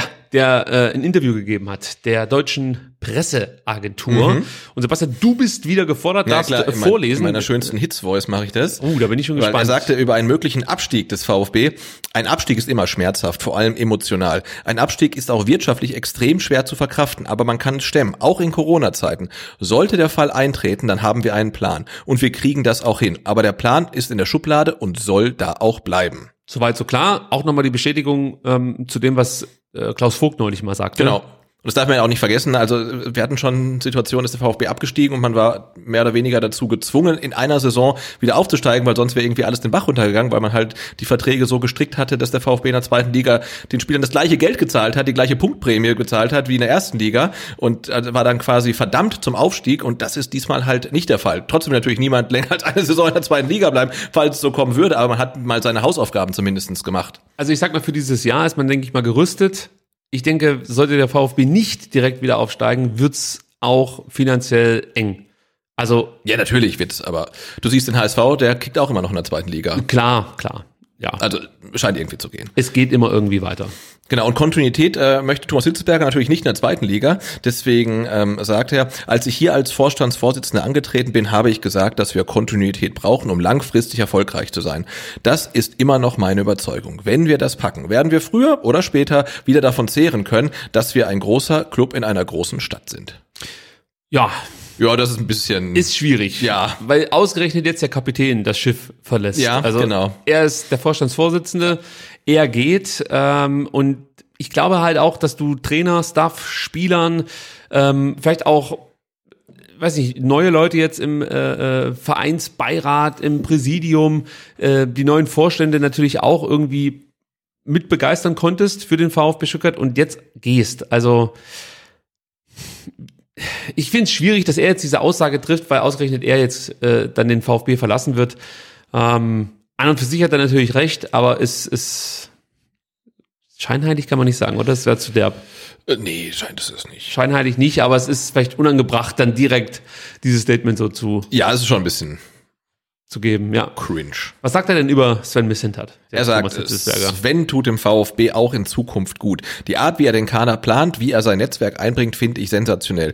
Kontinuität auf dieser wesentlichen Position wird dem VfB gut zu Gesicht stehen. Ja, da gehe ich sofort mit, weil äh, Sven Missentat gerade im Bereich Scouting ähm, ja, äh, einfach der Konkurrenz einiges voraus ist. Also das tut dem VfB wahnsinnig gut, so jemanden zu haben. Ähm, du darfst natürlich auch nicht vergessen, der VfB fischt sozusagen in Gewässern, ähm, wo es dann doch äh, einige Vereine gibt, die sich da umschauen nach Spielern.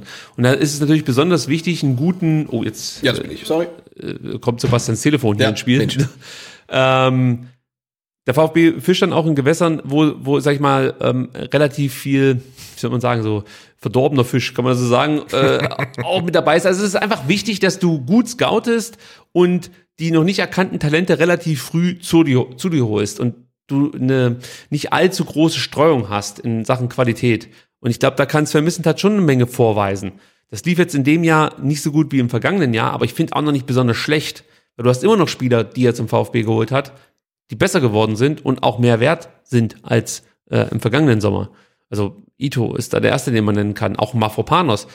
Auch wenn der letztes Jahr schon da war, aber trotzdem hat er ihn nochmal geliehen und hat diese unglaubliche Ausstiegsklausel von dreieinhalb Ja. Millionen ausgehandelt. Darf Aber klar sollte der VfB natürlich nicht für, zum Inkubator für Talente werden, sondern halt sich auch in der ersten Liga etablieren. Ja, das äh, ist ja dann die Sichtweise, äh, also die viele VfB-Fans haben. Ne? Äh, Talententwicklung schön und gut, äh, Marktwertsteigerung schön und gut, aber äh, wir wollen halt einfach nicht absteigen. Ne?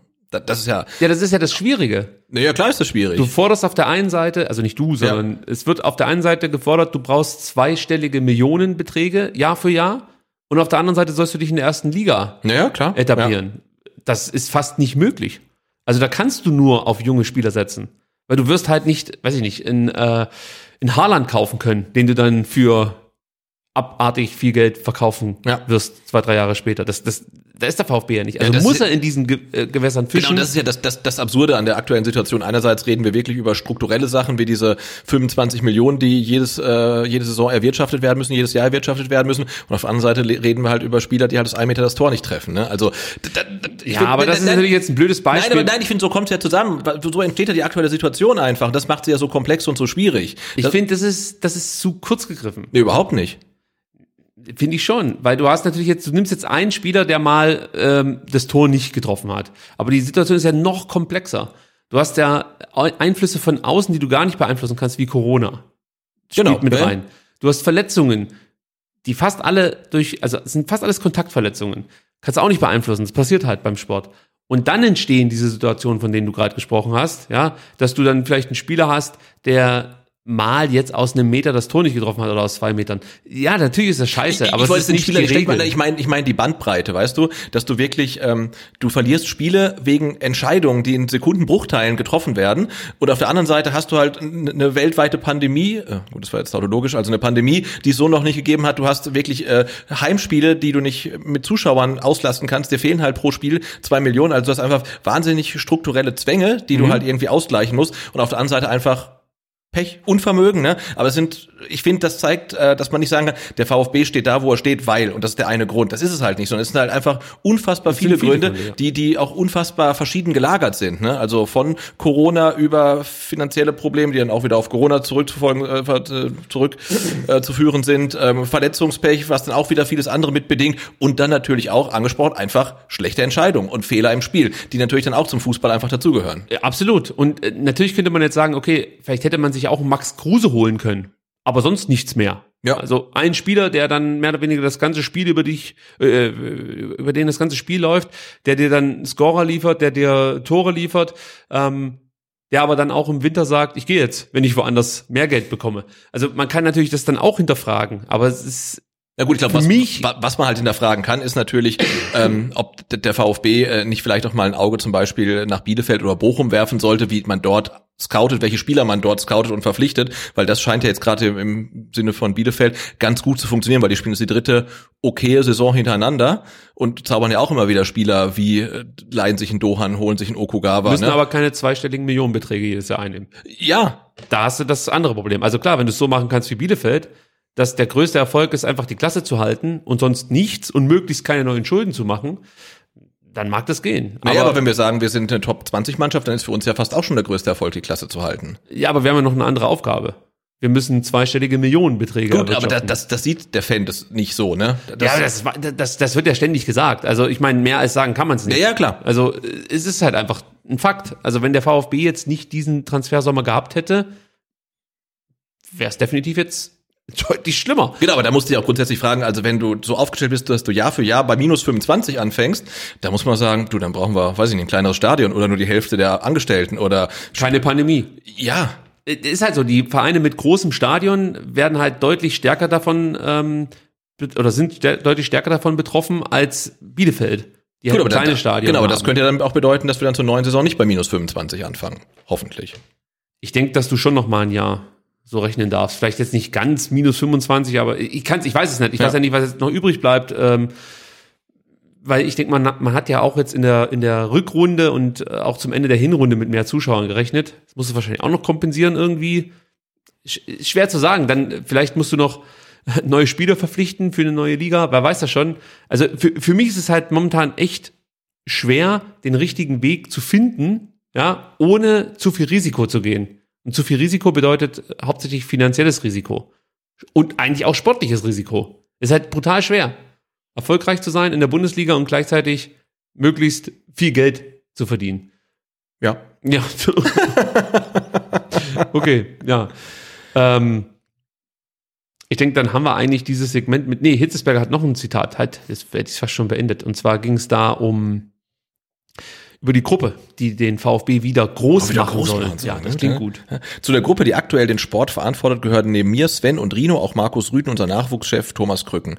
Je länger diese Gruppe auch nach meinem Ausscheiden zusammenbleibt, desto höher ist die Wahrscheinlichkeit, dass der VfB in der Zukunft erfolgreich ist. Ja, die Wahrscheinlichkeit, dass die Gruppe erfolgreich ist und somit der VfB wieder ein großer Club wird, wurde ja auch so ein Stück weit dann jetzt durch Hitzabgang torpediert, kann man sagen. Ja. Oder? Ja, ist ja auch so. Deswegen auch hier wieder es schmerzt mehr, als dass ich, also die Aussage stimmt natürlich, aber die schmerzt trotzdem, weil er ja geht. Genau, und da merkst du halt auch, also äh, ob, ob er möchte oder nicht und ob die Leute um ihn rum möchten oder nicht, ähm, die, dieses äh, lame duck Dilemma, das schwingt halt überall mit. Ne? Wenn man sagt, wenn wir als Gruppe zusammenbleiben, dann sind wir erfolgreich und sagen, ja, du gehst doch halt. Ne? Also seid ihr nicht erfolgreich und Kontinuität, dann sagst du, ja, Kontinuität schön gut, aber du gehst doch halt. Also das funktioniert halt alles nicht mehr, wenn der Abschied halt schon feststeht. Finde ich auch schwierig. Also und ich habe es vorhin schon gesagt, Hitzesberger ist halt derjenige, der Missentat und Materazzo den Rücken frei hält. Ja, und ähm, ich, ich glaube, mit Hitzesberger wäre es wahrscheinlich noch ruhiger aktuell. Also er ist ja da, aber du ja. hast es ja gerade schon erklärt, dass es schon so dieses Lame Duck Thema ist, das uns eigentlich seit Oktober begleitet. Ähm, ja, dann letzte Aussage von Thomas Hitzesberger, die ich mit reingenommen habe. Da geht es um fehlende Erfahrung im Team, also in der Mannschaft. Genau, er sagt, ähm, es muss am Saisonende analysiert werden, ob wir an der einen oder anderen Stelle Erfahrung gebraucht hätten. Aber jetzt sind solche Diskussionen die typischen Reflexe in der Branche von Leuten, die hinterher sagen, was sie angeblich schon immer gewusst haben. Das gefällt Sehr mir. schön, ja. Das gefällt mir ganz gut. Und eins ist auch klar, weil das äh, auch schon mehrfach auf Twitter äh, äh, diskutiert würde. Nach der Saison muss analysiert werden, was schief lief. Und zwar nach jeder Saison. Und ich gehe auch davon aus, dass das immer so ist, dass du ähm, nach einer Saison dich zusammensetzt und analysierst, was lief gut, was lief weniger gut. Und wenn Fehler gemacht wurden, heißt das für mich nicht zwingend, dass ich danach den Trainer oder den Sportdirektor oder wen auch immer entlassen muss, sondern dann heißt es erstmal, dass man diese Fehler erkennt und äh, dass man dann Lösungen präsentieren muss. Ja, also wenn du jetzt merkst, du hast recht, es braucht mehr Erfahrung im Kader, dann ist das die Aufgabe von ähm, Matarazzo, äh, von Missentat, äh, ja, entweder Lösungen anzubieten, wie du trotz dieser jungen Kaderstruktur eben diese Erfahrung oder diese, diese Abgebrühtheit, die man ja aktuell deutlich vermisst, ja, beim VfB Stuttgart, wie man die dann trotzdem kompensieren kann oder er sagt dann, ja, ihr habt recht, dann müssen wir da nochmal schauen, dass wir irgendwie jemanden bekommen, der 27, 28 ist. Äh, oder können halt im äh, Winter keinen Kämpf abgeben, der wahrscheinlich jetzt dann auch beim VfB besser aufgehoben wäre, weil du siehst ja gerade bei Ito, da läuft's halt jetzt nicht mehr so am Schnürchen wie noch in Ja. der Hinserie. Also deswegen diese, diese, diese Diskussion darüber, ob man jetzt ähm, Missint hat oder Matarazzo kritisieren darf, äh, finde ich müßig. Es ist ganz normal, dass das analysiert wird und dann auch kritisiert wird, was da falsch lief. Aber das wissen beide auch, gehe ich fest von aus. Also für mich heißt das übrigens auch nicht, dass man jetzt nie wieder ähm, junge Franzosen, Portugiesen oder von mir aus äh, äh, Japaner verpflichten darf. Es muss halt analysiert werden, warum lief es so, wie es jetzt gelaufen ist? Oder warum haben wir keinen Backup auf der linken Wingback- Wing- Wingback-Position? Warum haben wir kein Backup für Sascha Kalajdzic? Solche Fragen muss man stellen und dann auch beantworten, meiner Meinung nach. Also, ja. Sebastian. Ja, sehe ich genauso. Gefühlt bist du gar nicht mehr so richtig mit dabei. Was ist denn los bei dir? Ich bin schon hier äh, vor, am Vorbereiten für die nächsten. Läuft dein Backup schon wieder? Nein, da? das habe ich deinstalliert jetzt komplett. Es wird nie wieder laufen. Okay. Und was noch äh, er- erwähnt werden muss, ganz klar, diese Diskussionen müssen intern geführt werden. Also und also, das ist für mich das Hauptproblem, dass Inhalte über die Presse gespielt werden. Ob das jetzt durch Ja. Interviews ist oder einfach so durch kleine äh, Informationen, die man rausgibt und ähm, die dann geschickt platziert werden, das muss intern bleiben. Die Jungs müssen sich zusammensetzen, sind ja überwiegend Jungs. Ich glaube, es ist überhaupt keine, ne, ist weiterhin keine Frau im Aufsichtsrat. Ähm, die müssen zusammensitzen und sich da austauschen können und sich von mir aus auch mal was in, ins Gesicht schleudern können, ohne dass es danach halt äh, böses Blut gibt, so wie es Sven Missentat mehrfach betont hat, Diskussionskultur, Fehlerkultur, die muss man leben ähm, und da ist noch eine Menge äh, Verbesserungspotenzial, muss man so zu sagen. Und das gilt für alle. Ja, Ja, das ja. ist richtig. Gut, ähm, machen wir noch ein paar Fragen aus dem Chat. Gibt es noch welche? Ähm, also aktuell nicht, aber jetzt wäre eure Chance, äh, noch ein paar Fragen in den Chat zu feuern und ähm, solange einige noch tippen, könnten die anderen ja vielleicht einfach mal äh, den Daumen drücken. Achso, das habe ich gar nicht gesagt heute, ja. Ja, gerade ist ja nicht so die Stimmung nach äh, virtueller Welle, aber Daumen hoch und ein Abo für uns wäre super. Und wenn ihr noch äh, Fragen habt, die wir jetzt hier live beantworten können, dann schreibt sie jetzt in den Chat rein. Genau, ansonsten ähm, würden wir so langsam aber sicher die Sendung beenden für heute. Ähm, ich muss sagen, dass mit den Fragen, Sebastian wirkte auf mich etwas abgelenkt ab, äh, gelenkt heute. Ja, und dann wollte ich das halt übers Handy und dann knistert hier alles. Das war alles, weiß ich nicht. Also lief nicht, wie er sich das vorgestellt Ja, hat. ich bräuchte den Monitor vielleicht hinter dir, aber das sind wahrscheinlich auch meine Augen zu schlecht. Ähm, ähm, wir haben auch noch eine Ankündigung hier im Auftrag des Fanprojekts. Das können wir vielleicht mal kurz ähm, zwischendrin mit reinbringen. Ja. Ähm, denn das Fanprojekt hat in ähm, Kooperation mit der Fanbetreuung vom VfB Stuttgart, also muss man sagen, es gibt die Fanbetreuung vom VfB Stuttgart, ist eine äh, ein Organ des VfB Stuttgart und äh, das Fanprojekt ist kein Organ vom VfB Stuttgart, aber die Fanbetreuung, äh, das Fanprojekt ist für VfB-Fans. So und die zwei, das war jetzt kompliziert, bieten zusammen äh, eine Auswärtsfahrt nach Berlin an zum Spiel gegen Union am 12.3. Und ähm, es gibt um dieses Spiel drumrum ein Bildungsangebot. Das klingt jetzt erstmal ganz langweilig, aber ich war neulich erst in Berlin und ich äh, muss sagen, es lohnt sich halt wirklich, sich mal anzugucken, was da so an ähm, Geschichte und politischer Geschichte auch äh, liegt. Und ähm, es gibt, ich zitiere das kurz, eine Tour am Samstagvormittag, das Spiel ist ja auch am Samstag, ne? also vorm Spiel direkt. Und ähm, es geht unter anderem ins äh, Dokumentationszentrum ähm, was die äh, NS-Zwangsarbeit äh, ja, dokumentiert, äh, inklusive einer Vertiefung zum Thema Zwangsarbeit und Fußball. Also das klingt für mich relativ interessant. Und falls ihr eh vorhabt, äh, nach Berlin zum Auswärtsspiel zu fahren oder auch noch nicht vorhattet, dann ähm, habt mal ein Auge ähm, auf die sozialen Kanäle vom Fanprojekt, denn da wird es in Kürze dann äh, die konkreten Informationen geben, wie das Programm genau aussieht, was man machen muss, um mitzufahren. Äh, und da wird, ja, ich denke mal, im Laufe dieser Woche oder spätestens Anfang nächster Woche werden da konkrete Infos ähm, lanciert werden, die wir dann auch auf unseren Kanälen teilen werden. Das wollte ich nämlich jetzt noch unterbringen. Ja, das ähm, klingt auf jeden Fall hochinteressant. Und ich kann es nur jedem empfehlen. Du hast gesagt, du warst erst vor kurzem in Berlin. Ich mag Berlin auch sehr, auch natürlich wegen der Historie.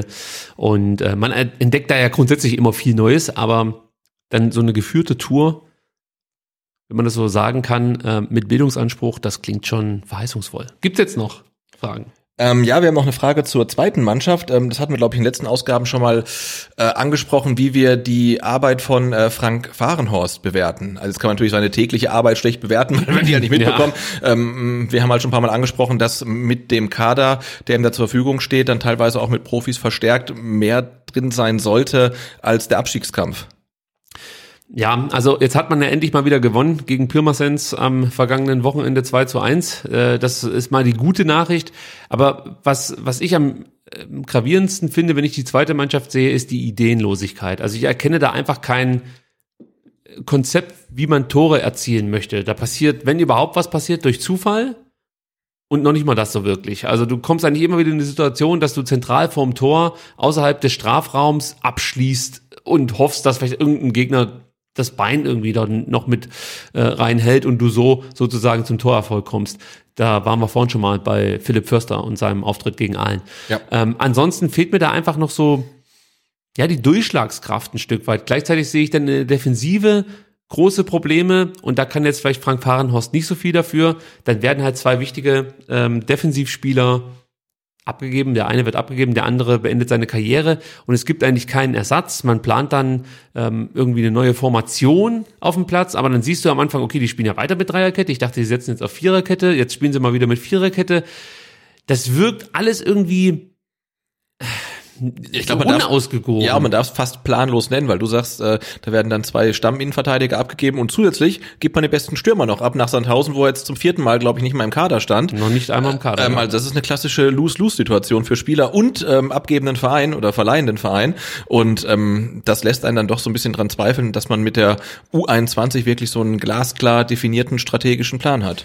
Ja, und ich sehe vor allem ähm, ja auch keine Entwicklung der einzelnen Spieler, weil was du ja möchtest, ist U19-Spieler über die zweite Mannschaft an die Profis ranführen. Und offensichtlich sieht das zum Beispiel Matarazzo komplett anders. Er sagt ja, der TBD ist, ist ein Kandidat, der sofort hoch kann zu den ja. Profis. Den Kast schickt er gar nicht genau. zu der zweiten Mannschaft. Und Castanaras vielleicht ähnlicher Kandidat. Castanaras habe ich hier auch nochmal einen Einspieler. Hört euch mal an, ähm, was Matarazzo über die Zukunft von Thomas Castanaras zu sagen hat. Ja, der macht, äh, macht einen guten Eindruck auch äh, im Training macht einen guten Eindruck. Was mir am meisten gefallen hat, ist äh, bei irgendeiner 6 gegen 6 Spielform äh, hat irgendein äh, leichtsinniger Fehler gemacht und hat so ein bisschen auf, der, auf, der, auf den Deckel bekommen von dem Mitspieler und äh, statt sich zu verstecken, hat sofort im Anschluss den Ball wieder wieder haben wollen und äh, agieren wollen und also dieses, dies, das gefällt mir extrem. Ja, das ist die eine Charaktereigenschaft, die mir gut gefällt, der einer sich was traut und mutig ist. Also macht für mich einen guten Eindruck, mag seine Tore, hat eine gute Figur. Äh, wenn, äh, wenn ich entscheiden würde, ich plan, ich plan mit ihm ab kommende Saison bei uns äh, als, als Kadermitglied. Und soll, soll zeigen, was er kann. Und dann entscheidet er, wie schnell es vorangeht. Ja, also das klingt auch nicht danach, dass er äh, Castanaras erstmal zur zweiten Mannschaft ja, schickt. Ich muss sagen, ich mag den Materazzo für solche Aussagen. Ne? Also andere sagen halt, ja, der hat mir ganz gut gefallen. Und ja, zack, hat ein Beispiel, hat so ein Beispiel, wo du denkst, ja. okay, genau, jetzt weiß ich, warum er ihm so gut gefallen hat. Ne? Ja, klar. Also und wie gesagt, normalerweise hast du ja die zweite Mannschaft genau dafür da, dass jetzt so ein Castanaras da Minuten sammelt, Tore schießen kann und dann eben an Ja. die erste Mannschaft rangeführt wird. Und ähm, irgendwie fehlt das so ein Stück weit beim VfB. Dass Jetzt Spieler- scheint scheint es ja eher Disziplinarmaßnahme zu sein, wie für, Spieler wie Alexis TBD. Das ist halt Du sagst es, ja. Und alle Spieler, die jetzt diesen Weg über die zweite Mannschaft gegangen sind, wer konnte sich denn da bislang für die erste empfehlen? Das muss ich mal wirklich überlegen. Also ich rede jetzt nicht von Spielern, die von der ersten in die zweite runtergestuft Ja, wurden, weil sie irgendwie nach einer Verletzungspause Spielzeit brauchten, sondern wirklich, welche, welche, welcher Spieler war denn der letzte, der von der zweiten Mannschaft in die erste hochkam? Wer war denn das?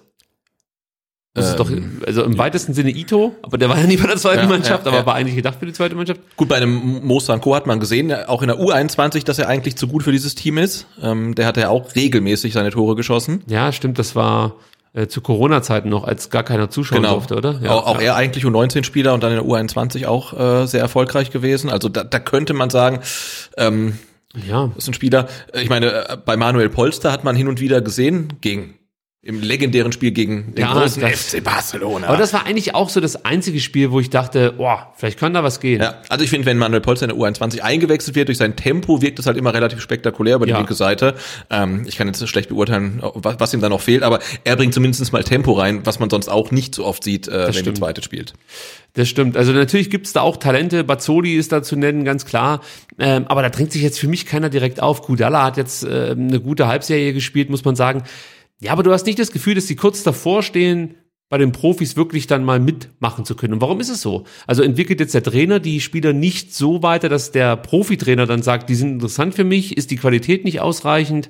Darüber müsste man schon mal nachdenken. Und auch hier gehe ich einfach davon aus, ich hoffe, der VfB wuppt das jetzt hier irgendwie. Also mit diesem Sieg gegen äh, Pirmasens hat man zumindest mal dafür gesorgt, dass der Abstand nach unten etwas größer wurde, ähm, weil die anderen Konkurrenten unentschieden spielten. Groß Asbach hat gewonnen, also die sind weiterhin mit dran.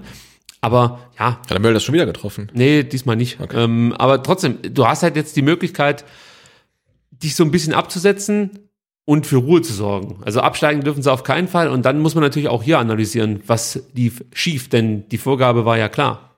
Top 6. Mhm. Und davon ist man dann schon ein Stück mal, weit ja. entfernt aktuell. Hast du noch eine Frage? Ähm, nee, also unser, ja nee, sagen Chat ist ein bisschen, bisschen Okay. also, es- also es gibt noch Fragen, aber die sind jetzt auch so ein bisschen verstreut. Ähm, wir können dann vielleicht noch, also ganz kurz möchte ich noch erwähnen, ähm, dass die Damen vom VfB über Türkheim, die in wenigen Monaten dann die Damen vom VfB Stuttgart sind, äh, am Sonntag im Pokal Viertelfinale gespielt haben äh, und gewonnen haben. Gegen Kreilsheim mit 2 zu 1. Ich war da und ich war das letzte Mal im Herbst da und habe mir da auch so die gleiche Frage gestellt wie, wie bei der U21. Was wollen die eigentlich spielen? Wie wollen die Tore schießen? Wie wollen die gewinnen? Und ich muss sagen, jetzt ja, drei, vier Monate später hat man das äh, am Sonntag deutlich gesehen. Also nicht nur, weil sie dann auch gewonnen haben, sondern auch, ähm, weil das ein richtig gutes Spiel war, wo man gesehen hat, okay, die spielen äh, vertikal, spielen steil, klatsch, kommen halt über die Außen. Also da- das sah für mich äh, relativ äh, gut aus und ich hoffe, dass sie jetzt in der Rückrunde ähm, dann sich da unten vom aus dem Tabellenkeller auch relativ schnell äh, entfernen können. Also es gab eine Weiterentwicklung. Aus meiner Sicht ja. Ich habe sie noch nie live gesehen, also ich kann es ja überhaupt nicht beurteilen. Ähm, deswegen vertraue ich da deiner Expertise. Ja. Und Und ich, genau, eine Weiterentwicklung gab es allerdings nicht, äh, was äh, die Präsenz von VfB-Verantwortlichen angeht. Was ich jetzt echt im Pokal-Viertelfinale ein bisschen schade finde. Also, du weißt ja, die Profis spielen am Freitagabend, die, die Damen vom VfB Obertürkheim spielen am Sonntagmittag um 13 Uhr und es ist halt einfach niemand da, ne? Also und du hast jetzt viele neue Leute im Vereinsbeirat, äh, die da mit äh, viel Jubel reingewählt wurden und so Ja, weiter, Äh, von denen man halt wenig hört und da denke ich halt, man könnte sich ja da schon mal irgendwie auch zeigen. Ja, also das merkt man schon, dass die, dass die Obertürkheimerinnen irgendwie bislang noch nicht so ähm, gecatcht haben, um es mal so auszudrücken. Also du merkst schon, dass das Interesse da war am Anfang, aber dann sich dann auch relativ schnell abkühlte. Genau, wo man auch sagen muss, dass der VfB Stuttgart sich auch überhaupt gar nicht drum bemüht hat, Und dass ich glaube, sich das da ändert. Ne? Punkt. Ja, Also natürlich, ja. du musst natürlich dann vielleicht auch über, jetzt kann man über Ticketaktionen vielleicht so ein bisschen den Fokus darauf lenken, dass die Mädels da ja auch um etwas spielen, nämlich den Klassenerhalt. Ähm, weiß ich nicht, ob es da so Kooperationsmöglichkeiten gibt. Ja, aber ganz ehrlich, das Ticket kostet 5 Euro. Es geht nicht ums Ne? Geld, Also, es geht einfach nur darauf, äh, es geht einfach nur darum, darauf aufmerksam zu machen, Genau. dass da was passiert. Also ich glaube nicht, dass die Leute da hingehen, weil es fünf Euro kostet. Oder nicht hingehen, weil es da fünf Euro kostet, sondern ich glaube, die gehen da nicht hin, weil sie es irgendwie überhaupt, überhaupt nicht auf dem Zettel haben. Nee, natürlich, weil es niemand mitbekommt. Ja. Und das finde ich schade. Und du kannst ja nicht sagen, äh, äh, jetzt ab 2022 gibt's äh, Frauenfußball beim VfB Stuttgart und du fängst dann erst an damit. Na, du musst halt jetzt anfangen und die Leute darauf aufmerksam machen. Das finde ich halt ein bisschen schade. Na, ich vermute, die werden jetzt einfach abwarten, bis die sozusagen dann auch in den Trikots des VfB spielen. Natürlich. Und da muss man halt abwarten. Ich meine, äh, wir reden jetzt über die Frauen und bemängeln, dass die nicht den Fokus bekommen, den sie vielleicht verdient hätten. Das kannst du natürlich auch über die U21 und U19 sagen. Also ich finde auch da äh, ist noch einiges zu holen. Ja. Also um, um, umso schöner, also abgesehen vom Ergebnis war, ähm, dass beim Spiel von der U19 am Freitag, bevor die Profis gespielt haben, die haben ja dann im Stiens gespielt, das Derby gegen den KSC, äh, es war ausverkauft, ne? ja, ja, Also das fand ich da war Brutal. die Bude voll, absolut. Ähm, nee, aber äh, da fehlt dem VfB irgendwie, weiß nicht, die Weitsicht, was da eigentlich möglich wäre. Da kannst du auch noch Leute binden, vielleicht auch, die sich einen Stadionbesuch nicht leisten können. Ja, oder die grundsätzlich vielleicht nicht das Interesse an der ersten Mannschaft haben, aber irgendwie Jugendfußball interessant finden oder Frauenfußball. Genau, oder die halt auch sagen, im Stadion sind mir zu viele Leute und in der S-Bahn will ich auch Was nicht fahren. immer, ja. dann, dann gehst du halt ne, zur, zur U21, zur U19, hast da um dich rum halt niemanden stehen. Also jetzt bei der U19 vermutlich anders, aber ähm, also selbst wenn du da irgendwie noch so Corona-Ängste hast oder so, dann geh, geh zu den Damen vom VfB über Türkheim oder zu U21 oder zu U19, da hast du deinen Platz äh, um dich rum. Also da Ich- passiert zu wenig. ich möchte dem VfB jetzt auch nicht nur irgendwie den äh, schwarzen Peter zuschieben, aber sie tragen definitiv ihren Anteil dran, dass die Obertürkheimerinnen eigentlich, wenn überhaupt wahrgenommen werden, dann über irgendwelche äh, Social Media Leute, die die äh, Ergebnisse teilen oder ähm, ein paar Bilder posten, wenn sie vor Ort sind oder so, aber vom VfB kommt da viel zu wenig. Also ich kann mich jetzt noch nicht mehr dran erinnern, dass über den offiziellen Kanälen, über die offizielle Kanäle mal irgendwas äh, zu den Ober Obertürkheimerinnen äh, gepostet Ja, neu, wurde. neulich gab es ja ein Fotoshooting erstmals dann Ja, aber dann nicht über Nein, nein, erstmals in den VfB-Trikots, also in den VfB Stuttgart-Trikots.